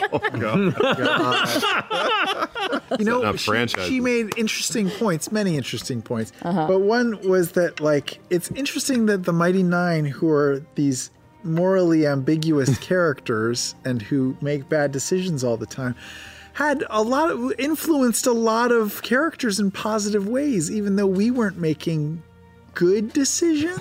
Yeah. Hmm. But we, I think, our bad decision making showed all these other characters, guest characters, and NPCs and stuff that like it's okay to mess up uh, or something, Uh, and Or yeah. something. Yeah, Or not yeah. to do. Somehow, way to look we were not a cautionary Not tale. do, yeah. We should have been a cautionary tale over and over again, but we kept not not being I wouldn't say you avoided being a cautionary not all tale, but it definitely didn't become your calling card. No. Well, Certainly a catalyst for change. Yeah. Yes. Yes, I agree with that. Wasn't there a pretty good fan breakdown, like halfway through the campaign, probably over a year now, about uh, like uh, the Mighty Nein are kind of the Robin Hoods of D and D campaigns. Like we did morally gray things, but we also more or less kind of always had the best intentions of the civilians and the populace. And I mean, point in case, how many people, how many NPCs were supposed to be villains that we turned into our friends? It was more than just Essek. It's true. We're the definition of chaotic good. Yeah. Mm. Yeah. We also We're- killed a bunch of innocent people. We did. Mangled a horse. Oh, we did. Oh my god. Yeah. Pour Really one did. out for for Waterloo and Oh, and Toilet. toilet, and WC. and WC. Yeah. Oh, buddies. Horses we killed. Look, man, having mounts, having mounts in this game is rough. Yeah. What happened to our moorbounders? Uh-huh. Oh. Our moorbounders. Oh wait. We heard them get eaten by harpies.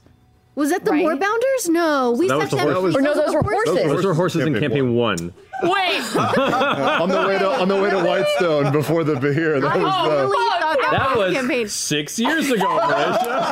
Oh no! Oh no! We've gone back. We've cycled back. Where's my horse?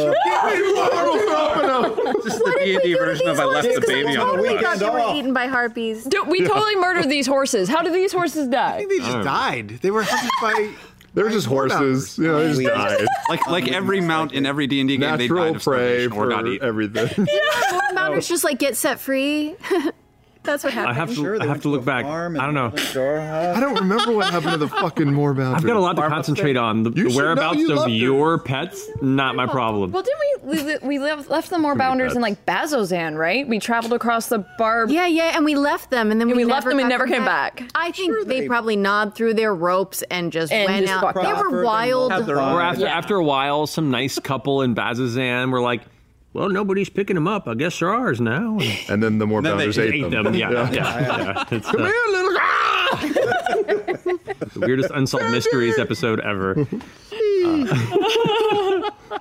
We also befriended yetis and Yeah. and owl bears. Yeah. Right.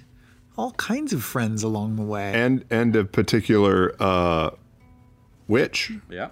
That's right. Ish. Oh, oh this was the that was Isharnai arc. Oh Yeah. This was the cupcake. Right. Another epic moment. Is the Sharnai ever going to snap out of it, realize what happened, or just like send postcards to I Jester? know. Or I, I always wondered, and we never really checked. Like, I did send her cupcakes. You like, did. Does the spell keep going forever? t- yeah, it just takes hold until they. But she's so powerful. Who knows? Hags keep things close to the chest. what does that mean? Campaign's over. I don't know. What does that mean? I know. I'm terrified. Like that's how Jester ends. Like years No. later. I'll, all I'll say, campaign is over. You're right. All I will say is, no, the hag is no longer under the spell. Oh, But she still loves Jester. Jester. We're friends. She loves her cupcakes. I don't like creep. There is a level of respect and interest in being outmaneuvered that doesn't absolve their attention. So yeah, I, I don't- in my mind's eye, yeah, they'll probably cross paths again. Okay. You have a nemesis. Maybe don't pass through there again. Yeah, just Yeah. leave it. Yeah, she totally has a nemesis. Yeah. Oh my Frenemy. god. The anti Jester is the Yeah, hag. It's exciting. it is. Well, I still keep sending cupcakes. So, what about sending messages to her? Would she have let on if I was sending her messages like, "So, what are you doing? Miss you so much." I would have responded in kind, just as you would have expected. okay. Oh no. I'll see Oh, you when yeah. you least expect it. Can we can we talk about Enjoy your breakfast. in late campaign we kept seeing corrupted woods in many different places. So Mm. Yes. what's the connection? Is there a connection between the the corrupted wood in the Aeorian ruins and in the um the woods? Correct. Yeah. Yeah. So Blooming Grove stuff. Uh, yeah, or in the the Sevelier Woods. So, Oh, yeah, yeah. Uh, in the the lore never, the, the areas where more of the lore would, would kind of unveil weren't necessarily pursued, and I like the idea of there being. I don't like every answer being answered. I like there being you know intriguing tidbits that you find, and if you go down that rabbit hole, you might find more information. But also, it just kind of adds more to the uniqueness and mystery of it. But in my head, um, there was likely an Aeorian experiment during its heyday that was trying to create purely arcane plant life. Like, imagine creating a type of bush or algae that, in its own right, could be consumed or processed and, it, almost in a residuum type way, uh, enhance someone's magical capabilities or be utilized to replace components, expensive components for spells. And so there was a lot of odd experimentation with creating this new form of life that continued to fail and continued to fail. And it got closer and it continued to fail. And before I had a chance to complete and actually succeed in, in their experimentation, Aeor was destroyed. Um, but there were facets, relics of this research that were still kind of maintained and locked untouched in this time. And some of these relics found their way southward or fell out of the Those the ones city getting while it was being destroyed. and so one of these artifacts from this research period um, was uncovered or brought to Molaesmyr, the major elven city in the Savalier Woods. And along with it was some sort of arc arcane detonation. Like I'm I'm keeping the the details of it vague because like a lot of things here, they are plot threads in like the Wildemount guide and I want people to be able to explore them in their home campaigns without feeling like now I'm completely wiping away whatever they created for their story, you know, because now it's canon. Mm-hmm. But something was uncovered and accidentally detonated in Molaesmyr. And when it did, it unleashed one of these failed experiments that didn't necessarily create new life, but it just corrupted it wholly. And that changed the entire forest. And it would have spread even further beyond that, but since then, the destruction of Molaesmyr, some of the sentinels and druids left over that went to Bysaes Tyl, which is kind of one of the uh, the refugee elven cities that was developed thereafter from the ruins of it, they send sentinels out to cut the woods back and to keep it from spreading beyond while they try and figure out maybe some way to reverse it. But it's still such an ag- aggressive thing that doesn't get enough funding and interest from like the Empire, and it's utilized by the Shadycreek powers as essentially a uh, a fog blanket from being pursued by Empire interests and those that would stop them in their criminal activities.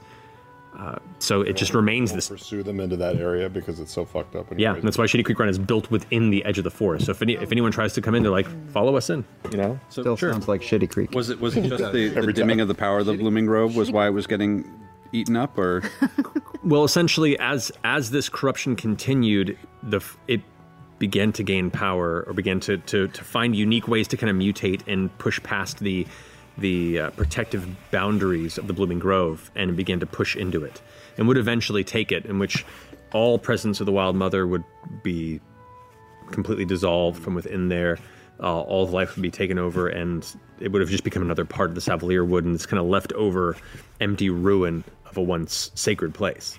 And so it was through the Wild Mother's visions and through your doing and the help of the Mighty Nein that you were able to find a way to essentially reverse and keep at bay this corruption and might even end up being, in my mind, uh, if depending on what Caduceus wanted to to do or interact with, what you discovered and placed there with the Wild Mother might be a key to maybe eventually reversing the corruption in the entirety of this Savalirwood. But this is just the first step That's exciting. in that process. Once again, another long term goal should he want to do it, or he interfaces with. You know, an elven scholar that comes there being like, "How is this still here?" And Caduceus like, "I, I don't know." Yep. and then together, you maybe help them out. But like, that was kind of the the the ideas behind that corruption. It was meant to be kind of this unanswered and fully, you know, fully unanswered mystery, alluded to, elements discovered, and kind of a fun little lingering facet. Just terrible hydroponic experiments gone horribly wrong. Yeah, pretty much. Okay, they're trying to just. This is what happens when you try and hydroponic wheatgrass, apparently, or something, or magic wheatgrass, whatever. Yep. Can I can I ask you a question, Marisha? Sure. You Unrelated to the campaign, though. completely unrelated. What are you doing later? Um, Making out with both. Keep it in the game. Why everybody? No. you too. okay. Um, you said on your date, I think it was on your date that you said I fell in love with you in Kamordah to Yasha. Like what was Yeah. the like what was the exact moment? Is there an exact moment? Because you said it was, you know. I fell in love with Beau in Kamordah. You fell in love with Beau. Yes. Yeah. Okay. I was like, what did I Wait, when say? did you Oh. fall in love with Yasha? There's an element of of like a little bit of it's tough because Beau was attracted to Yasha out of the gate. Um and was like a pig about it in those early games. Um, because that's how the only way the boat knew how to, you know, have any type of meaningful romantic discussion was to just be like, I'm gonna be a pig about this. Um, but there was I This is think it was when language. we Yeah, yeah. I think it was when she really kind of started taking note when you talked about collecting the flowers for Zuala.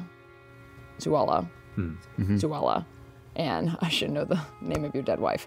Um, and, and and kind of guys are gonna seeing get- a pretty big yeah, seeing that, and then there was this other moment later on that I, I think kind of locked it in when it was when you bought the dog statue in Rexxentrum. Oh, Just something about that moment. Well, Just that's being the in like sweetest. being in this magic shop and everyone's like buying things. I think that's where we bought the Cellabones. Yeah, and the mm. and the oops and the oops oops stones and the chuckle dust. The dealer who was actually three kobolds in a. No, no, no, no, No, no. Oh, that was great though. Forgot about that. Okay, God. since I remembered it wrong, you didn't say it. You said it. Well, then how did? What was your moment? I love how aggressive that question was. Well, I want to know I love romance you. stories. Just answer something. I don't even know what I'm asking. Just answer it. God. Talk about romance and love. Um, I okay. So that moment when we uh, spent time with your family and sort of Great family. a great, great, great fam. Very healthy. Um, yeah.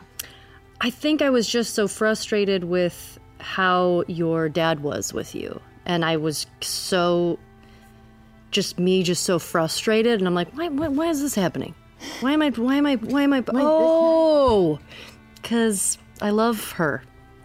So I think it it was just like a I it was sort of the beginning of that like I need to protect my people, but this is a little bit more of a of uh, it's crossed over to something else. So did you fully recognize at the time like it was love, or did you were you like, I have this emotion, and what?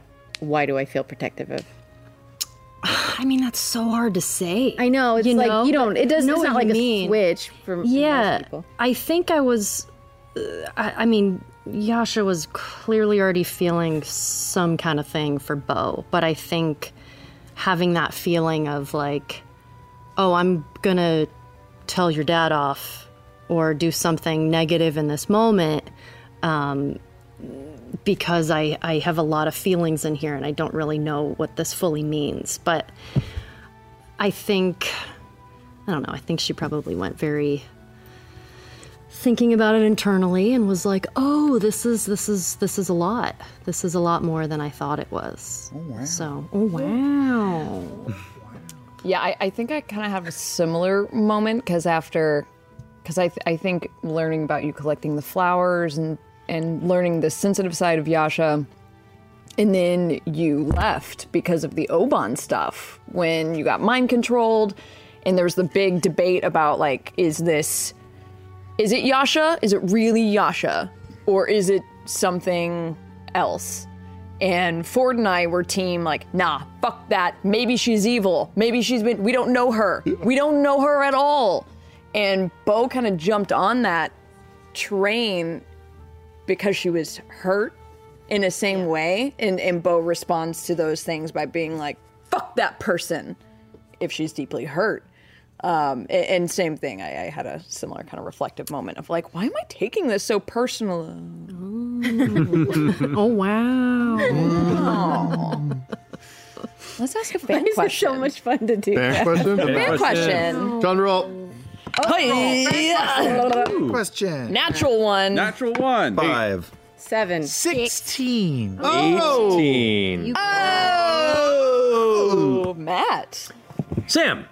Yes. That's Oh, you shouldn't have done. At uh, Sapphic U, uh, I believe I said that right, or I didn't, and I'm sorry. Is that fine? How do you think Veth slash Nott's relationship with the Nine and her family would have changed if she was incapable of breaking her curse? Would she have ever entertained the idea of leaving the group if she did not break the curse? I, you guys know this from playing with me. I'm always entertaining the idea of leaving the group. it's like my Get me default outta here. thing. um, uh, no, I've talked about this in years past. I think in any campaign, if you really think about it, all the characters should leave. I mean, it's it's horrible. You're like on a endless nightmare of death and pain and anguish and near death. And at some point, you should just leave. It's bad. This is Um, toxic. if not uh, couldn't be changed back i mean she was she was hopeful she was confident that caleb would find a way eventually she, once caleb got strong enough so i think she was in it for the long haul. But uh, towards sort of like the middle of the campaign i was definitely sort of thinking about like all right well what if this doesn't happen? And i, was sort of playing this concept of maybe like she'll just become like sort of full goblin um, and let it sort of take over her. Um, not not intentionally let it take over her, but like after a, after I just assumed that if you're a goblin for so long that you start sort of forgetting what it's like to not be to not be a goblin. Um, and so I don't think she would have left the Mighty Nein because that wouldn't have solved anything. But um, I think she might have just sort of given up on, just give, kind of given up, or or started to forget who she was um, in the past. Maybe even forget about her family and stuff, which would have been super sad. Um, but luckily, Caleb is the greatest wizard ever, and so smart and so handsome, um, and uh, figured out a way to do it. I, I also got sort of worried mid to late campaign that the only way that Nott was going to be able to change is if Caleb found hi the power that he was looking for, which is the power to sort of go back and change the past, go back in time and alter stuff. I thought that was maybe the way that he would have solved Nott's predicament and his own. And I got that made me super scared because I did not want you to do that. Like to to go back and change anything, even if it meant me. Um, because I just I felt like all the uh, all the growth that Caleb had made and all of the um, the new person he had become. If he went back and like s- tried to undo some of it, he would have accidentally undone all of it or or or undone the good bits and so that would have been an interesting choice if if like if he wanted to use that technology on me i probably would have resisted because that was my one big thing like i did not Hmm. want you to do and i'm so proud of you in the last game there for for for burning your past it was Well, perfect Let's talk about time travel because I will. Part of me will always regret not having pushed that button because it's so fun to push the red button, and I've been planning it. Didn't know if I would do it, but I've been planning it since the beginning of this campaign and had a what I thought was a really good plan that would work, and I and and shared it with Matt over time because I'm like, this is like a crazy thing to like try to like go back and I'm not going back to kill myself. I have an idea to make everything work, but I want you to be aware of what I'm planning. And every spell that I picked had a purpose. Widogast's Vault of Amber was designed to be a refrigerator to carry two bodies back with me. What? Oh, wow! To replace my mother and father with. I, I wasn't dead set on this, but I thought there was a very good chance that I that Caleb would have been forced to fight Astrid and Eodwulf, and they would be the dead bodies that I would oh, bring back with me. Dang. Wow, that seemed. After a while, that wasn't it. So I thought, well, maybe there'll be two bodies from the Aeorian ruins, or maybe I'll have Jester paint me two skeletons. Um, all the illusion magic, which Caleb did like beautiful, lovely things with, were so that he could disguise himself as a random student and create a teenaged Bren and walk up to the house and have the illusionary Bren talk to mom and dad and invite us in and break the news. And then we were going to go outside and be invisible and watch it happen from the distance so that they would realize that I was telling the truth. And then I was going to take them to Tal'Dorei and have them live in Emon or something quietly. And I was going to shove a bunch of jewels in their hands so they could take care of themselves and say, all right, come here every Tuesday, every week of your life. Well, not every week of your life. In like 17 years, start coming to this fountain. And eventually I'll be here. And it would have worked. It would have worked, but I couldn't. Worked. If I had done it earlier, no he might have risked it, maybe. But the bigger things got, and the bigger things got, and the bigger things got, like there's a chance that Trent could have had someone speak to the bodies if he was that paranoid a person to go speak to those bodies in the ruins, and that could have fucked things up in some way and changed something somehow, or something that I'm not even imagining. So. So wait, you're saying that Caleb did not do it because of lo- logistics, of practical concerns, of it not working? No, no, I'm. The repercussions would have been devastating to the world. To the world, but what about Yeah. to Caleb? That's all that my character cared about was saving you from fucking with your past because you didn't need to. You need to look forward. Well, that that happened. That happened too because what Trent's fucked with Bren's mind and made him think that his that Bren was trying to be a patriot for his country. He was he was gung ho to do whatever the Empire needed, going in not knowing that it would be that. And his parents sent him off to do that. And the, in his mind, in present day, he did the opposite. Like he betrayed the people of the empire. Like if you if you can't protect your own parents, if you're gonna have, have children murder their parents based on lies to create hardened assassins and super soldiers, what are we even fighting for? So ultimately, Caleb, in his mind, became a patriot, not in the way that he imagined, but in the right way. Hmm. And, and and while he'll never lose the wound that he caused himself because somebody abused him, uh, undoing the government, fixing things in the present day, and and and teaching responsibility and stewardship to people that would follow in the same kind of path that he he did is way more of a service to the the people of the land that he's from. So it was both those things.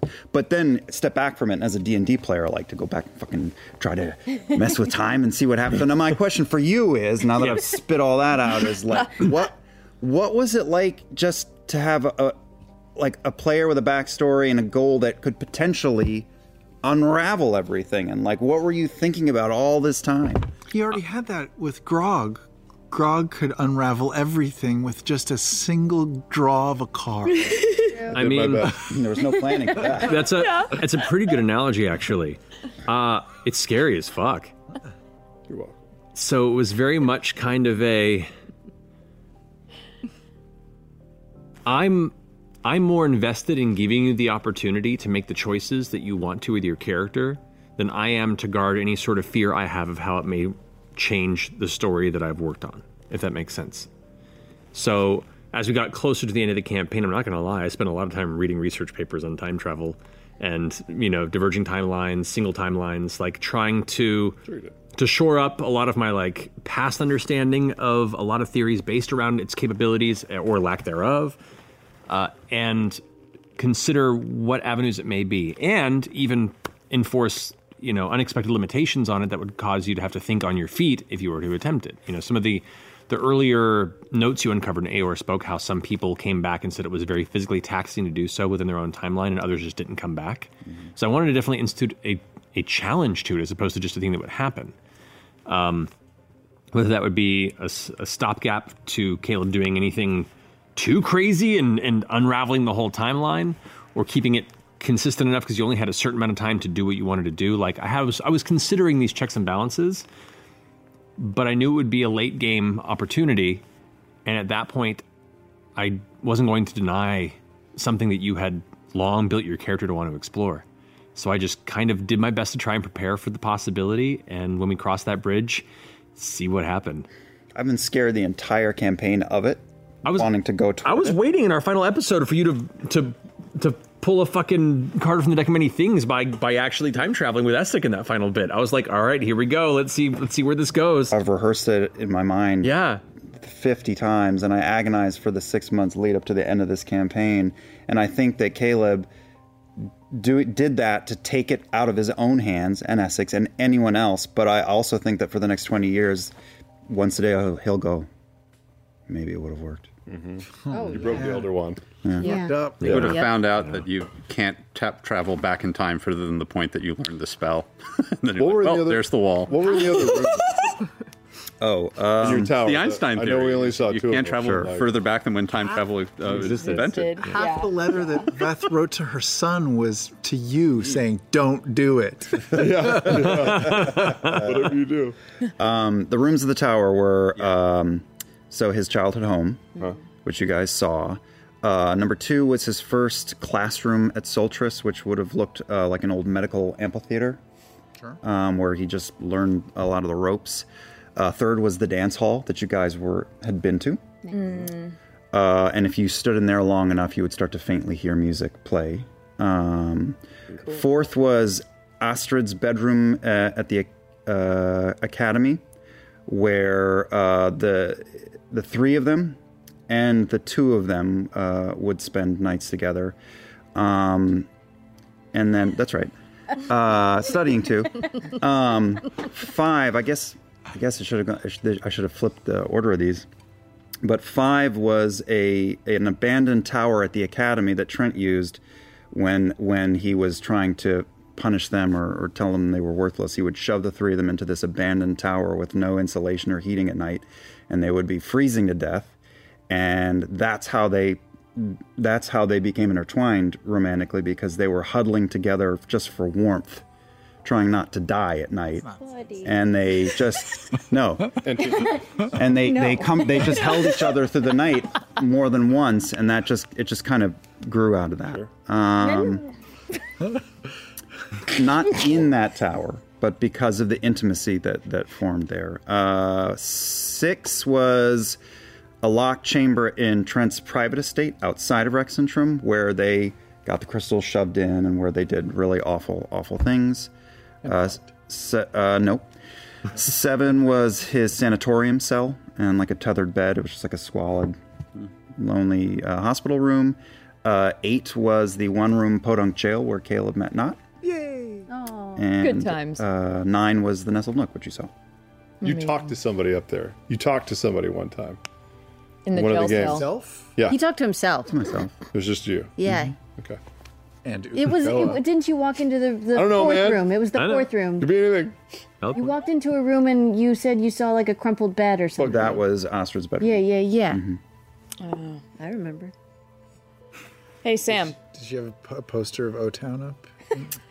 Uh, Oh, like town. BTS? Uh-huh. Wow. 98 degrees no town. I'm a butterfly. You rolled Is that O-Town? Liquid Dreams, I believe. Sugar baby. I'm a yeah, I'm a butterfly. Oh, yeah, Sugar yeah, yeah. baby. Is that O-Town? Come, my Come, my lady. Come, come, my lady. Not Yeah, you're my O-Town. butterfly. That's, not O-Town? I know. Look Whatever. Now I got it. Dani! There's only You from that. So Dani! Yeah. I want to see the rest of your powers, Dani. Dani, we need O Town lyrics now.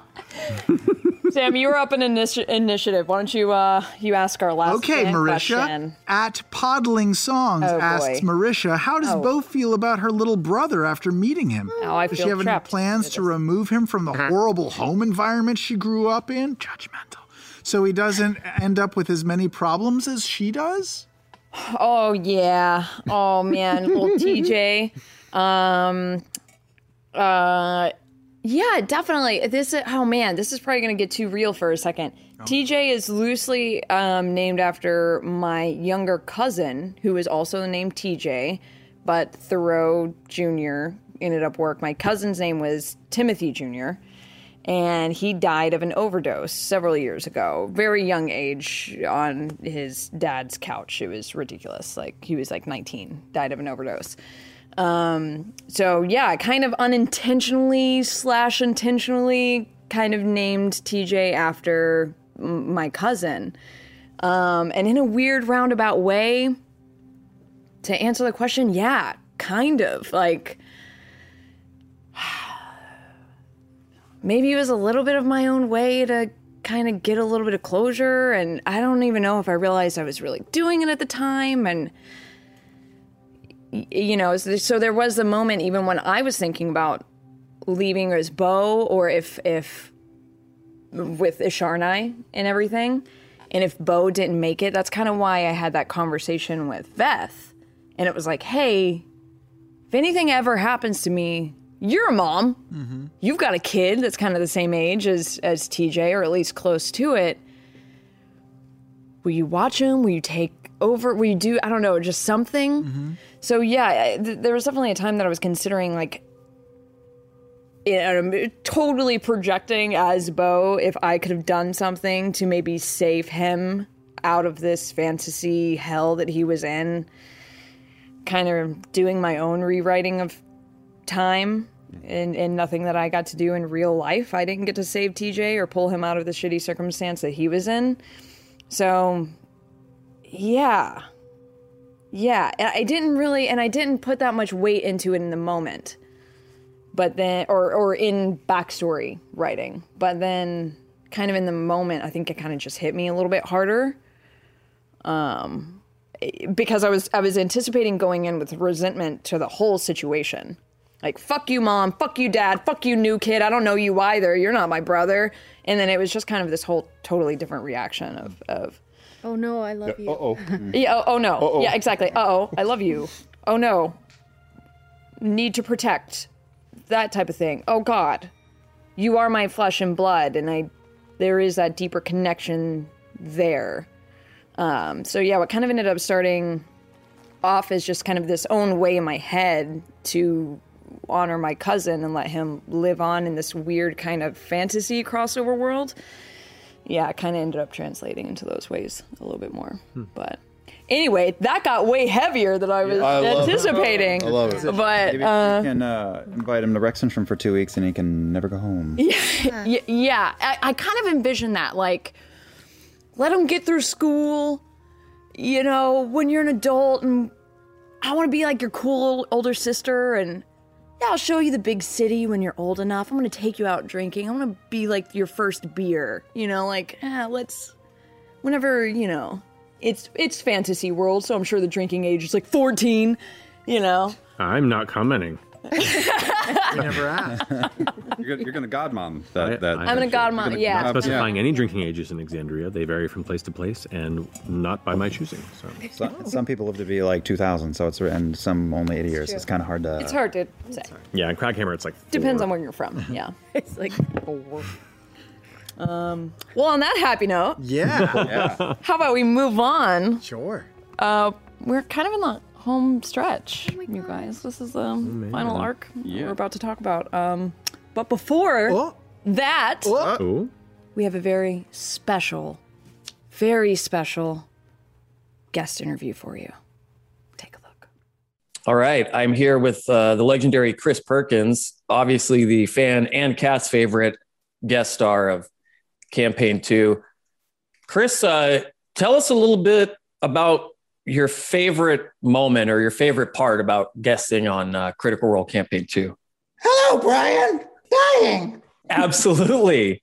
Uh, I think I think that's pretty much it. I think that's all we had for you today. So thanks, thanks for coming on, Chris. Appreciate it. I was three days from retirement. Oh no!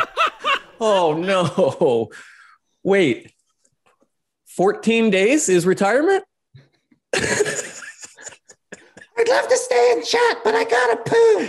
Okay, thanks for joining us, Chris. Appreciate it. Bye.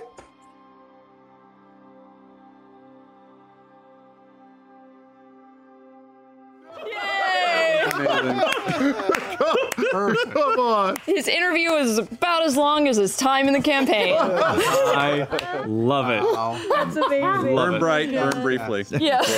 Yep. Oh, Live fast, die young. Spurt.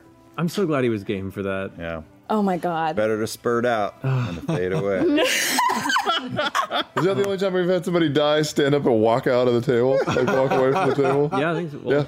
Well, no. Uh, oh. Yeah. Yeah, he wasn't even supposed to, to to be a guest in the show. He was just there to do between the sheets. Yeah, yeah. And that that kobold was just an NPC that you guys were going to encounter, and he was here in the studio, and I was like, "Hey, hey, you want to be a kobold tonight?"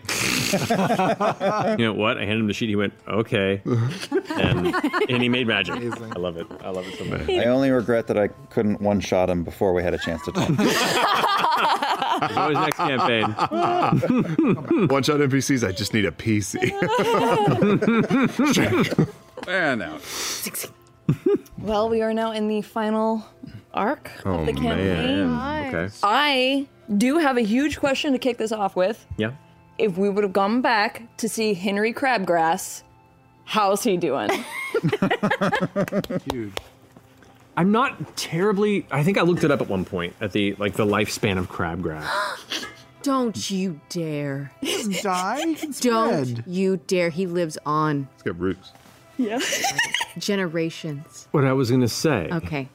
Is upon looking at the lifespan of crabgrass, which I believe is a few weeks, oh. oh, you oh. monster. you wouldn't find Henry Crabgrass, but you'd find later generations of Henry Juniors and other crabgrass that have spread, spread, and and continued to speak on the joys of consent and the wonderful people that came by that one time in the rain and and and, and talked about things and asked how they were doing. Ah.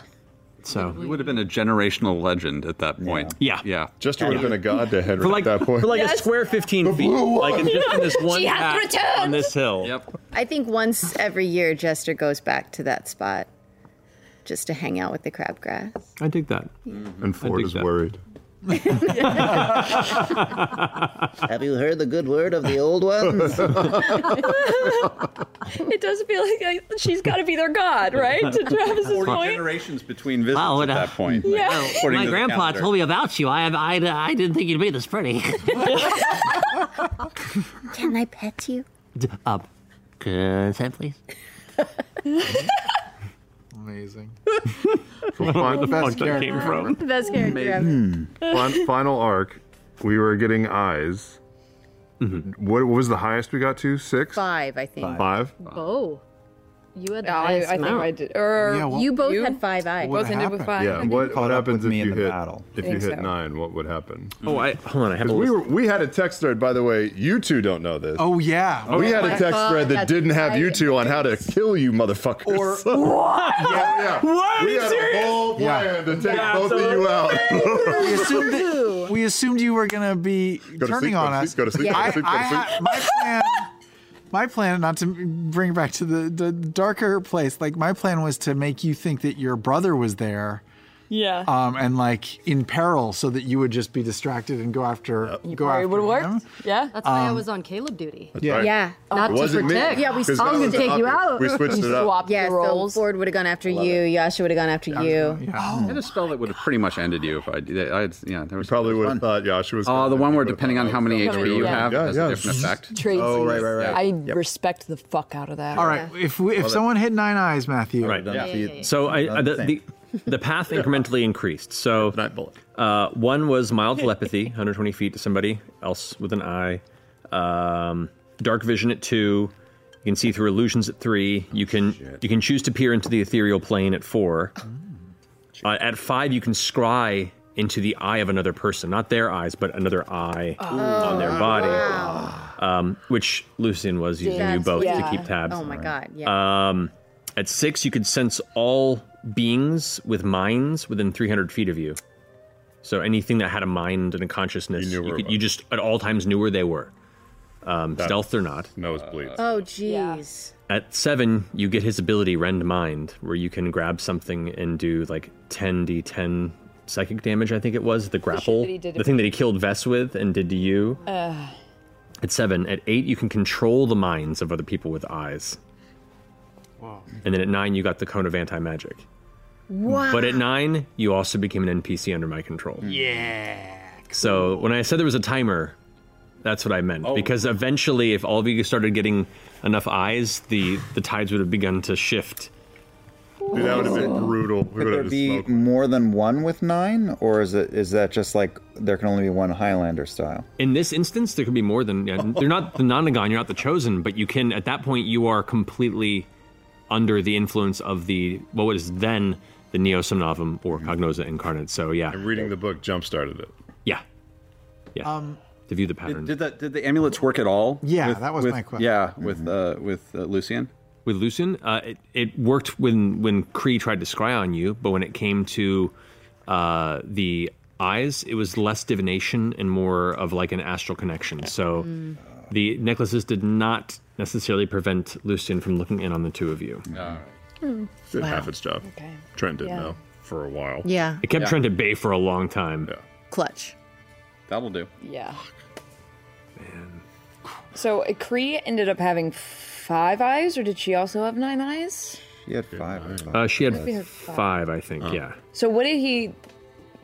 Because I, I was afraid that after a certain point, the threshold would get lower and lower, and eventually I could just, you know, Molly or Lucian could turn any of us into a Cronenberg monster. Is that what he did to her?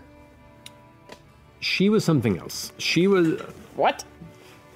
No, I mean in the sense that like she had been someone bound to him so strongly and for so long that this this had less to do with the eyes and more like when she was brought within a moment of her life, he was able to unleash uh, the chaos of the pattern within her. Which means, in theory, technically, if any of you had nine eye or you know a large amount of eyes and then went to zero, and he had the inclination, maybe he could have done that, but that would have been unfair from a balance standpoint. Jesus. to be like, oh. oh, you took a lot of damage, and now you're a flesh beast in the final battle for no reason that you could have expected necessarily.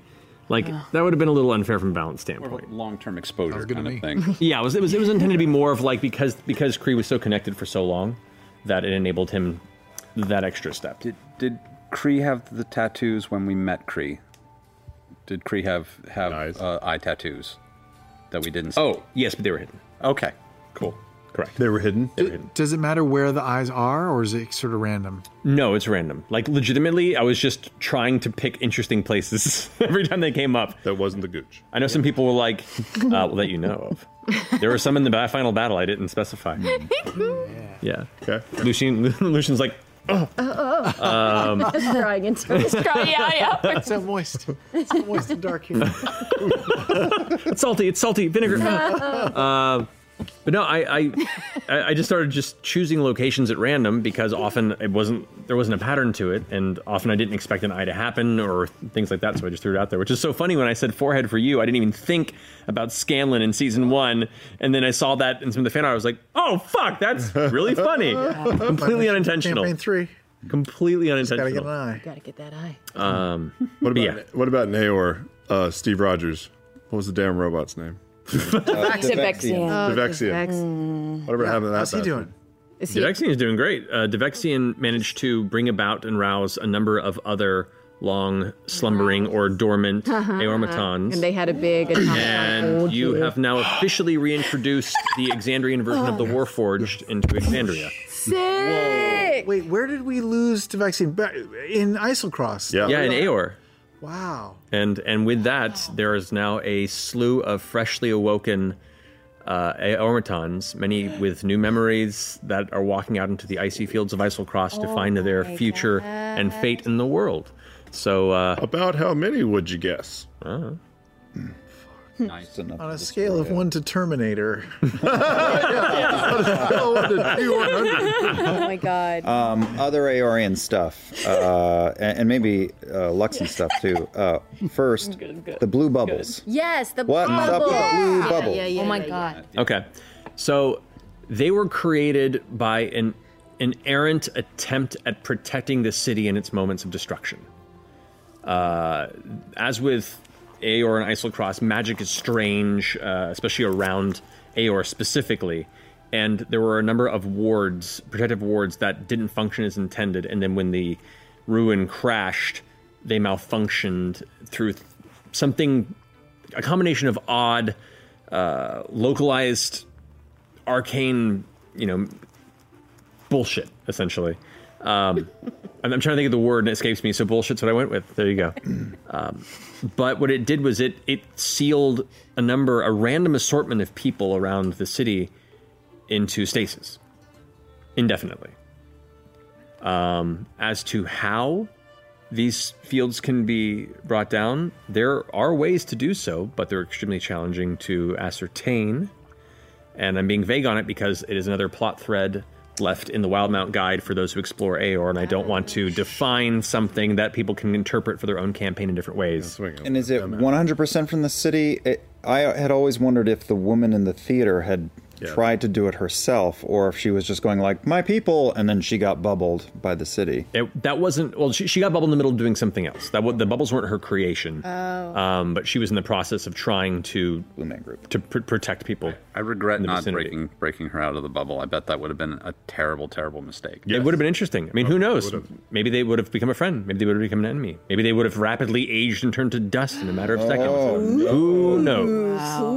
But that mystery remains in the ruins of Aeor. Ooh, what Sure if does we that? let all the spirits Shit makes me free? crazy. Go back. They like Crazy. came out of stasis in the bubble, but they're just trapped in the bubble for eternity. Oh, that would mm. suck. That would suck. In theory, it's better. Yeah.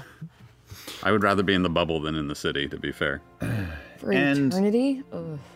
Can we ask for any more clarity on the Luxon and its dispersal through the world, or is that still shrouded for future Sure, can talk a little bit on it. Yeah. Uh, so, as it stands, the Luxon was an entity, is an entity that existed pre Pantheon, pre founding of of Exandria. Um, essentially, a, a, a being of light that was born at the at the point of creation of the the universe as it may be. Couldn't understand itself. It it it just knew it was, and was light and heading into darkness. And occasionally it would pass by other things of light. And eventually it came upon this lonely rock. And it felt lonely. And this rock seemed lonely, but together maybe they could do something. And the Luxon kind of began to embrace this world. And uh, the world began to uh, essentially fight back in a weird way. Like it, it gave its warmth and light to this planet, and then the, the elements began to erupt, and um, kind of this is all like the creation myth of the dynasty and and the Luxon idea. But essentially, the Luxon wanted to understand itself. It was like, what am I? And if I can bring life to other things, maybe it can tell me what I am. You know, I'm only defined by the observations of things outside. If I don't know what I am, so if I can create things that could look back and be like, you are this, then I can know what I am. Um, but there was there were the issues of these this elemental chaos, this this planet that began to just roil with with with nothing. There there was nothing there that it could grab a hold of and and and speak with. There was no consciousness here, so it essentially broke itself up and scattered itself throughout the world in hopes that one day, Gesundheit, Thank you. Gesundheit, one day something would find and reassemble it. And when it did, it could then ask the question, "What am I?" Like this, this, uh, like this is gonna be a long, like philosophical conversation. But this is the really, really truncated version of it. And so, with each of these beacons that are found, the Luxon gets closer to being reassembled. Jeez, that's some long game shit. Wow. And who knows how many beacons there are in Pre Exandria? Pantheon? Yeah. Pre Calamity? Um, yeah. Matthew! Nice. Uh. Brain bubbles. I don't need it. which which i mean if i'm being perfectly honest like it can be a very beautiful time of enlightenment it could be like end of evangelion where ray just takes up the spirits and goes away like who knows like it can go in va- there's a lot of theories that i like to keep vague about on what that might be in the long run kind of lore of exandria of what the luxon being reborn would mean for the world. It could be a very good thing it could be a very bad thing who knows? But that mystery is what rides is what keeps the dynasty excited to bring about this new place of enlightenment and what these umavi these perfect souls are the ones that are essentially through the life cycle the continuous learning of, of becoming a perfect soul can be the ones to impart this knowledge into the luxon once it's born. And conversely people who are on the outside of the culture are like this is almost a doomsday cult. Like they're gonna they're gonna build their their god and then end all life like what, what what's some- the end game here It's you some know big Prometheus shit. yeah, so so that's that's very much kind of the the vague esoteric uh, philosophies behind the Luxon and the dynasty. Uh, yeah. So we were Like- toting around in the sewers a, a mote of an ancient, uh, sentient light. Yeah, Light primordial force. of Cosmo. Uh, Yeah. Primordial intelligence. Yeah. Correct. In a suitcase. Correct. That's what we do. Love it. So that's Well, that's a lot to unpack. You asked me. Uh, You asked me. I didn't think you were going to answer. well, how about a fan question while we unpack that? Let's do that. Yay. Yeah, let's roll. That's a six. While we roll, I would like to thank Trisha Geek Girl seven nine two four for more or less asking the uh, "Who are the people in the blue domes?" question that we already kind of got. to. Hey, check it So, out. Shout out to you, Trisha. You're ahead of the curve. 15 over here. 17. Natural 20. Oh! 20 on every fan question? I Yes, because Close? our fans are all That means something. Where were these rolls? We do have like a forty percent chance of. Shut up. Still. I'm gonna. This question's for Laura. It's from Me? yeah, Ke- Caeodos. C A E O D O S. Oh my gosh.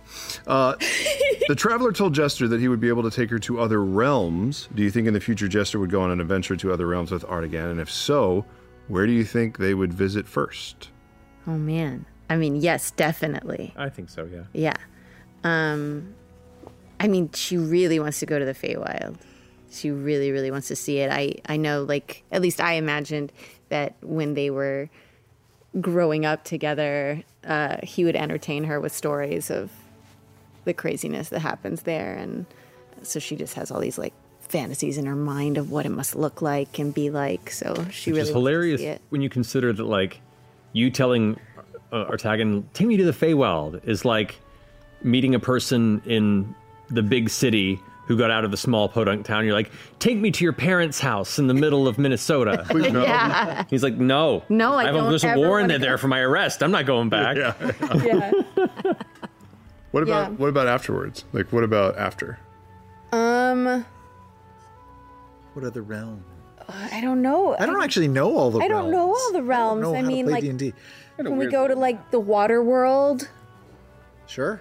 Kevin Costner. Like where would an invite to the Where would Artie want to? Yeah, we have an invite to go You do have see a that standing that invite. Jin in the in the water world. Yep, the Marid. Oh, yeah, the dude that was powering the um, the Yeah. steam. In Nicodranus? Yeah. By the, way, power I totally supply. thought when I was creating my backstory that my dad was a Jin.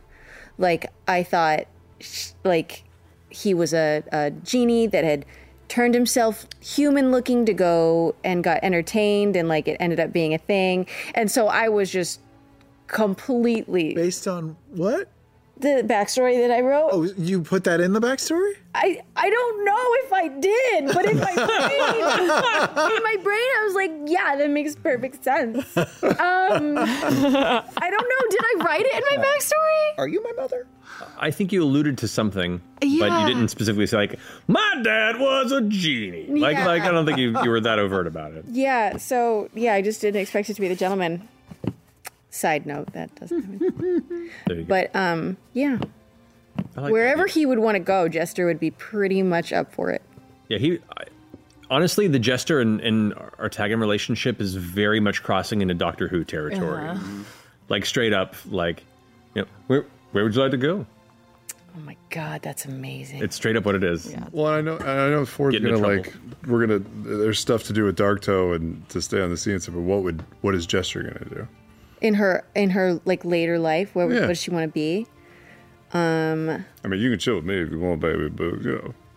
you I know, like you guys have this whole like text thread, and me and Travis haven't talked at all about like what our future entails. I know. I feel like I feel like we fucked up. I except we know. live together. So Yeah. um, Step one, moving in. I have this text thread, but he's just not responding to it. I don't know what it means. Yeah.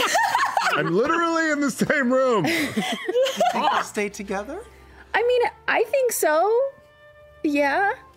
I think they definitely are like are would they? Hmm? What does Fjord think? Are they staying together? Oh, totally. But I mean, like you have things you would want to. Well, do. yeah. I mean, I imagine that Jester like would would like be an artist. Like she would just keep getting better at painting. I want her to like open an art gallery in Nicodranus and paint giant murals of all of the crazy landscapes that she's seen in her life of different battles of of things that people wouldn't believe are real, but they all are. Um, on buildings you don't own and have not gotten permission to paint. I mean, On Banksy's partially.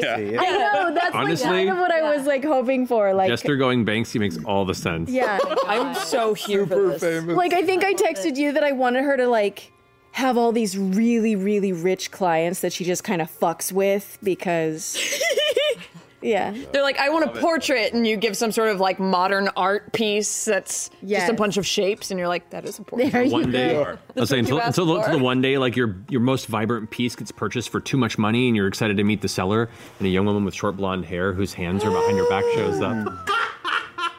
I'm here to pick up my piece. That'd be cool. And then she stabs you. Yep. she sharpened. She sharpened the edge of it into a dick shit. You just got. You just got div. That's a sharp dick. That's a dick. oh my god, Let's be fair. this is amazing. Let's be fair. Yaga and, and Gold Dick. I feel like this is like this is like a Birds of Prey movie waiting to happen. Like they become like a, a girl group of like crime fighters. Oh this is amazing. What was in Alpha? What was in A? A question mark. Yeah, a question mark. A Um, seven. A There was another Aeorian ruin. Uh, but why did it have a question mark? Because it was it was a newly discovered one. Hmm. Meaning, like, down there yet. like, yeah, the, the previous ones were like confirmed ruins where people uh, had already delved and was confirmed.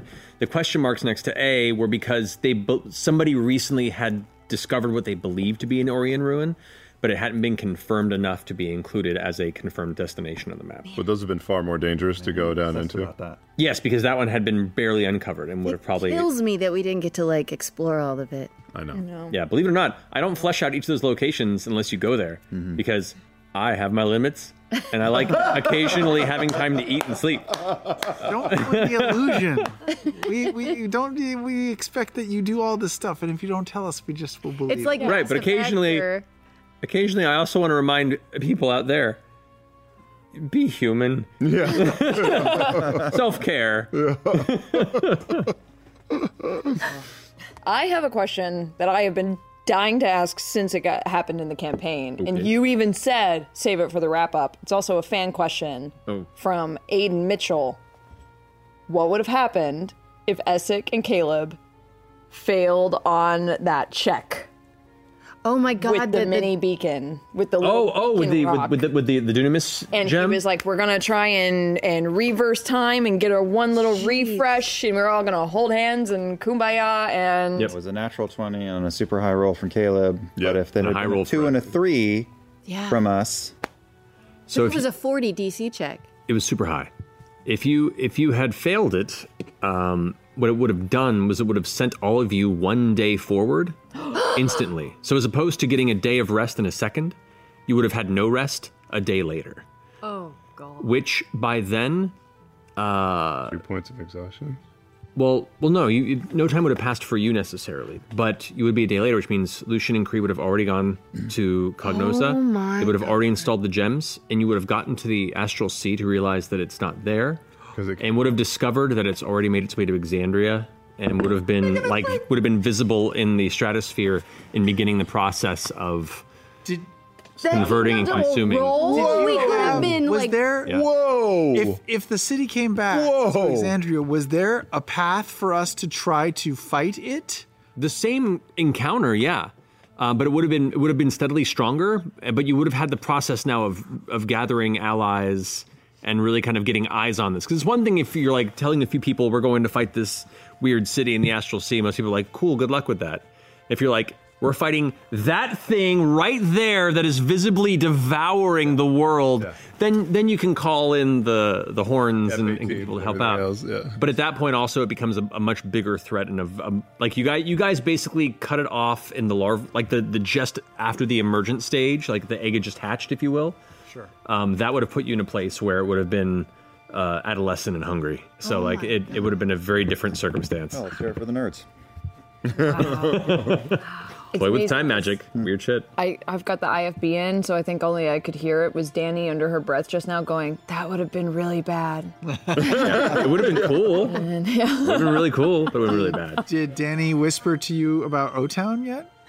It was crazy. Crazy Town was Yeah. the band. Crazy, Come, my. Crazy Come, come, Town. lady. Ah. Give 'em Not the same as O Town. Hang on, Dani, what were you going to say? You're about to impart some lore keeper knowledge?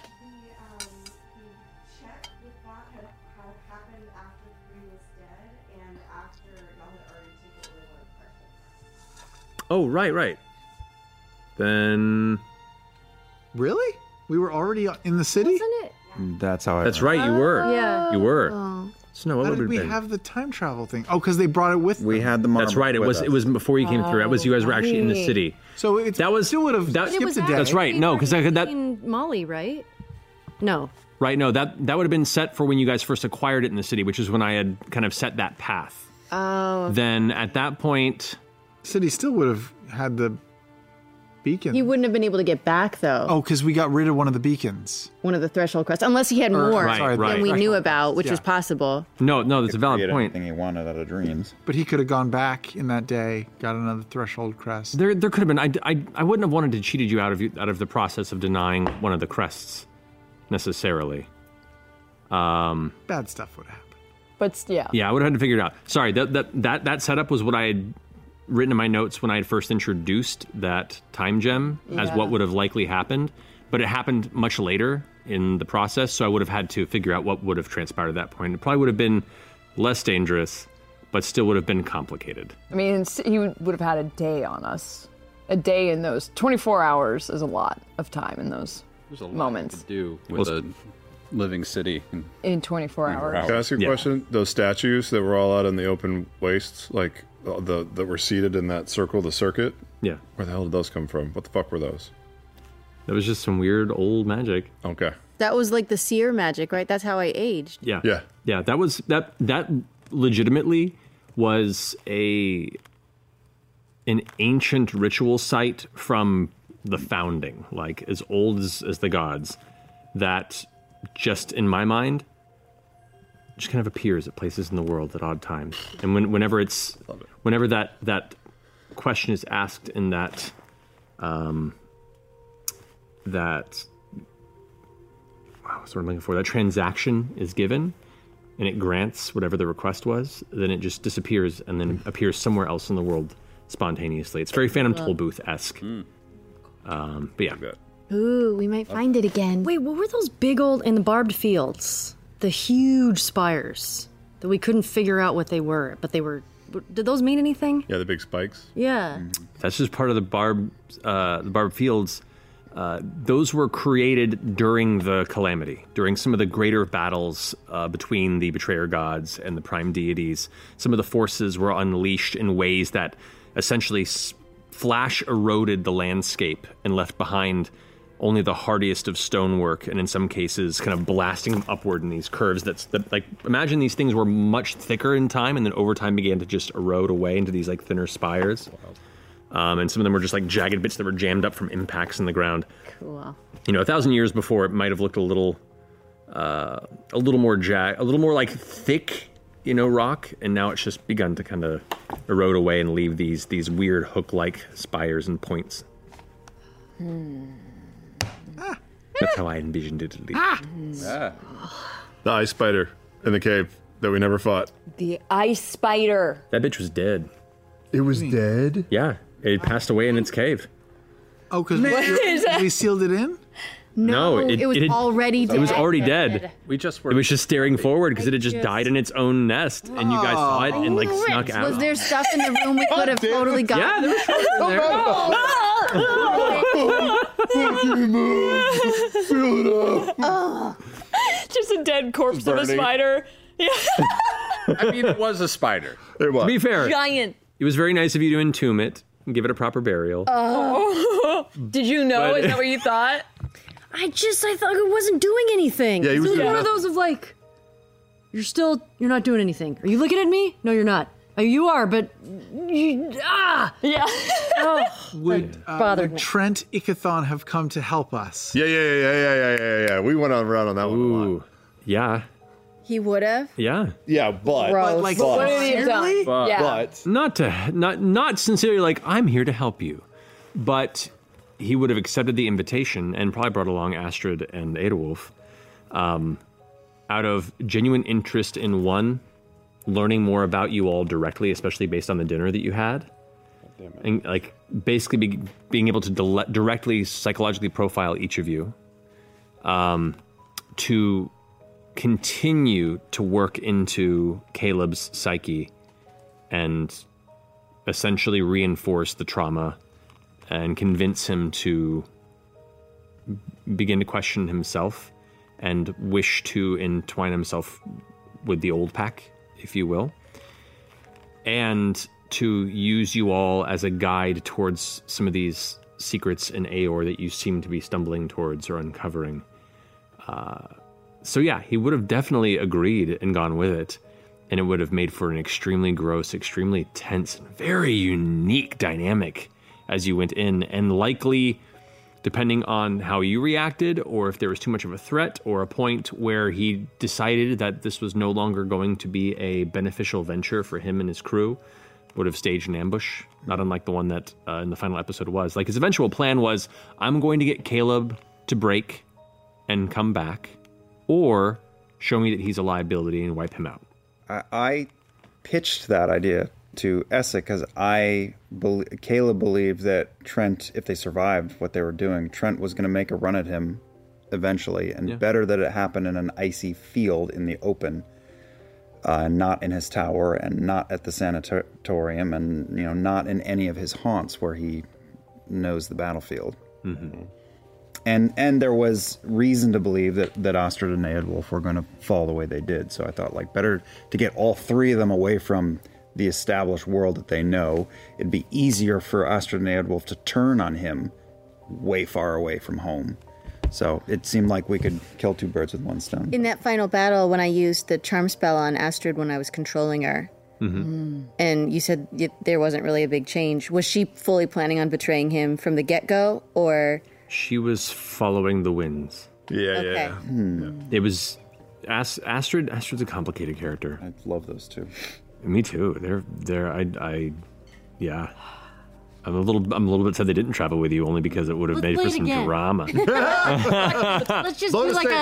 Yeah, yeah, so yeah, load, load the oldest and save. then just- Back it up. But yeah, no, A- A- Astrid and Astrid still definitely has like a, a connection to to Caleb Bren as does Eodwulf, but it's it's like it's like having an old flame you haven't seen in ten years, and you've changed so much in those ten years that it's just that that memory of something you once had is is there, but you're not who you were. No.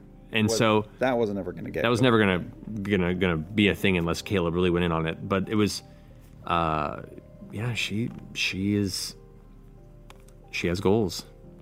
She wants to climb that ladder. She has her reasons, and she hates Trent, as anybody who has who's undergone what you all did does, but also knows how useful it is to be that close to him until either he helps her get to a level that she couldn't accomplish without him, or he shows enough of a moment of weakness that she can take it from him. And she was full on like going along with the destruction of you all until the tides changed and then it switched. So by the time you cast that spell, it just further cemented kind of where she was teetering.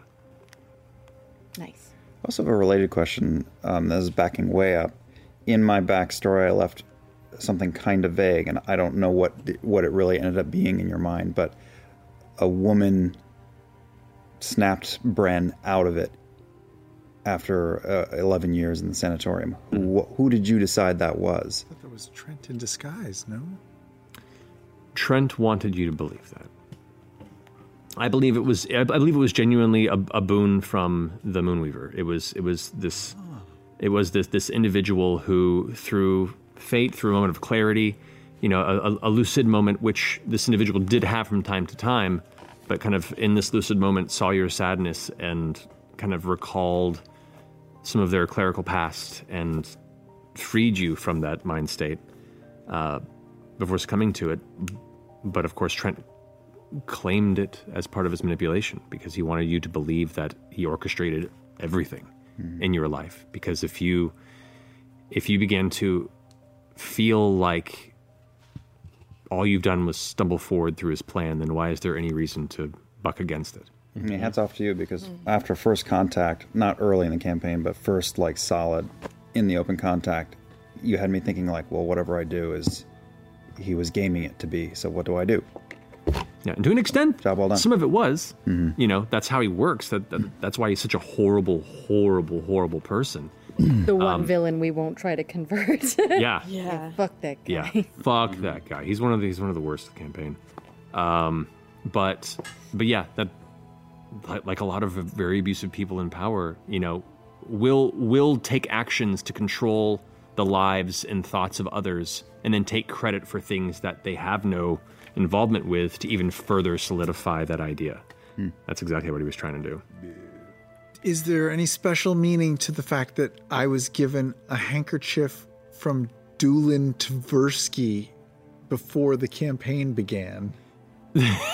So, Yeah. if you look in the player's handbook, if you look in the player's handbook, they have a list of, of trinkets you can roll for, like one out of a hundred. And I think you rolled for that when you were creating your character to see just what random trinket you started the game with, and it was a handkerchief with a random name monogrammed on it. I think it's in it's in the player's handbook. I'm pretty sure. I think there's one here. I want to pull it up because I'm I'm now wanting to make sure that I'm thinking of the right thing. In the OG Player's Handbook? Yeah. The Yeah. PHB? PHB. Yeah. That's why I had a sequined glove with me. Oh! Yep. that was my random thing I, I rolled. Oh my god. I love that he can turn to the page with like oh he, oh, he just Almost grabs a, precision. a- a Yeah. place Yeah. to open in like five. There it is. It's a blank there. Yeah, you rolled an 81. a purple handkerchief embroidered with the name of a powerful archmage. And that was one. That was a powerful archmage. That was, that was a member, a member of the of the Cerberus Assembly, and not one of the ones that is steeped in like evil corruption. I'm not saying they're good necessarily, but they're they're more of a one of the quirkier members of the Assembly, But which there's no crazy backstory on how I got it. It was just it changed hands a bunch of It times. changed hand how much times you stole it off somebody or picked it from a place. Cool. You know, somebody might have like something like you know, it dropped on the ground during an event as a dash. Like I got the archmage's handkerchief and like they they keep it in their house on like a, a shelf unit and you just stole it from them sure, sure. not knowing I got one from way back. Okay. Episode 19, the the orc that was in the house as we were traveling, he had all the tanned hides and oh. stuff. What was his deal? Was he my dad? no he but but he was he was he was a retired warrior for the empire um, who had kind of earned his way up and then honestly hated its political structure hated the, the bigotry inherent hated just the, the kind of the, the history around it and decided to just build a cabin out in the middle of nowhere had enough had had earned enough respect within the empire that nobody bothered him and he just kind of lived the simple life out there. And I, I placed it there as a possible encounter. And if Fjord had interacted with to become a possible mentor figure or to like help him learn about embracing his heritage, because you know you had written in Fjord's backstory about the how he was picked on in the orphanage for his you know lineage and stuff. So I wanted I wanted this to be a possible mentor like character uh, if that ever happened. But you just hid the whole time. I did. So you never interacted. That blacksmith popped up later than Xhorhas, though. Yeah, well, that well, the blacksmith kind of became my like. Well, I never got this character, so I'll, I'll take some of these threads and these themes and carry them over into this NPC. Sorry. Very thoughtful. Um, Sorry, microphone. sorry, microphone. I apologize to the mic a lot. I tend to bludgeon them a lot. But yeah, so that's the, that. That was the intent. So Chris Christopherson was in there, and you just walked on by. I fucking I thought about that forever afterwards. Yeah. I was like, Aw. why did I go in? Did you have like a whole backstory for Fjord's like how he ended up in the orphanage? Did you was that stuff that you had already like decided and we just never got to that? I thread? decided in vague bits, but also I didn't want to flesh it out too much unless he wanted to pursue it. Right. You know, I I followed your lead in this, and we talked about it a little bit, but I never got the sense that Fjord was super eager to get the details of where he originally came from as much as he was about the people that made him who he is. Yeah. And so there's always a curiosity, and if you really wanted to pursue it, then I was willing to flesh that out. But I always gauge based on our conversations that you, that F- Fjord was a little more immediate and- and forward thinking about who he was and and who who forged him into his formative years. No matter who his father was back then, and I've hit the theme a couple times in the campaign. That doesn't make you a father. Mm. That makes you a donor. Yeah. You know, the father's the person that was around to, to kind of help make you who you are, and for him that was very much Vandran. So that to me was more important to flesh out. In his service to the, I'm sure we have to wrap this up soon. In his service to the matron of ravens, has Vax'ildan ever seen any or witnessed any of of, of our exploits of the Mighty Nein? Probably. Oh my gosh, he was around and we didn't know it. I mean, none of you had necessarily the connection or the impetus to look for a being who kind of walked between the planes like that, but uh, I would imagine some of the some of the more important villains that befell you, uh, those who, you know, whose spirit wasn't locked in an existing pact like Avantika and such, um, were probably ushered across by a masked figure clad in black that just kind of kind of walked between where the eyes could see. Did Eodwulf serve the Raven Queen? Eodwulf did, yeah. Yeah. Oh, Vax was probably around for Trent's death then. Trent's not dead. Not dead. Trent's not dead. His hands are glued Hands together. are glued shut, and Yeah. so is his Someone his anus. I believe. Ah, in my brain. But in Max's timeline, In he's my dead. brain, we killed him because I hate him so much. Better. You Yeah. you thoroughly ruined him. Yeah. Yeah. He's gonna wish he was dead. Yeah. How is is that gonna haunt Caleb forever to know he's alive, or do you feel good about the fact No, that I mean, there's no good about it, but the right thing was done, and it's. Uh, he would rather be dead. He The would ra- collar's around his neck, but you can turn it on and off. Yes, like can, can you take the? It auto tunes him. oh, man. So he's like, I Eternal want to T-Pain? talk. Some LEDs in it. Lights up depending on the music. we just throw I was say just glue a few cellobones Yeah. to it. Yeah, that's right. Turn around. Party trick. Garbage. My God. Um, turns into a garment. Who was on the Tal'Dorei Council?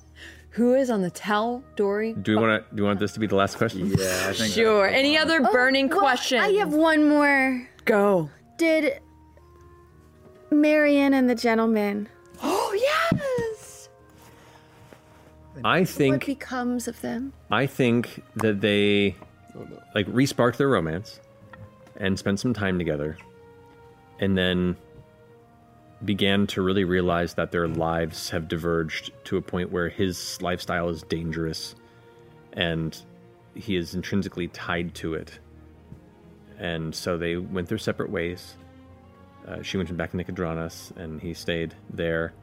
Um, then orchestrated his false demise uh, a few years later and left his crew under the care of Ophelia Mardoon, who wanted to be done with Shady Creek Run. Bride faking his death. Yeah, and so now now his now his previous crew are have become part of Ophelia Mardoon's uh, network, and she's kind of absconded from Shady Creek Run to take over for him.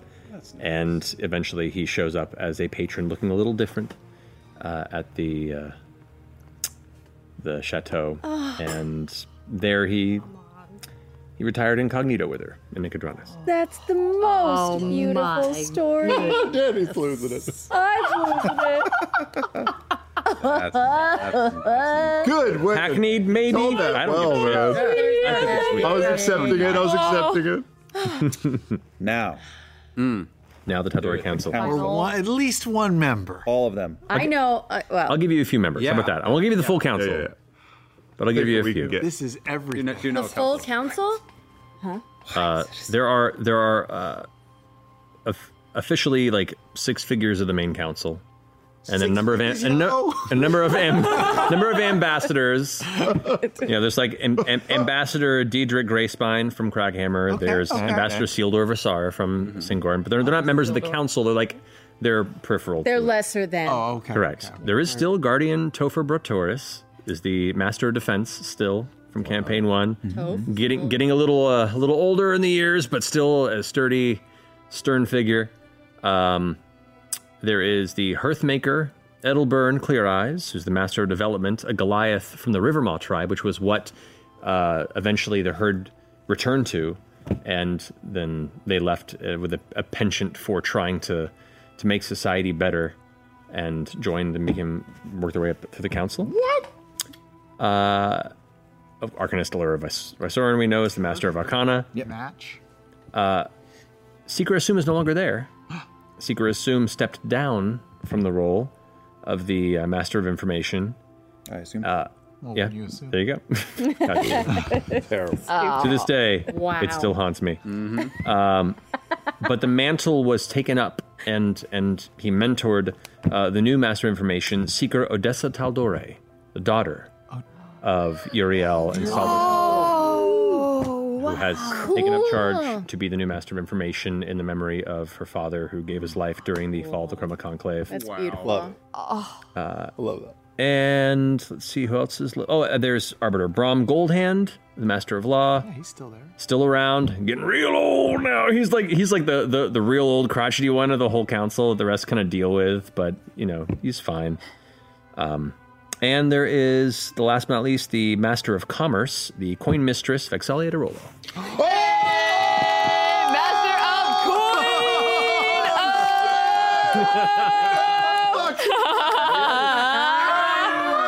More titles. Oh yeah. God damn it. I don't need this, Matt. Do you know what you've done? So happy. Uh, DuckTales theme song. She's swimming in gold. Life is like a hurricane. Wow. Oh, shit. Thirty years later, they're still both fucking in their gold coin bin. Yep, yep, yep. People. Yeah. Damn. She glowed up. We know too much. Yeah. Man. The kids are fun though. Oh, the kids are really fun. Anyway. Well, I guess that's it, you guys. Mm-hmm. Another campaign come to a Mm. close. Man. Oh wow. Oh, That's how it ends. Oh, not with a bang, Yeah, but a not- terrible impression. Not like this. Not like Not this. like this.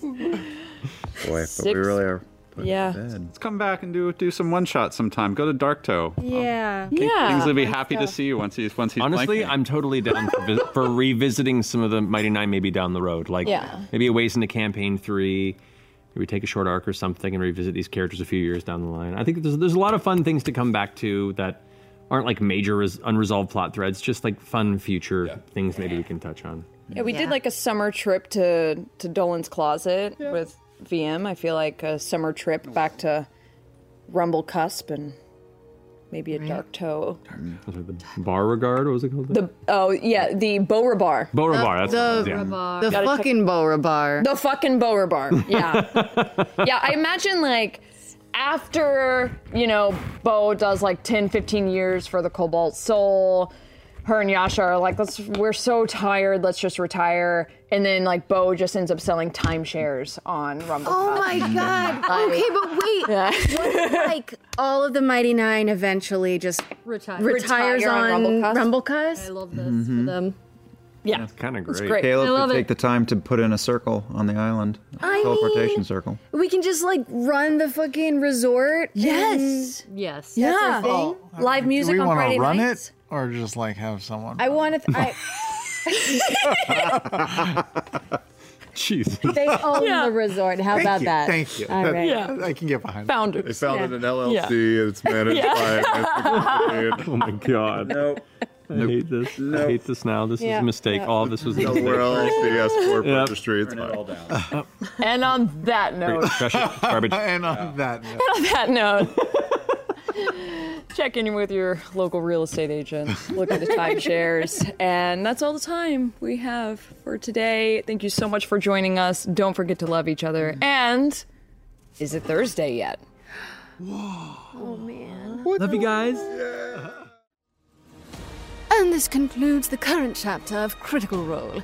Your essays on the history and impact of the various ages and epochs of Exandria are eagerly anticipated. Just kidding. No homework for you, but if you are inspired to do some writing, please leave us a review. Your words can really help new folks find our show and encourage them to give it a try. Thank you so much for joining us on this adventure. Until next time.